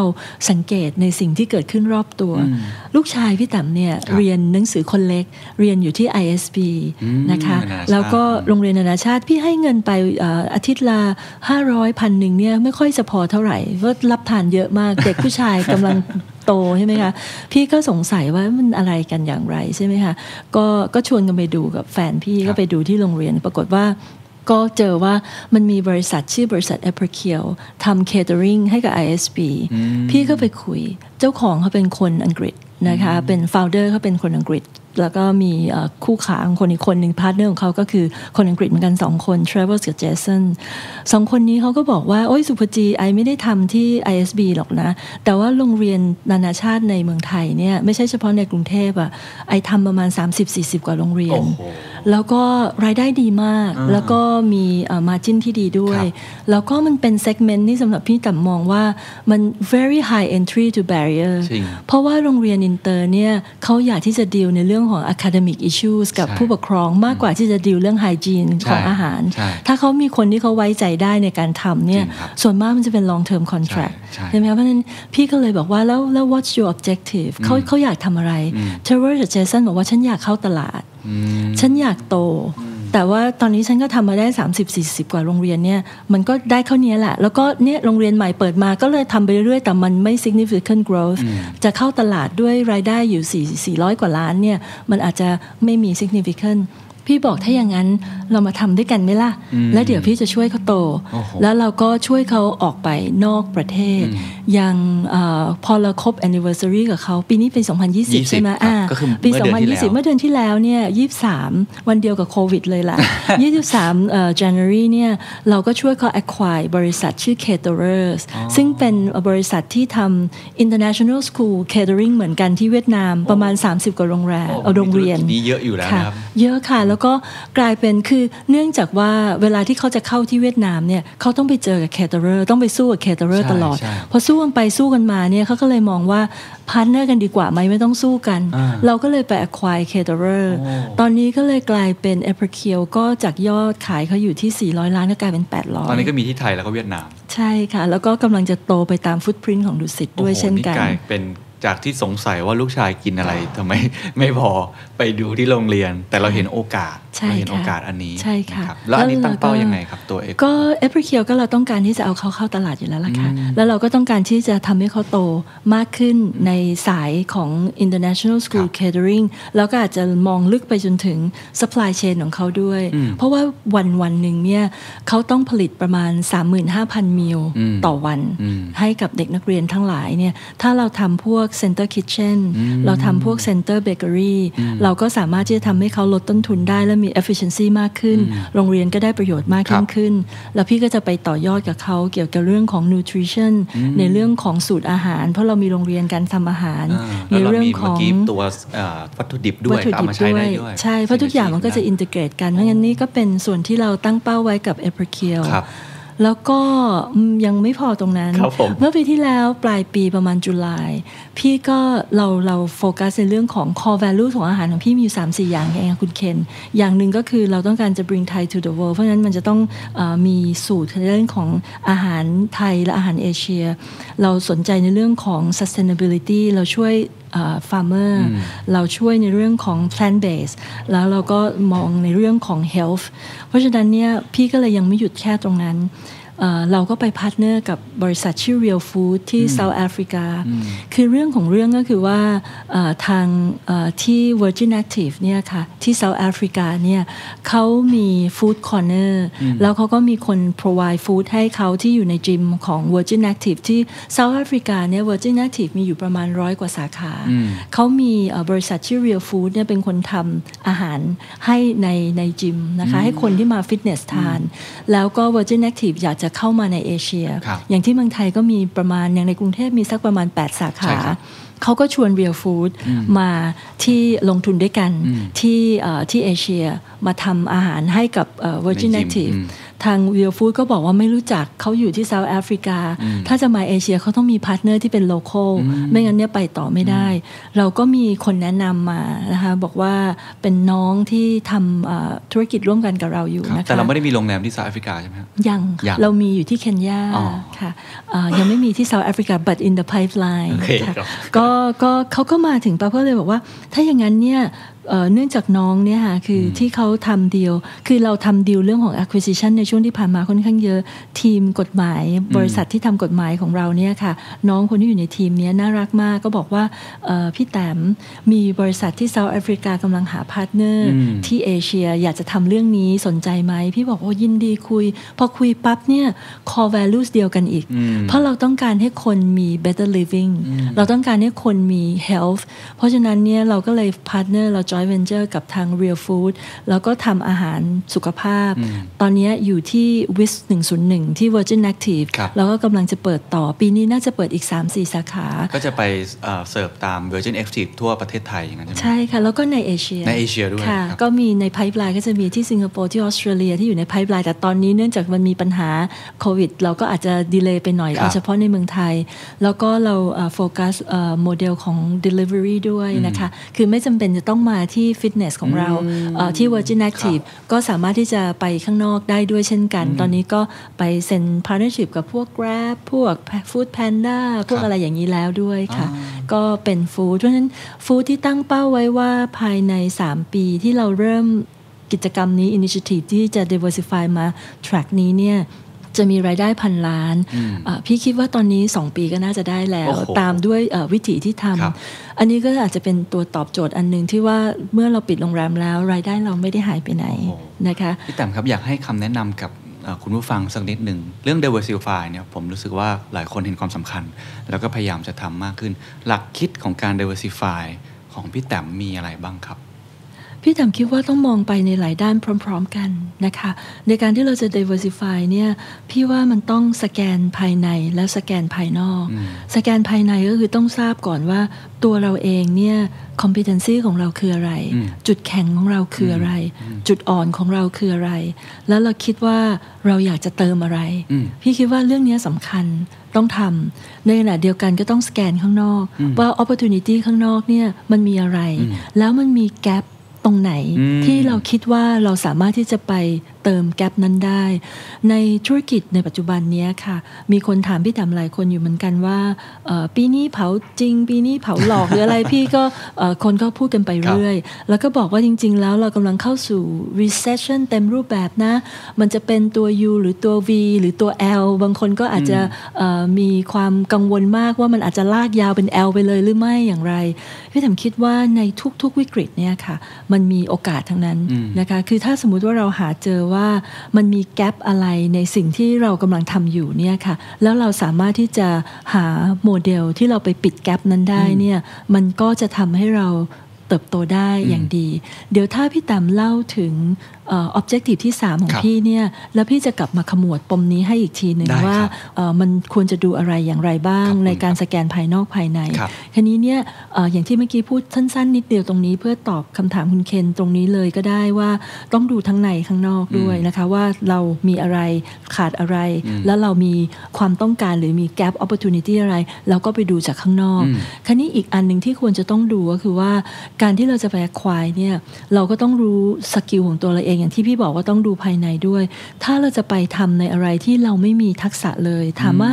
จะ diversify เป็นอันนั้นเลยได้ไหมได้นะคะ แต่ว่าคุณเคนต้องเตรียมให้พร้อมว่า ถ้าเราเข้าไปอควายหรือเราเข้าไปลงทุนตรงนั้นแล้วเนี่ยเราจะสามารถทำดำเนินธุรกิจ ต่อไปได้หรือเปล่า ใช่ ถ้าไม่ได้ต้องรีบเติมคนเข้ามา อืม เพื่อจะทำให้ได้ หรือถ้าเติมคนไม่ทันต้องล็อกคนที่มีอยู่เดิม เพราะฉะนั้นในการทำ investment ของพี่ต่ำเนี่ยพี่ต่ำล็อกคนหมดนะคะ อืม ผู้บริหารที่เป็นท็อปเทียของบริษัทที่พี่ไปควายเนี่ยอย่างน้อยต้องอยู่กับเรา อืม แล้วเรามี incentive scheme อืม ที่จะให้เขาว่ายิ่งเขาทำได้ดีขึ้นเนี่ยเราก็จะให้เขาได้มากขึ้น อย่างยกตัวอย่างก็ได้ง่ายๆ การที่เราจะไปลงทุนอะไร ต่อให้เราต้องการจะ acquire เขาร้อยเปอร์เซนต์วันแรกเนี่ยพี่ไม่เคยจ่ายเงินใครร้อยเปอร์เซนต์ตั้งแต่ day one ถ้าพี่ acquire เขาพี่อาจจะ acquire เขาเป็น step เช่นเราตกลงกันที่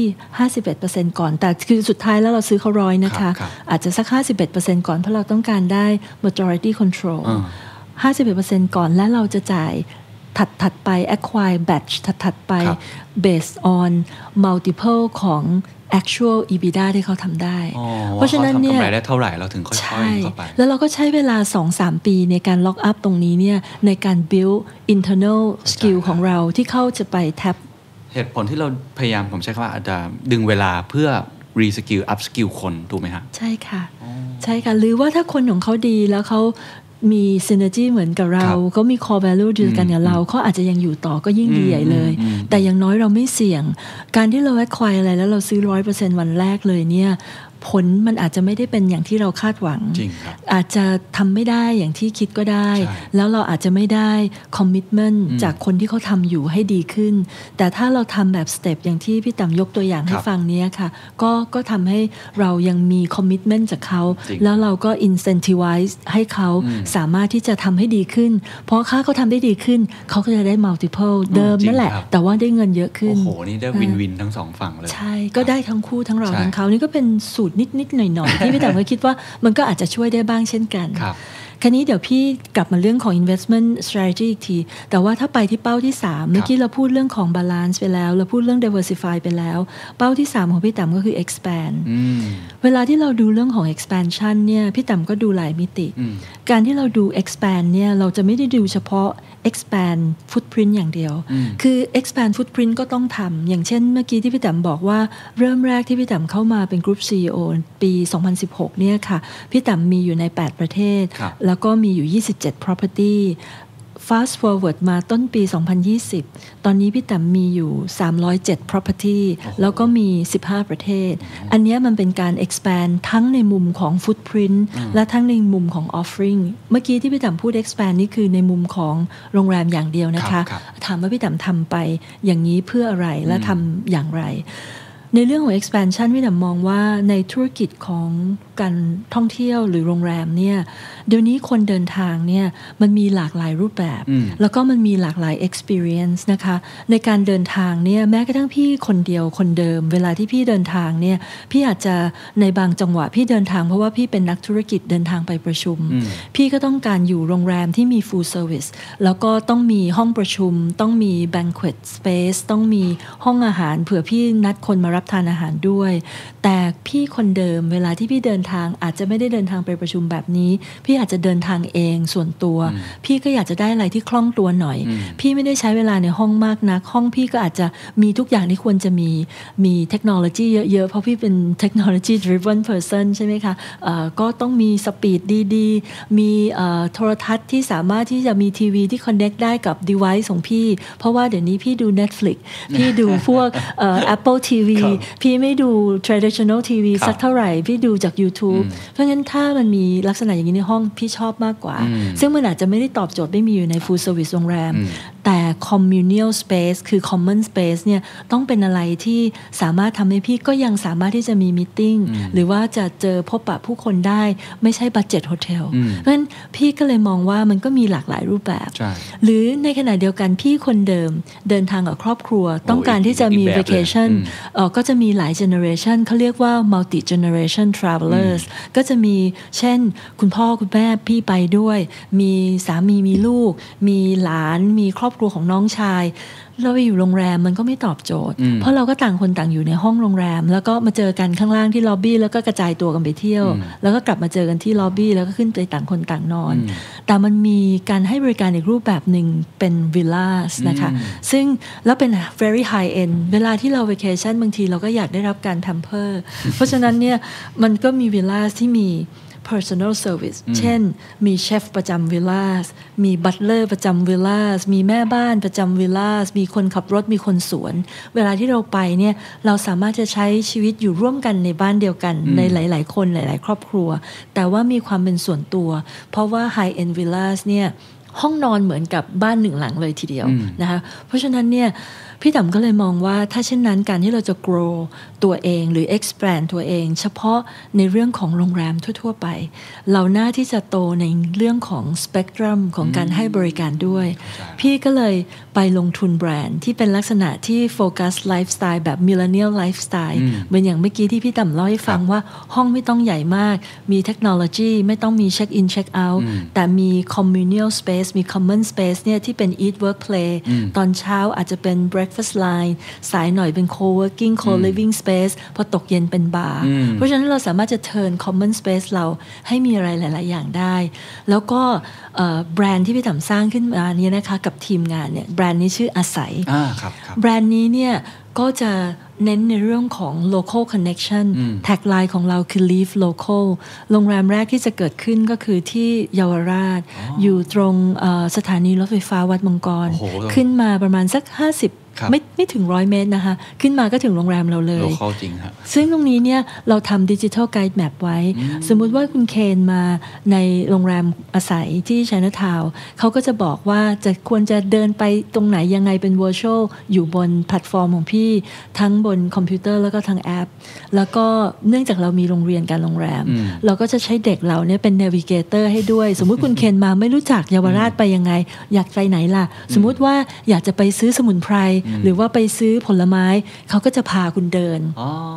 เหมือน ในลั เป็น กษณะ กึ่งกึ่นั้น งคอนเชียสอีกแบบหนึ่ง ใช่ แต่เราเรียกว่า navigator นะคะเพื่อให้เขาเป็นคนพาลูกค้าไป ไม่มีเช็คอินไม่มีเช็คเอาท์ อืม เพราะว่าเราใช้เทคโนโลยีใช้โทรศัพท์มือถือของคุณเคน ครับ เป็นตัวเปิดประตูห้องก็ได้ ครับ ด้วย เพราะฉะนั้นอันเนี้ยเอ่อก็จะเปิดประมาณเอ่อเดือนพฤษภา ก็คือว่าสเปกตรัมของการเติบโตการขยายไม่ได้มีแค่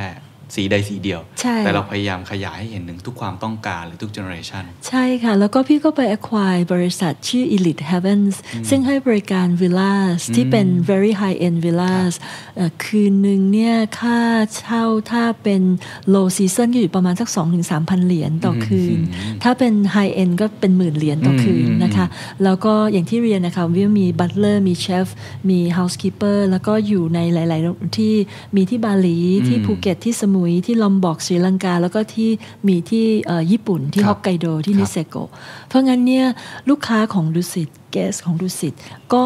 เอ่อไม่จำเป็นจะต้องออกไปบุ๊กที่อื่น ก็สามารถอยู่กับเราได้ตลอดไม่ว่าจะเดินทางในรูปแบบไหน แล้วพี่ก็ไปลงทุนในสตาร์ทอัพเอ่อที่เป็นแพลตฟอร์มเหมือน Airbnb ครับ ชื่อ Faith Stay อ่า นะคะเป็นการช่วยน้องเขาด้วย ตอนนี้เขามี property list อยู่ประมาณ 50,000 กว่า property เพราะงั้นเนี่ยสเปกตรัมของลูสิตก็ก็ฟูขึ้นแล้วก็เต็มมากขึ้น มีตั้งแต่ที่เป็นกึ่งกึ่งๆโรงแรมแบบแฟบสเตย์ ค่ะ จนมาถึงระดับแบบโอ้โหหรูหราไฮโซที่สุดแบบวิลล่าแบบนั้นมีหมดเลย ใช่ใช่ค่ะ เพราะว่าเราจะไปทำให้ตัวเราใหญ่เหมือนกับเชนโรงแรมใหญ่ ๆ คงไม่ได้ อืม แต่เรามีความหลากหลาย พี่เชื่อว่าเราน่าจะเป็นเชนเดียวในเอเชียที่ให้บริการที่หลากหลายได้ขนาดนี้ อันนี้ก็เป็นวิธีในการ expand เพราะฉะนั้นเนี่ยไม่ใช่เฉพาะ expand footprint แต่ว่า expand ในเรื่องของ portfolio ให้มีความหลากหลายมากยิ่งขึ้ พี่ น ต่ำคิดว่าในอุตสาหกรรมอื่นๆ สามารถนำบทเรียนการ expand แบบนี้ไปใช้ได้ยังไงบ้างครับ พี่คิดว่าได้อยู่แล้วค่ะ คือในทุกธุรกิจเนี่ยมันเกิด disruption ขึ้นทั้งหมดเลย มันจะมี business model ใหม่ ๆ เกิดขึ้น ใช่ แต่ส่วนมากแล้วเนี่ยคนที่ทำธุรกิจมานานๆ อย่างจินยกตัวอย่างดุสิตเป็น ต้น อย่างเราอยู่มา 70 กว่าปีในธุรกิจโรงแรมเนี่ยส่วนมากแล้วคนทั่วไปก็จะยึดติดหน้าเราทำมาแบบนี้ใน 70 กว่าปีที่แล้ว เราก็ยังจะต้องเดินไปในเส้นทางนี้ แต่เส้นทางที่เรากำลังจะเดินไปในอนาคตเนี่ยมันอาจจะไม่สามารถตอบโจทย์ในสิ่งที่มันกำลังจะเกิดขึ้นได้ ถ้าเรายังทำตัวเองหรือว่ายังมองอยู่แค่อย่างเดิมเท่านั้น เราก็ต้องมองสิ่งที่เกิน เอ่อสิ่งที่เราทำให้อยู่ เราก็ต้องศึกษาดูว่าในอินดัสทรีเราเนี่ยมีอะไรบ้างที่เอ่อสามารถที่จะ เติมเต็มตรงนี้ได้ ถ้าจะให้พี่ดำยกตัวอย่างเอาธนาคารก็ได้ อย่างธนาคารวันนี้เนี่ยก็เปลี่ยนตัวจาก traditional bank เนี่ยมาเป็น convenient bank มากขึ้น เพราะต้องการให้ความสะดวกสบาย เพราะฉะนั้นเดิมในอดีตเนี่ยถ้าคุณเคนจะไปทำธุรกรรมทางด้านการเงินเนี่ยไม่มี choice อื่นคุณต้องไปที่ธนาคาร ใช่ ดังนั้นเนี่ยมันก็เปิด 8 โมงปิดบ่าย3เอ่อก็คุณก็ไปได้แค่ตรงนี้ไม่สามารถทำอะไรได้นอกจากนี้ แต่วันนี้เนี่ยเดี๋ยวนี้เราต้องการอะไรเราต้องได้เดี๋ยวนั้น อืม แล้วก็ต้องเมื่อไหร่ที่ไหนก็ได้ เขาก็มีการพัฒนาปรับตัวมาเป็นโมเดลอื่น ๆ มาอยู่บนแพลตฟอร์มบนมือถือบ้าง มาอยู่บนอินเทอร์เน็ตบ้าง เพราะงั้นโมเดลเหล่านี้ก็ต้องทำแต่ทีมที่ทำมันก็ต้องไม่เหมือนกัน ใช่ไหมคะ โมเดลที่เป็น branch ปกติก็ยังต้องเป็นสาขาที่รองรับลูกค้า อาจจะต้องมีการปรับเปลี่ยนรูปแบบของการบริหารสาขาบ้าง แต่ในขณะเดียวกันเราก็ต้องพัฒนาช่องทางอื่น อืม ๆอ่าหรือธุรกิจเช่นมีเดีย อืม อย่างที่ The Standard อยู่ เดิมเนี่ยเราก็จะมี traditional media อ่ะถ้าเรามองถึงเรื่องของทีวี เพราะว่ามีเดียมีหลายอย่าง ครับ ถ้าเป็นพูดถึงเรื่องทีวี ในอดีตเนี่ยเราก็จะมองเมนสกรีนเป็นหลัก เราก็จะมีพรามไทม์พรามไทม์ก็จะมีส่วนมากชีวิตคนในอดีตเนี่ยพรามไทม์ก็คือช่วงที่พ่อแม่ลูกกลับบ้านมาเจอกันนั่งทานข้าวด้วยกัน ดังนั้นหลังข่าวคือพรามไทม์เวลาโฆษณาที่พรามไทม์ก็จะแพงที่สุด ครับ ปัจจุบันนี้พรามไทม์คือ my time คือเมื่อไหร่ก็ได้ ใช่ ใช่ไหมคะ จะอยู่ที่ไหนก็ต้องดูได้ เพราะฉะนั้นคนดูทีวีจากเมนสกรีนน้อยลง เพราะงั้นเนี่ยธุรกิจนี้ก็ต้องปรับตัว ดังนั้นถ้าเขายังจะโฟกัสเฉพาะในเมนสตรีมของเขาก็จะมีปัญหา เราก็จะเริ่มเห็นเอ่อมีคนปรับตัวขึ้นเยอะมาก อาจจะไปอยู่บน YouTube อาจจะไปอยู่บนสื่อออนไลน์ อาจจะไปอยู่บนอะไรก็แล้วแต่ แล้วก็ต้องสามารถที่จะ leverage กันได้ อืม เอ่อหรือวันหนึ่งมีคนชวนพี่ต่ำไปคุยที่สภาอุตสาหกรรมคุยเรื่องของพลาสติก ครับ คือตอนนี้มันเป็นยุคที่คนเริ่มที่จะเอ่อรณรงค์ให้มีการใช้พลาสติกที่เอ่อย่อยสลายไม่ได้เนี่ยนะคะที่มันใช้เวลานานมากในการย่อยสลายเนี่ยให้ใช้น้อยลงมากๆ ก็ไม่ใช้ถุงพลาสติกเอ่อทางคนที่ทำพลาสติกมาตลอดชีวิตคุณเคนคิดว่าเขาจะทำยังไง นั่นสิเขาจะปรับตัวยังไง ถูกไหมคะ พี่ก็บอกว่ามันต้องหา alternative alternative ที่ว่าอาจจะไปดูในเรื่องของเออตัว biodegradable plastic ไหม เปลี่ยนรูปแบบในการทำไหมคราวนี้เนี่ยสิ่งที่พี่ดำอาจจะมองว่าโมเดลที่พี่ดำใช้อยู่ในกลุ่มดุสิตก็แล้วแต่เนี่ยการที่บริษัทใด ๆ ก็แล้วแต่เราทำเรื่องนี้มานานๆเนี่ยการที่เราจะก้าวออกไปในอีกโมเดลหนึ่งเนี่ยมันมีความกังวลว่ามันจะหนึ่งมา cannibalize ตัวเองหรือเปล่า มันจะมาทำให้ธุรกิจที่เป็นเมนสตรีมของเรามีปัญหาหรือเปล่า ใช่ครับ กับสองไปข้างหน้าเนี่ยหนทางเรายังไม่รู้จะสำเร็จหรือไม่ ยกตัวอย่างเช่น ทุกคนรู้หมดว่าออนไลน์เดี๋ยวนี้เนี่ยมันมาเอ่อชนกับตัวของออฟไลน์ คือตัวฟิสิกอลสาขาหรืออะไรก็แล้ควรับ แต่เมื่อกี้ที่เราเล่าให้ฟัง แต่ในขณะเดียวกันเนี่ยรายได้ที่มาจากออนไลน์เนี่ยมันไม่เท่ากับรายได้เดิมที่เราได้มาจากเมนสตรีม ใช่ครับ เพราะฉะนั้นคนเนี่ยก็จะลังเลว่า ใช่ ไปดีไม่ไปดี อันนี้คือสิ่งที่ธุรกิจมีเดียเจอเยอะมากครับ ใน ซึ่ง ช่วงเปลี่ยนผ่าน ถ้าพี่ต่ำจะแนะนำพี่ต่ำจะแนะนำให้ใช้คอนเซปต์พี่ต่ำใช้คอนเซปต์ที่เรียกว่า edge edge สะกดว่า e d g e edge นะคะ ก็คือว่า mainstream ก็โฟกัสในสิ่งที่ mainstream ทำไป แต่ต้องปรับตัวนะคะ ครับ ปรับตัวในเรื่องของสกิลของคนในเรื่องของ objective business Structure model อะไร อะไร เขา ก็ ปรับไป ต้อง หมด ทำอันนี้ไม่ปรับไม่ได้ ครับ แต่ในขณะเดียวกันคุณตั้งอีกทีมหนึ่งมาเลย เป็น edge team แล้วก็ให้เงินเข้าไป ทีมที่ไปสุดขอบหน่อย ไปที่ขอบทางเลย แล้วก็ต้องให้เขาไม่ไม่ยึดติดกับ immune system ของ mainstream คือเขาอยากทำอะไรให้เขาทำเรามีบัตเจ็ตให้เขาก้อนหนึ่ง ซึ่งบัตเจ็ตของเขาก้อนเนี้ยเราต้องคิดคำนวณเองว่า ถ้ามันหมดเนี่ยมันไม่เจ็บตัวเรา จะเท่าไหร่ก็ได้ 20 ล้านร้อยล้านพันล้านตามกำลังที่คุณมี ครับ แล้วก็ให้ทีมเนี้ยไปทำมี objective ก็คือว่าทำโมเดลใหม่ขึ้นมา แล้วยิ่งทำโมเดลใหม่ เพื่อจะมา disrupt main business ได้ทำไปเลย แล้วก็ให้เขาลองอย่างอาศัยคที่รับ เมื่อกี้ที่พี่ต่ำเล่า ก็คือ ให้ฟัง อันนี้เลย เนี่ยคือ edge คือทีมอาศัยคือทีมใหม่เลย แล้วก็ไม่ได้เกี่ยวกับทีมที่เป็นเมนสตรีมของพี่แต้มแน่นอนทีมเมนสตรีมของโฮเทลพี่แต้มเขาต้องพัฒนา จะ นะ ต้อ คะ งปรับตัว แต่ว่าทีมอาศัยคืออยู่คนละทีม รุ่นเลยใช่ไหมครับ แล้วก็อย่างทีมใหญ่ของพี่แต้มเนี่ยวิธีวัดผลของพี่ก็ยังใช้รูปแบบของ Balance Scorecard KPI มีเอ่อ occupancy เท่าไหร่ room rate เป็นเท่าไหร่เอ่อเทียบกับคู่แข่ง RGI เป็นยังไง แล้วก็ customer set เป็นยังไง employee engagement เป็นยังไง ก็ยังต้องทำอยู่ ครับ แล้วก็วัดอยู่ แต่ว่าเรามี experimental กับทีม edge ของ KPI อาศัย KPI คืออะไรครับ เขาเป็น OKR อ๋อ เขาใช้ objective key result เป็นหลัก อืมอืม มันจะทำให้เขามี agility มากขึ้น มี teamwork มากขึ้น แล้วก็ปรับตัวได้เร็วขึ้น m e a s u r e m e n t จะต้องไม่เหมือนกันนะ เพราะเป้าหมายไม่เหมือนกัน ใช่ แล้วพี่ก็ให้เขา experiment ในเรื่องของ Data นะคะ เพราะว่าใน mainstream เราก็ต้องใช้ Data แต่เขาก็ยังใช้วิธีแบบ traditional data พี่เลยบอกว่าทีมอาศัย ทีมนี้ทำ Data แบบ full stream แล้วก็ช่วยสนับสนุนให้เขาเอา Data เนี่ยมาสามารถที่จะ link engage กับลูกค้าให้ได้มากยิ่งขึ้น experiment ไปเลยนะคะ หรือ skill นะคะ ตัว skill set ของทีมนี้จะเป็น skill ที่แตกต่าง business model ก็เป็น business ใหม่ ก็คือว่าอย่างยกตัวอย่างโรงแรมที่เป็น traditional ของพี่เนี่ย ถ้าเป็นระดับ luxury เอ่อจำนวนพนักงานต่อห้องที่ให้บริการเนี่ยอย่างน้อยต้อง 1.5 เท่าถึง 2 เท่าต่อห้องเอ่อโรงแรมสมมติ 500 โรงแรมหรือ 100 โรงแรมเนี่ยคุณจะต้องมีคนอย่างน้อย 200 คน อาศัยไม่ ถึง อาศัยมีอยู่ 200 ห้อง มีคนเต็มที่ 20 คน อืม เพราะมันไม่จำเป็น ไม่จำเป็น เพราะว่าเมนสตรีมของเขาเช่นพวกเอ่อแม่บ้าน อืม ช่างเทคนิชเชียนเอาซอร์สกลับมาให้ดูสิทธิ์ อืม เราทำให้เขามีหน้าที่ดูแลมีคนแค่ 10 20 คนพออ ม แล้วดูซิว่าโมเดลนี้มันเวิร์กไหม อืม เรามีลิมิตของบัตเจ็ตที่เราส่งให้เขา ปรากฏว่าอาศัยทำได้ดีมาก ครับ เขามีไพ p e ไลน์ของเขาอยู่ประมาณ 7-8 โรงแรม อืม ในเมืองไทยเนี่ยที่เราลงทุนเองเป็นโปรโตไทป์ของเราเองเนี่ยก็คือที่ชัยนาทาวแล้วก็ที่สาทรซอย 12 ที่ต่างประเทศที่เราลงทุนเองก็จะมีที่ญี่ปุ่นนะคะที่เกียวโต แล้วก็ที่เอ่อโตเกียวที่ ครับ อากิฮาบาระซึ่งตอนนี้ก็เดี๋ยวต้องดูว่าต้องปรับยังไง แต่เชื่อคิดว่ายังเป็น good potential market อยู่อยู่ดี เพียงแต่ว่าอาจจะต้อง slow down นิดหนึ่งในเรื่องของการทำงานตรงนั้น แล้วก็ใน pipeline ที่เรารับ manage ในแบรนด์ของอาศัยให้เนี่ยก็มีทั้งที่ฟิลิปปินส์ที่พม่า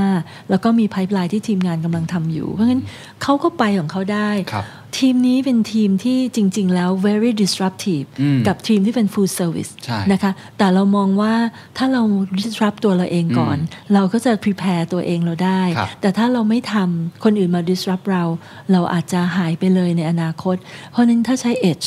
concept มา น่สน ก็จะช่วย คอนเซ็ป ค่ะ ต์นั้นเราพูดกัน 3 กลยุทธ์น่าสนใจหมดเลยครับ balance diversify expand expand แต่ทั้งหมดนี้จะไม่สามารถเกิดขึ้นได้เลย ถ้าไม่ทำเรื่องคน ใช่ค่ะ เดี๋ยวเมื่อกี้ผมว่าหลายคนก็คงสงสัยครับว่า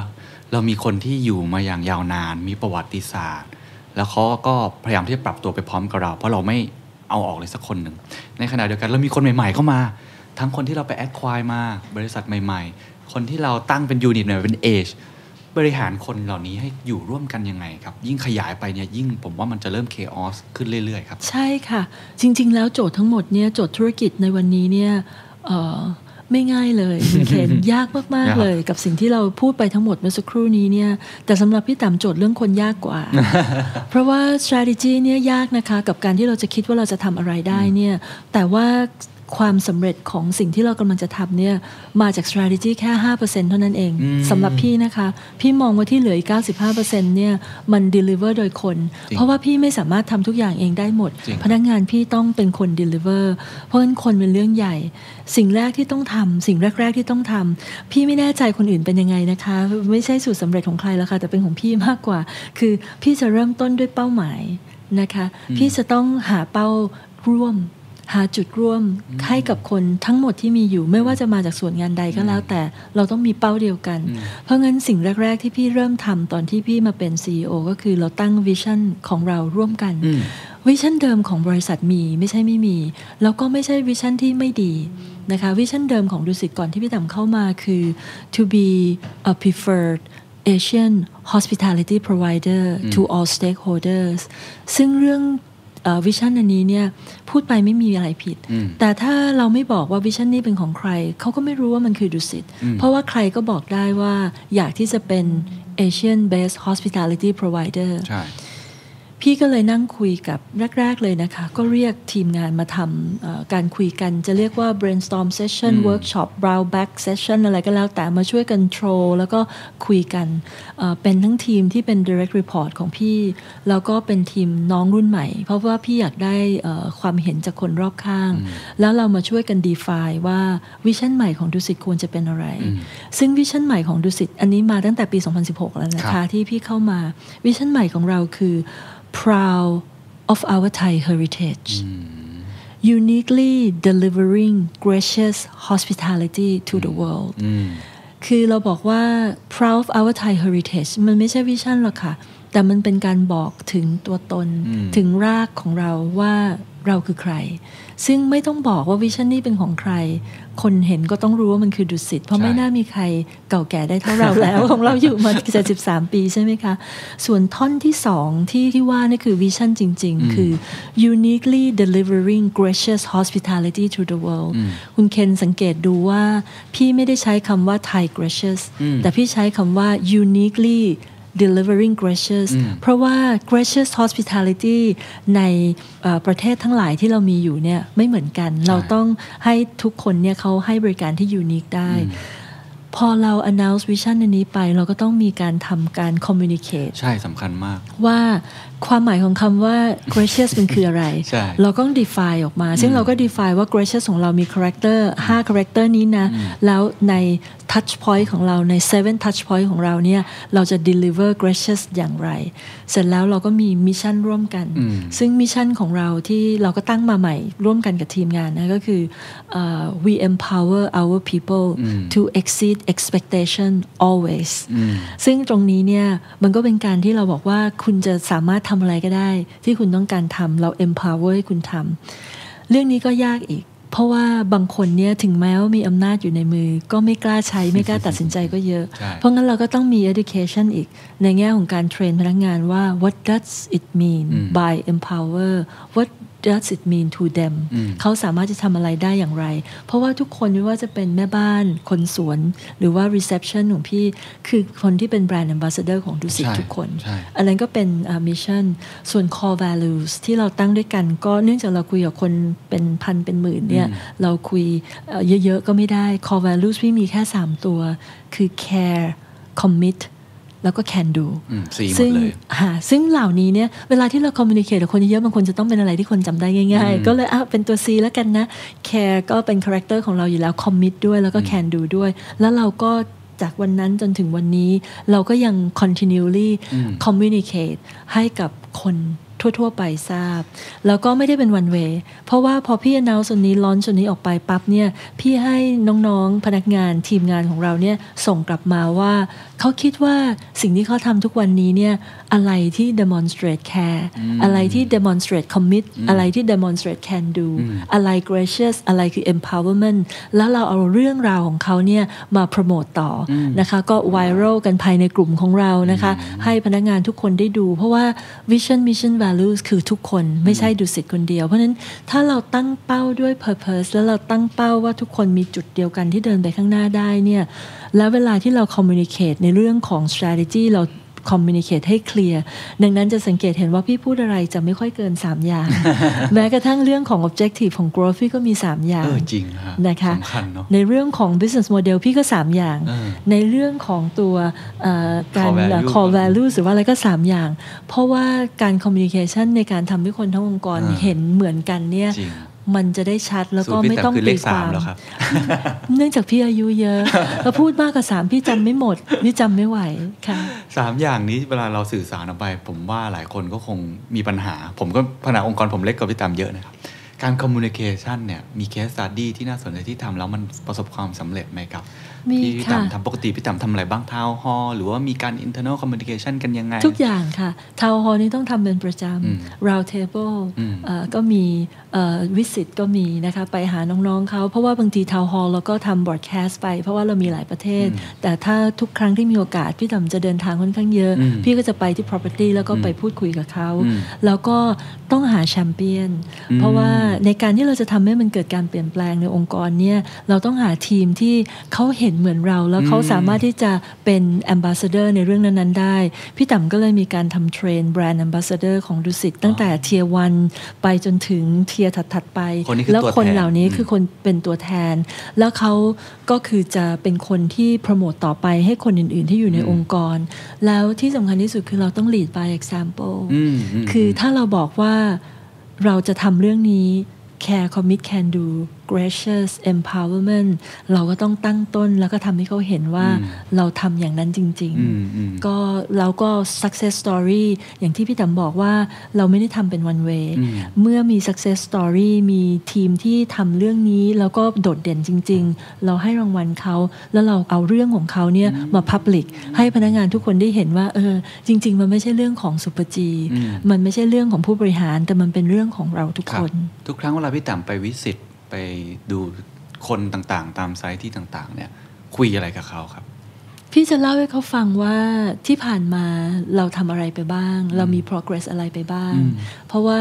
คนทุกคนเนี่ยอาจจะเห็นเราบ้างตามสื่อตามข่าว แต่ว่าที่จะรู้จริง ๆ ว่าเอ๊ะที่ดูสิตบอกว่าจะทำอย่างนี้ อย่างเราไป acquire elite heaven เราไป acquire a p r i c i l มันมีเบื้องหลังการถ่ายทำอะไรอย่างไร ว่ามันมีแนวคิดอะไรในการสนับสนุนอย่างนั้นเนี่ยต่อให้ไปอ่าน press release หรือว่าต่อให้อ่าน communication ที่มีเนี่ยก็จะไม่ลึกซึ้งเท่าเราเล่าให้ฟังจริงๆ ใช่ใช่ เพราะงั้นเราก็จะอาศัยวิธีนั้นเนี่ยเล่าให้ฟังถึงเรื่องที่ผ่านมา เพราะว่าเราเจอเขาก็พยายามทำให้ได้มากที่สุด เราก็จะ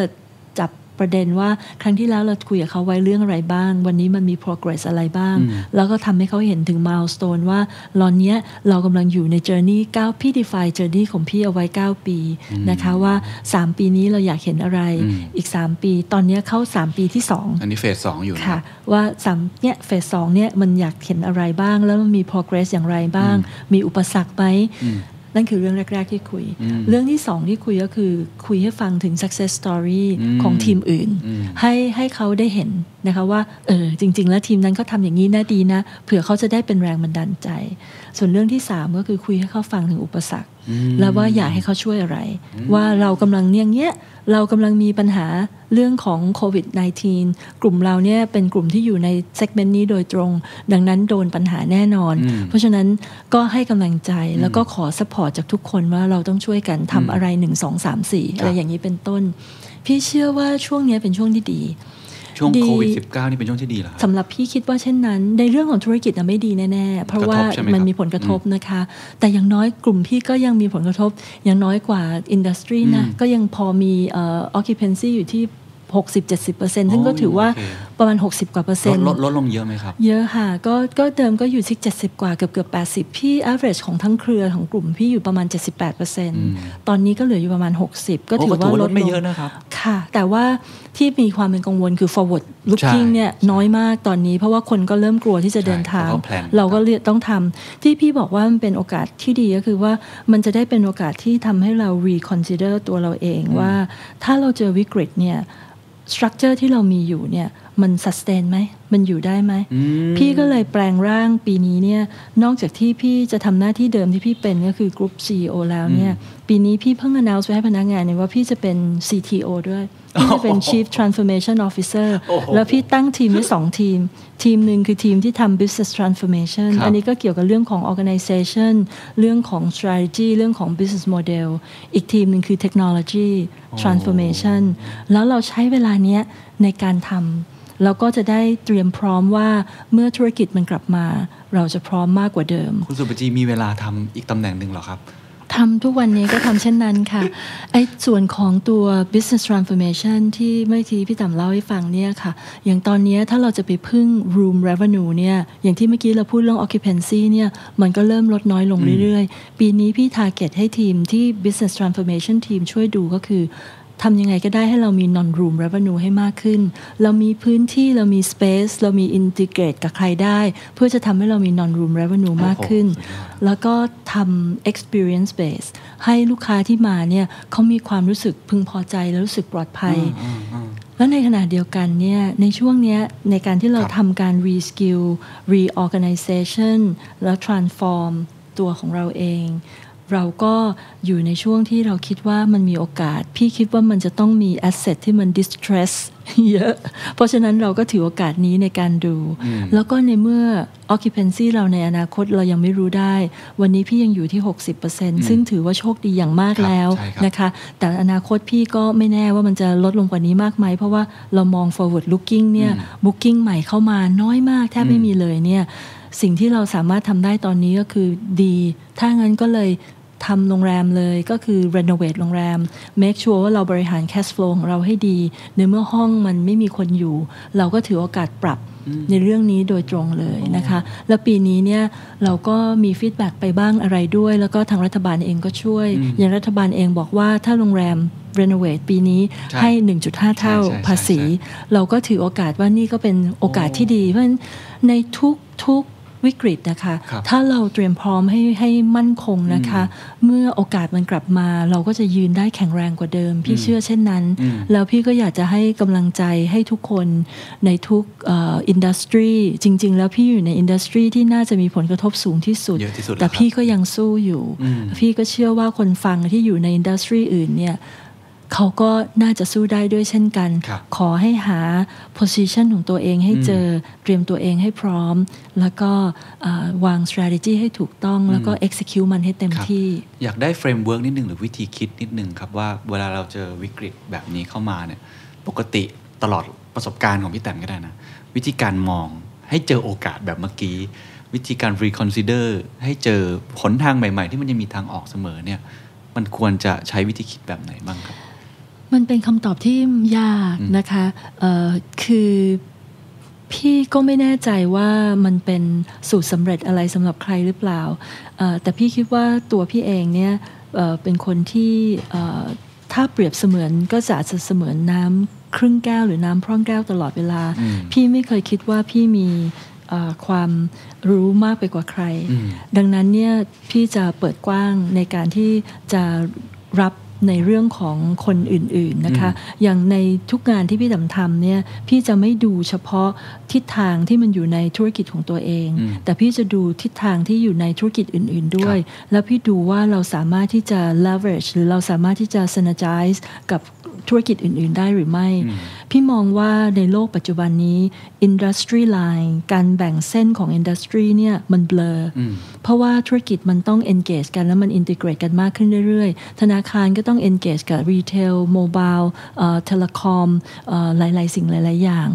ธุรกิจโรงแรมก็เหมือนกัน เพราะฉะนั้นถ้าเราใช้คอนเซปต์ของ beyond ตัวเอง อย่างพี่อยู่ในธุรกิจโรงแรมเราก็มอง beyond hospitality แล้วเราดูซิว่าเราไป connect อะไรกับใครได้ แล้วเราอย่าทำตัวว่าเราดีที่สุดเราเก่งที่สุดเรารู้ดีแล้ว เราเรามองว่าเรา หาโอกาสที่จะเติมเต็มกับสิ่งที่คนอื่นเขาจะเออมอบให้เราได้ พี่เชื่อว่าเราน่าจะหาโมเดลใหม่ ๆ ได้เพราะฉะนั้นโมเดลของพี่จะไม่ใช่โมเดลที่เออเมื่อกี้พี่ยังไม่ได้เล่าให้ฟังเรื่อง business model มี 3 อันเหมือนกันสั้น ๆ เลยค่ะ อันแรกเลยคือพี่มองในเรื่องของ collaboration เป็นหลัก ตอบโจทย์เมื่อสักครู่ที่พี่ต่ำพูดเลย ใช่ ก็คือว่าเรามองว่าเราจะ collaborate กับใครได้บ้าง พี่มองว่าถ้าเราอยากจะเดินไปข้างหน้าเร็วๆ แล้วอยากที่จะเดินไปไกลๆ เดินไปกับพาร์ทเนอร์จะเร็วกว่าแล้วก็ไกลกว่าที่จะเดินไปตัวคนเดียว พี่ไม่เคยมองแม้กระทั่งคนที่อยู่ในอินดัสทรีเดียวกันกับพี่เป็น competitor พี่มองเขาเป็น peers ถ้าเราเดินไปกับเขาได้ มันมีวิถีใดที่ทำได้ มันก็น่าจะช่วยได้ เพราะฉะนั้นอันแรกคือ collaboration ครับ อันที่สองคือ integration คือเราจะทำอะไรก็แล้วแต่เราต้องมองว่าสิ่งที่เรากำลังเดินไปข้างหน้าเนี่ยมัน integrate กลับมาที่ core value ของเราได้ไหม อย่างการเมื่อกี้ที่พี่เล่าให้ฟังเรื่องธุรกิจโรงแรม ผสมกับอาหารยังไง ผสมกับการศึกษายังไง อาจจะยังไม่ได้เล่ามากนัก แต่ทุกอย่างมันผสมผสานกันมันต้อง อืม อินทิเกรตได้ อินทิเกรตภายใน อินทิเกรตภายนอก แล้วสุดท้ายคือต้องมองเรื่อง social contribution พี่ว่าเรื่อง contribution สำคัญ ครับ คือถ้าเราทำอะไรก็แล้วแต่แล้วเรามองแต่ตัวของเราเอง ให้เราโตคนเดียวมันไม่ยั่งยืน อืม แต่ถ้าเรามองให้อินดัสทรีทั้งอินดัสทรีโตไปด้วยกัน อืม แล้ว contribute กลับไปให้กับอินดัสทรีและให้กับ community ของเราได้เอ่อทุกอย่างมันจะดี ครับ ก็นั้นก็เป็นโมเดลของพี่ต่ำที่ฝากเอาไว้ให้ช่วยกันคิดแล้ว ครับ กัน ที่เล่ามาทั้งหมดนี้คิดว่าอะไรเป็นความกังวลมากที่สุดในอนาคตครับในเฟสต่อจากนี้อะไรคือความท้าทายใหญ่ที่สุดที่พี่แตมรู้สึกว่าเฮ้ยฉันยังแก้ได้ไม่ดีพอ ฉันจะต้องพยายามมากกว่านี้ พี่คิดว่าเรื่องของคน อืม ว่าทำยังไงถึงให้พนักงานทุกคนเข้าใจ ทุกวันนี้พี่แต๋มคิดว่าพนักงานเข้าใจ จะเต็มร้อยหรือไม่เต็มร้อยเนี่ยพี่คิดว่าอย่างมากอย่างน้อยเนี่ยอยู่กันมา 4 ปี เข้าใจ ว่าเรากำลังจะเดินไปอะไร เพราะว่าวิธีของพี่ก็คือว่าพี่พยายามจะซอยหนทางของเราที่เดินไปข้างหน้าเนี่ยให้เป็นสเต็ปเล็ก อืม ๆ เป็น baby step แล้วทุกๆ ครั้งที่เรา achieve baby step เนี่ยเขาก็จะได้รับรู้ถึงชัยชนะเล็ก ๆ ที่เราค่อย ๆ เดินไป เพราะฉะนั้นเขาจะเดินตามเราได้ เพราะฉะนั้นเรื่องสำคัญก็คือเรื่องที่เขาเข้าใจ พี่เชื่อว่าวันเนี้ยมันผ่านจุดนั้นไปแล้ว เขาน่าจะเข้าใจ จะมากจะน้อยก็แล้ว แต่ถัดมาก็คือว่าแล้วเขาจะ contribu ยังไง แล้วสกิลที่เขามีจะเพียงพอไหม อันเนี้ยค่ะเป็นสิ่งที่พี่แต้มคิดว่าเป็นเรื่องที่ท้าทาย เพราะว่า strategy พี่แต้มคิดว่าเราก็วางไว้ค่อนข้างจะเอ่อไม่ได้บอกว่าสมบูรณ์แบบ แต่มองว่าเราก็รู้ทิศว่าเรากำลังจะเดินไปทางไหน ทิศของเราเนี่ยก็คิดว่าไม่น่าพลาดหรอก เพราะเดินมา 4 ปีที่เห็นเนี่ยมันก็ได้ผลเอ่อที่เห็นเอ่ออย่างค่อนข้างชัดเจน แต่ว่าการที่จะทำให้พนักงานเนี่ยเขาสามารถที่จะมีสกิลเซ็ตมี attitude มีความเข้าใจ แล้วก็เดินไปข้างหน้าตรงนั้นข้างหน้าได้ พร้อมๆ กันกับเราไปถึงเป้าได้ พี่คิดว่าเรื่องนี้น่าจะเป็นเรื่องที่เอ่อยาก ครับ ซึ่งตอนนี้เราก็มีสถาบันมีการศึกษาอะไรที่ ค่ะ ช่วยรีสกิลอัพสกิลเขาอยู่ด้วยเห ถู มื ก อนกัน ค่ะ นะค แต่ รับ มันทำทีเดียวไม่หมดนะ มัน คะ ต้องทำอย่างต่อเนื่อง ต้องทำตลอด ครับ ค่ะ อย่างวันนี้เราผ่านมาประมาณ 4 ปีแล้วใช่ไหมครับ ค่ะ ในเจอร์นี่ของวิแตมเนี่ยอีก 5 ปีถูกไหมครับประมาณ ค่ะ 9 ปี ค่ะ มองตรงนั้นอนาคตตรงนั้นอยากเห็นอะไรมากที่สุดความตั้งใจความคาดหวัง พี่อยากให้เอ่อกลุ่มดุสิตยังเป็นแบรนด์ในใจของคนไทยเหมือนที่เคยเป็นมาในอดีต อยากจะให้เป็นแบรนด์ที่คนไทยภูมิใจ แล้วก็อยากให้พนักงานของดุสิตทุกคนภูมิใจกับดุสิตในทุกๆสิ่งที่เราทำนะคะแล้วก็อยากจะให้เราเป็นแบรนด์ที่ยังคงสามารถตอบโจทย์ อืม ในสิ่งที่โลกที่เปลี่ยนไปข้างหน้าได้เดินไปแล้ว ครับ แต่ดุสิตก็ยังคงความเป็นเอกลักษณ์ที่เรามีอยู่ และก็ตอบโจทย์ในอนาคตได้ด้วยเช่นกัน ท้ายที่สุดครับ คุยมาทั้งหมดนี้โอ้โหได้ความรู้ได้แง่คิดเยอะมาก แล้วก็สัมผัสได้ถึงการทำงานหนักมากนะครับผมไม่แน่ใจว่าแบ่งเวลายังไงนะครับ เก่งมากๆเลย นอกจากจะเป็นกรุ๊ป CEO แล้วตอนนี้มีอีกตำแหน่งคือ CTO อีก แล้วผมเชื่อว่ามีอีกหลายๆตำแหน่งที่พี่แต้มเข้าไปเกี่ยวข้อง แพชชั่นความสนุกที่เราทำงานอยู่ตรงนี้คืออะไร หรืออาจจะช่วยบอกเคล็ดลับการแบ่งเวลา สักนิดหนึ่งกับคุณผู้ฟังก็ได้ครับ แพชชั่นของพี่ก็คือสิ่งที่พี่ทำพี่รู้สึกว่าทุกวันนี้พี่โชคดี เหมือนกับว่าพี่ได้ทำในสิ่งที่พี่มีความสุขและความรักกับมัน แล้วยังมีคนให้เงินพี่อีกด้วยซ้ ำแพชชั่นของพี่คือพี่ต้องการจะทำให้แบรนด์ของคนไทย อืม ความเป็นไทยเนี่ยค่ะเป็นที่ประจักษ์แล้วก็ที่รู้จักของคน แล้วก็เอ่อมันเริ่มต้นมาจากที่พี่อยู่บริษัทอเมริกัน อืม อ่าบริษัท IBM อ่าหลังจากที่พี่ออกจากประเทศไทย เพราะว่าพี่เป็นกรรมการผู้จัดการตอนอายุยังไม่มากนั ครั ก บ แล้วพี่ก็ดิตัดสินใจว่าพี่ไปทำงานต่างประเทศเป็น regional head แล้วก็ทำงานที่ headquarter ที่อเมริกาที่นิวยอร์กเนี่ยเอ่อเราก็รู้สึกภูมิใจว่าอย่างน้อยเราก็เป็นคนไทยที่ได้ทำให้คนเขารู้จักว่าคนไทยก็สามารถทำงานใน level นั้นได้ ที่เป็นคนทำเรื่อง policy decision making ได้ แต่มันเป็นแค่คนไทยคนเดียว อืม พี่ก็เลยตัดสินใจว่าถ้าอย่างนั้นเนี่ยพี่มาทำงานบริษัทไทยและเอาบริษัทไทยออกไป อืม ดีกว่า อืม พี่ก็มาอยู่บริษัทไทยคม แล้วก็ช่วยไทยคมเทอร์นาราวแล้วก็เป็นบริษัทซัตไลท์ที่ดีที่สุดในเอเชียแปซิฟิกแล้วก็เอ่อช่วยสร้าง succession แล้วก็ทำ growth plan อะไรให้เขาได้หลาย ๆ อย่าง พอตอนนั้นพี่ตั้งใจว่าพี่จะเกษียณละ พี่ก็จะเอ่อไม่อยากทำงานที่เป็น full time อืม พี่อาจจะเป็นคนที่ทำเอ่อเป็นโค้ชเป็นคนที่ให้คำปรึกษาเป็นกรรมการ เพราะว่าการทำที่กลุ่มบริษัทใดบริษัทหนึ่ง เราก็สามารถทำให้ต้นไม้ต้นหนึ่งโต อืม แต่ว่าถ้าเราไปทำได้หลาย ๆ ต้น มันก็จะทำให้มันมีความเจริญงอกงามได้มากขึ้นไปอีก แต่ based on ความเป็นไทย อืม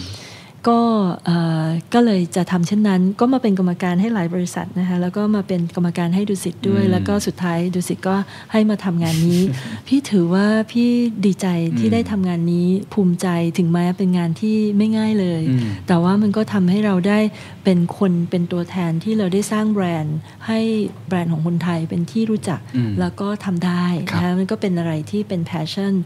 ก็มันเวลาที่เหนื่อย หรือว่าเวลาที่มีปัญหาก็ย้อนกลับมาดูว่าเราทำไปเพื่ออะไร เราทำไปเพื่อสิ่งนี้ อืม เราต้องการทำให้บริษัทเนี้ยกลุ่มเนี้ยมันเป็นกลุ่มที่ทำให้มันเป็นที่ภูมิใจของพนักงานของเราทุกคน แล้วก็ของคนไทยด้วย เพราะฉะนั้นมันก็ทำให้เรามีกำลังใจ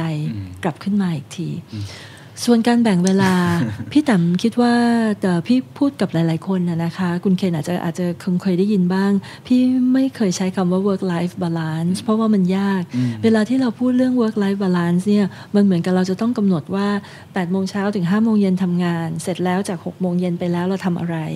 พี่คิดว่าในโลกปัจจุบันนี้มันทำอย่างนั้นไม่ได้ ครับ และด้วยบทบาทและหน้าที่ที่พี่มีอยู่หลายแบบ พี่ใช้วิธี work life integration ก็คือเราใช้เทคโนโลยีเราสร้าง environment infrastructure ของเรา เราสร้าง expectation ให้คนรอบข้างของเรา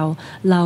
เอ่อมี commitment และมีวินัยในบทบาทของเรา เราก็สามารถที่จะเอ่อดำเนินบทบาทในแต่ละบทบาทได้อย่างเต็มที่ เช่น เราอยู่กับลูกเราก็ต้องเป็นแม่ เราเป็น CEO ก็คงไม่ได้ ในขณะที่เราอยู่ที่ทำงาน เราก็ต้องเป็น CEO เพราะฉะนั้นในแต่ละบทบาทและหน้าที่เราทำอย่างเต็มที่ในจุดนั้น แล้วเราก็หาจุดประสานโดยใช้ตัวเทคโนโลยีในการช่วย พี่ว่าช่วยได้เยอะ ค่ะ เรื่อง infrastructure พวกอะไรประมาณนี้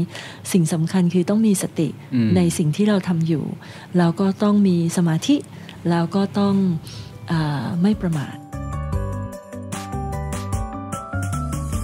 และนี่ก็คือคุณสุปจีสุปธรรมพันธ์ครับ ผู้บริหารประธานเจ้าหน้าที่บริหารกลุ่ม บริษัทดุสิตธานีจำกัดมหาชน เป็นไงฮะ ฟังแล้ว โอ้โห จดกันไม่ทันไหมครับ เรียกได้ว่าบทเรียนเพียบนะครับ เอาไปปรับใช้ได้หมด แล้วก็ทุกอย่างเนี่ยมันเหมือนถูกคิดมาครบหมดแล้วนะครับ ผมจะถอดรหัสสั้นๆนะครับ ซึ่งผมว่าเป็นรหัสลับที่ดีมากนะครับ กับทุก ๆ ธุรกิจ ผมก็จะเอามาใช้เหมือนกันนะครับ ในเรื่องของเออกลยุทธ์ของโรงแรมดุสิตนะครับสามอย่าง อันที่หนึ่งครับบาลานซ์ครับ ต้องบาลานซ์พอร์ตให้ดีขึ้น ในเชิงของโรงแรมดุสิตเนี่ยก็คือว่า 85%เนี่ยขึ้นอยู่กับโรงแรมนะครับเพราะฉะนั้นเขาต้องบาลานซ์พอร์ตให้ดีมากขึ้นทำยังไงที่ทำให้พอร์ตเนี่ยมันสามารถที่จะกระจายความเสี่ยงได้มากขึ้นนะครับซึ่งอ่าทางโรงแรมดุสิตเนี่ยเขาก็บาลานซ์พอร์ตนะครับจาก 85%เนี่ยอย่างที่ผมพูดเนี่ยอ่าเฉพาะกรุงเทพกับเมืองไทยเนี่ยให้เกิดอยู่ต่างประเทศมากขึ้นเป็น 50% 50-50 ว่างั้นก็ได้ แล้วก็พยายามลงทุนกับเงินสดนะครับลงทุนสิ่งที่ให้เงินสดให้ได้ทันทีเอ่ออย่างเช่นเรื่องของ REIT เป็นต้นอย่างเงี้ยฮะก็คือการบาลานซ์พอร์ตเพราะฉะนั้นตรงเนี้ยผมว่าคุณผู้ฟังทุกคนต้องมาดูนะครับว่าพอร์ตตัวเองเนี่ยมันมีมันมีอะไรบ้างนะครับมันมี source of income มาจากทางไหนบ้าง แล้วก็ถ้าจะกระจายความเสี่ยงเนี่ยจะกระจายยังไงให้พอร์ตของของคุณผู้ฟังทุกท่านเนี่ยสามารถที่จะรองรับกับทุกๆสถานการณ์ที่เกิดขึ้นได้นะครับ ข้อที่สองครับข้อนี้ผมว่าทุกคนจำเป็นอย่างยิ่งในการทำธุรกิจครับ diversify ครับ ธุรกิจโรงแรมเอ่อมันผลผลกระทบง่ายใช่ไหมครับ การท่องเที่ยวเนี่ยมันนิดๆหน่อยๆมันเนี่ยมันเจอผลกระทบต้อง diversify ทั้ง internal และ external ในมุมมองของคุณสุปจีเนี่ยก็คือไปลงทุนนะครับกับธุรกิจอาหารครับ แต่ความเจ๋งก็คือเขาไม่ได้ลงทุนธุรกิจแบบร้านอาหาร แต่เขาลงทุนไปที่ต้นน้ำเลยก็คือวัตถุดิบในการทำอาหาร ซึ่งอันนี้มันได้ประโยชน์ทั้งในแง่ของอาจจะเป็นซัพพลายเชนที่จะไปส่งกับในเครือโรงแรมดุสิตทั้งหมดทั่วโลก ในขณะเดียวกันนอกจาก B2B แล้วมันอาจจะกลายเป็น B2C ก็คือผลิตภัณฑ์นั้นมันกลายเป็นผลิตภัณฑ์ที่เอ่อคนให้คุณค่าและอยากจะซื้ออาจจะเป็นเอ่อสูตรเครื่องแกง อาจจะเป็นสูตรการทำอาหารต่างๆ พวกเนี้ยซึ่งไม่ได้ขายในตลาด Red Ocean แบบร้านสะดวกซื้อด้วยนะครับแต่ไปที่ร้านอาหารเป็นต้น มันก็บิวแบรนด์ได้ด้วยแล้วมาจินก็ดีกว่า หรือว่าเขาไปทำการแอ q ควายหลาย ๆ บริษัทที่โอ้ฟังแล้วมันน่าทึ่งนะครับ ไม่ว่าจะเป็นเรื่องของแคทเทอริงในเอ่อโรงเรียนนานาชาตินะฮะ หรือว่าในเรื่องของเอ่อบริษัท Real Food นะครับที่อยู่ในเซาท์แอฟริกาเนี่ยที่ส่งอาหารให้กับฟิตเนสอย่าง Virgin Active เนี่ยคือวิธีคิดในการ diversify ของคุณสุปจีเนี่ยมันมันมีกลยุทธ์หมดเลย แล้วมี strategy ชัดเจน เพราะว่าคำว่า diversify เนี่ยมันไม่ใช่แค่ว่าคุณจะกระจายความเสี่ยงไปตรงไหนก็ได้ แต่ในพอร์ตของคุณทั้งหมดเนี่ยที่ business มันแตกต่างกันเลยเนี่ยคุณต้องมองให้เห็นว่า value อันไหนเนี่ยใช้คำนี้ครับ integrate กันได้ด้วย จะเห็นได้ว่าทั้ง Real Food จะเป็นอาหารสุขภาพก็ตรงกับเทรนด์ด้วย แล้วก็